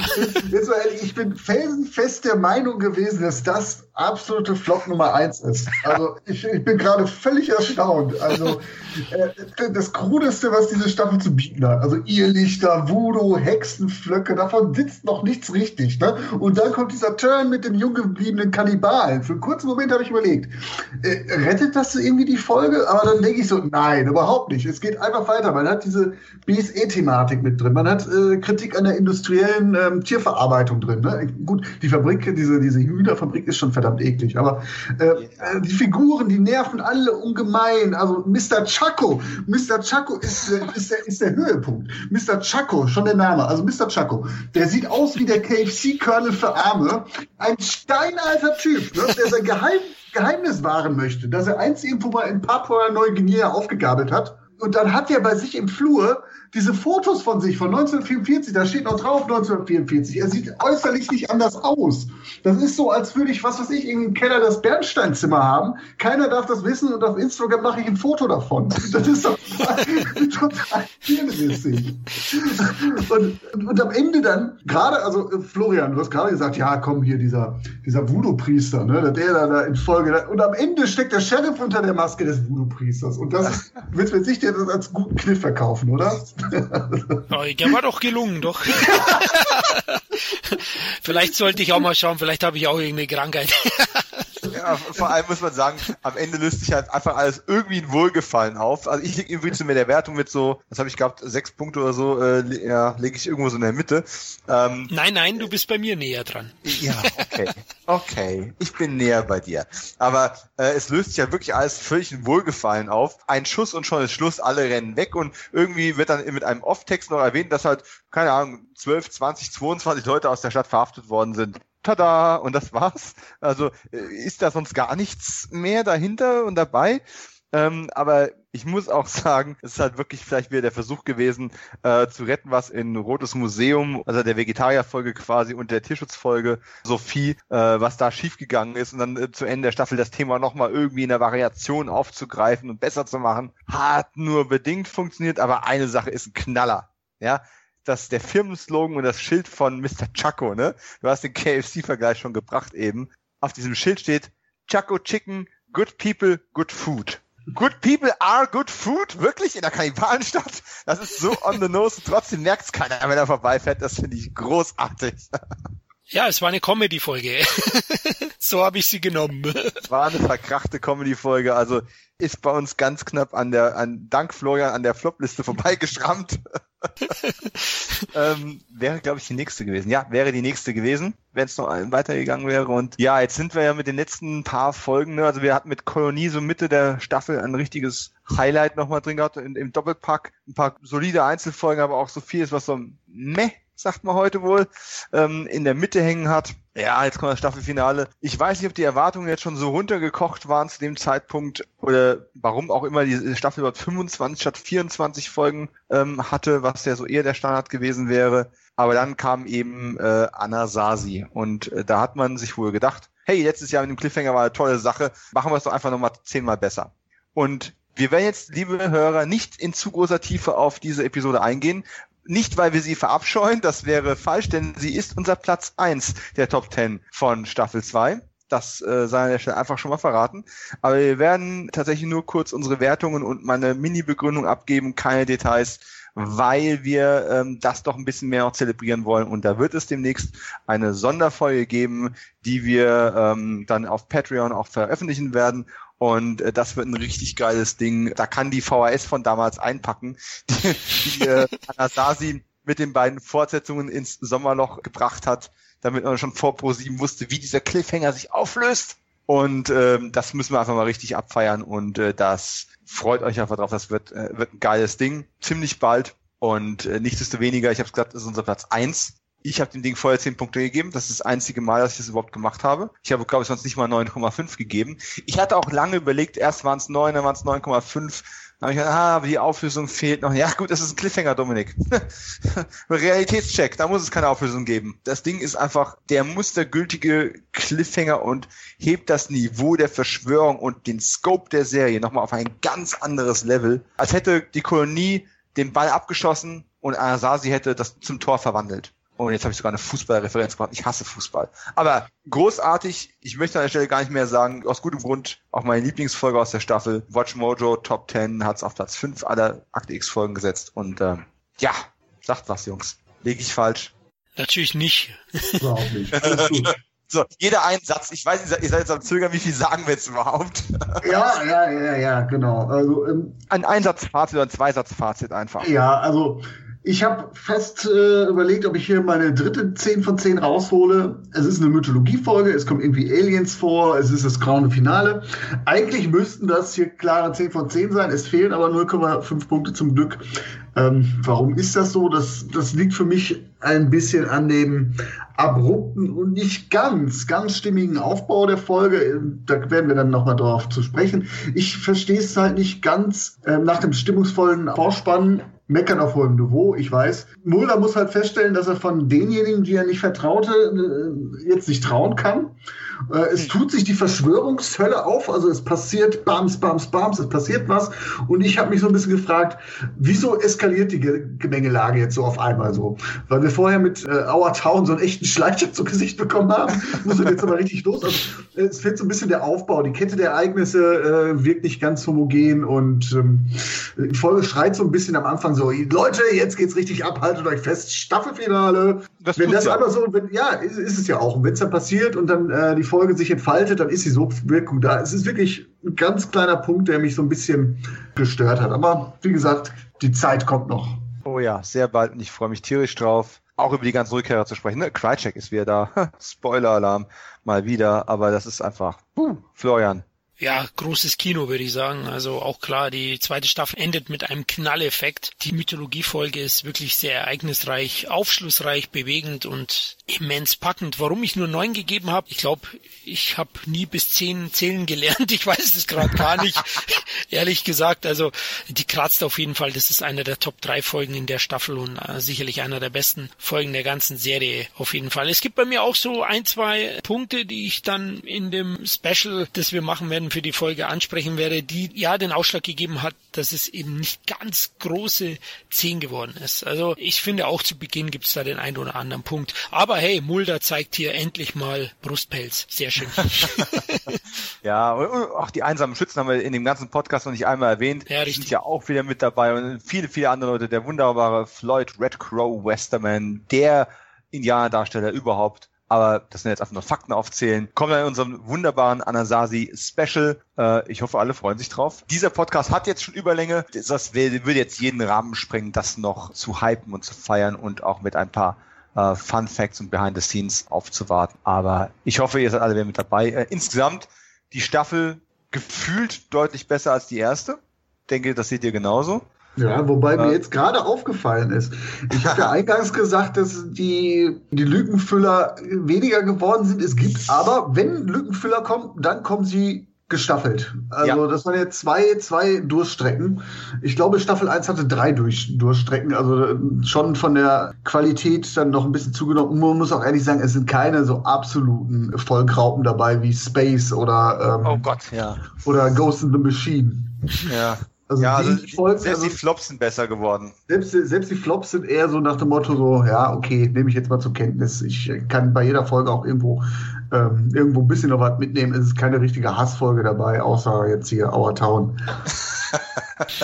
Oh mein, wir müssen irgendwann mal zusammen Our Town gucken, das wird ein Knaller. Ja, um das mal kurz zusammenzufassen, Patrick, du hast einen Punkteschnitt über alle Episoden von einem Staffelschnitt von 6 Punkten in Staffel 1 auf 6,8 verbessert. Oh. Ja, also fast einen Punkt mehr. Florian, unser punktegeiler Weltverbesserer. Ist leider trotz Vulkanliebe nur von 7,1 auf 7,2 verbessert worden. Aber liegst ja trotzdem in jedem Fall über Patrick drüber. Gerade noch geschafft. 0,4, nicht schlecht. Ey. Ja, also, ne?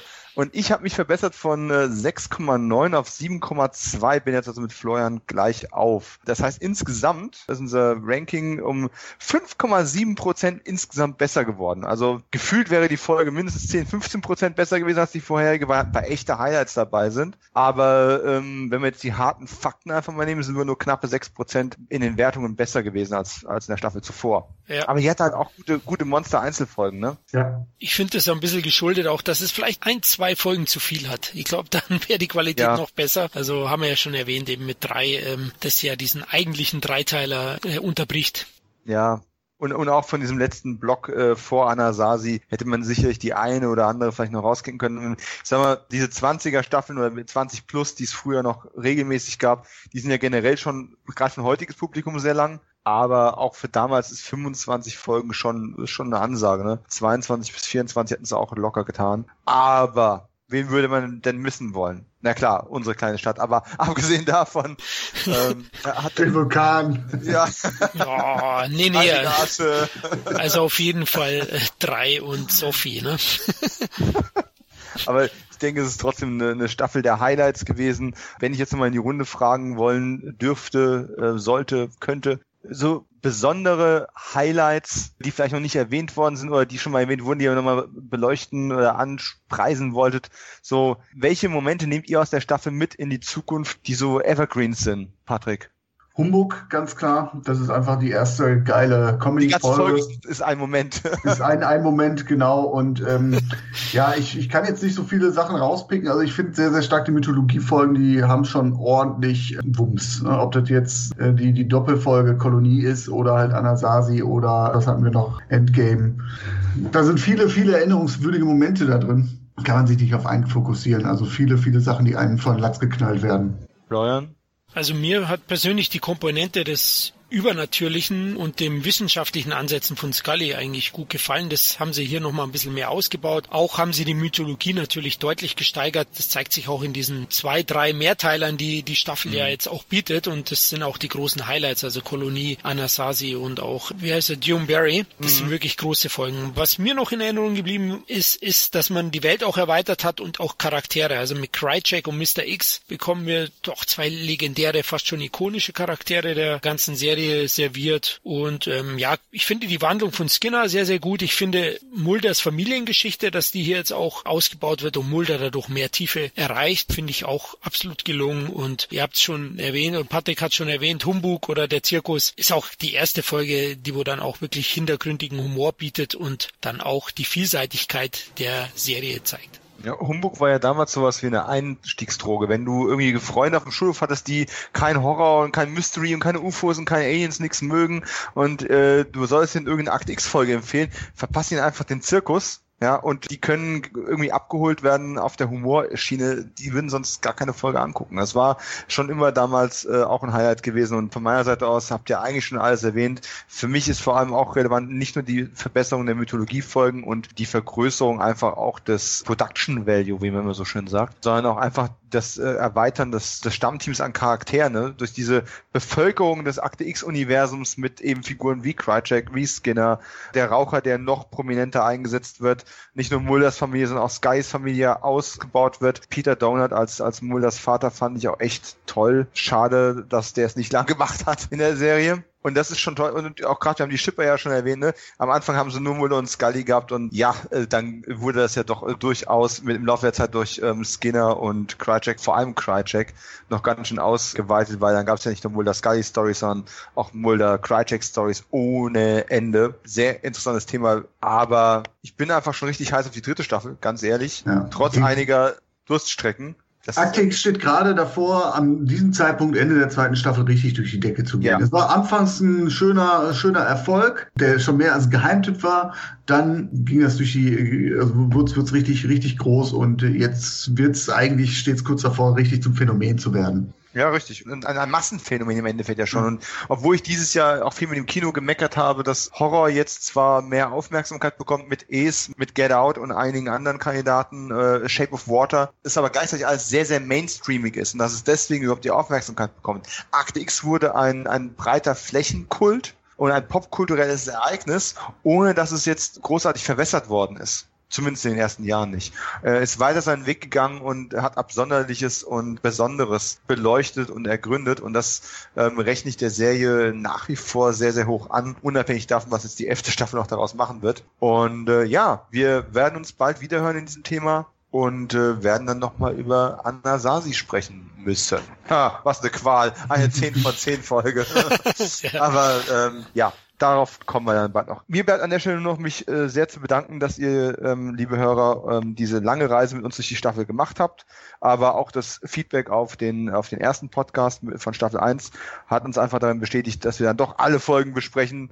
Dann kann man zwar relativ selten wirklich in die Tiefe gehen, und es wird trotzdem ein langer Podcast, aber das wollten wir einfach auch so fortsetzen. Wir hoffen, euch hat's gefallen. Ein paar alte Erinnerungen sind hochgekommen oder ihr habt mal wieder Bock, die Staffel zu gucken. Ich bedanke mich sehr herzlich bei Patrick, dass du wieder mit dabei gewesen bist. Ja, sehr, sehr gerne. Es macht mir riesengroße Freude, mit euch darüber zu reden. Auf meiner Seite bei den Mediennomaden gibt's halt keine X-Akten-Fans und von daher bin ich froh, dass ich das bei euch kanalisieren kann. Und wenn man dann noch so zwischendurch mal sich ein bisschen necken kann und gegenseitig die Punkte irgendwie um die Ohren werfen kann, dann macht das umso mehr Spaß. Stimmt. Ich hoffe, das überträgt sich auch ein bisschen auf die Hörer, dass das hier keine Pflichtveranstaltung ist, sondern irgendwo eine Herzensgeschichte. Richtig. Und ich würde mich auch sehr freuen, von Fans von Akte X zu hören, was eure persönlichen Highlights gewesen sind. Liegen wir irgendwo komplett falsch? Könnt ihr mir vielleicht erklären, warum Florian den Vulkan so toll findet? Ja, ich verstehe es nicht. Florians Frau will es auch wissen. Und ja, Florian, sowieso vielen herzlichen Dank, auch dass du dabei gewesen bist wieder und wir das Akte X-Team hier wieder versammelt haben. Ja, ich danke euch beiden auch, dass ich hier die Möglichkeit bekomme, ja, mit euch gemeinsam zu rewatchen. Ich hoffe, liebe Hörer, ihr macht das auch. Es macht echt wahnsinnig Spaß und ja, es staut sich auch immer viel an, wenn ich die Folgen gesehen habe. Vor allem Punkte stauen sich an. Ja, genau. Ich bin nun mal ein Punktebiest, ja. Das stimmt, aber weißt du, was mir vor allem jetzt passiert ist, ich bin durch dieses ganze Rewatchen und jetzt auch, wie gesagt, in der letzten Nacht nochmal alles im Schnelldurchlauf durchbingen. Mir sind auch so viele Merchandising-Sachen von damals wieder in die Hände gefallen oder Sachen, die ich gelesen und damals als Fan auch so erlebt hatte. Es war schon eine besondere Zeit, so in den Gründerjahren von Internet, wo es noch nicht selbstverständlich war und es keine Smartphone-Vernetzung gab, sich mit solchen Sachen zu beschäftigen, mit den wenigen Fans, die man kannte, weil man zu anderen keinen Kontakt hatte. Ja, ein paar Klassenkameraden, die es vielleicht geguckt haben. Sich mit denen auszutauschen, über die Mythologien zu spekulieren, zu philosophieren. Was steckt wirklich dahinter? Auf welche Seite steht denn Skinner nun? Wir haben ja damals nicht drüber nachgedacht, ob die Autoren das vielleicht selbst nicht wussten, sondern wir haben spekuliert und diskutiert und das war eine unglaublich spannende Zeit und das jetzt zu sehen, bringt auch viele Erinnerungen wieder zurück. Und ich werde auch nachher mal mein Akte X-Kartenspiel wieder suchen. Das habe ich noch irgendwo. Und meine Gillian Anderson Coverpage-Collection, die ist auch noch irgendwo da. Also wundert euch nicht, wenn mein Instagram-Feed in nächster Zeit Akte X-lastig wird. Das könnte durchaus passieren. Und ja, ich freue mich tierisch auf Anasazi und dann irgendwann eben Staffel 3 und natürlich auch Staffel 11, weil hey, Leute, wir müssen reden. Ich bin euch eine Folge voraus, was jetzt keine Kunst ist, weil ich habe erst nach 2 Folgen gezeigt wurden. Was bedeutet, ich bin einmal eingeschlafen, aber verdammt, wir müssen drüber reden, Jungs. Also das geht nicht anders da. Gut, was haben wir noch zu erwähnen? Wenn ihr uns unterstützen wollt, wenn ihr mehr Content wollt und vor allem, wenn ihr dann auch bei Anasazi mit dabei sein wollt, geht auf patreon.com/Cine Entertainment Talk und zeigt uns eure Liebe und die Liebe zu Akte X. Und macht die Reise mit uns weiter. Wir würden uns unglaublich freuen, euch dort begrüßen zu dürfen. Ansonsten findet ihr uns ja sowieso auf entertainmentblog.net und auf Facebook oder entertainmentblog und auf Twitter unter cet_podcast und allen anderen Social-Media-Links, die ihr von dort aus leicht findet. In diesem Sinne, Akte geschlossen, oder? Letzte Worte? Meldet euch weiterhin. Das ist die Kirsche auf der Sahne und da freuen wir uns einfach riesig drüber. Genau, wir sind Kirchenfans. Ja, genau. Oh mein Gott. Alles klar, in diesem Sinne, macht's gut da draußen, bis bald wieder und schaut Akte X. Tschüss. Ciao. Cine Entertainment Talk, der Podcast des Entertainment Blogs. Mehr Fan-Talk über Filme und Serien.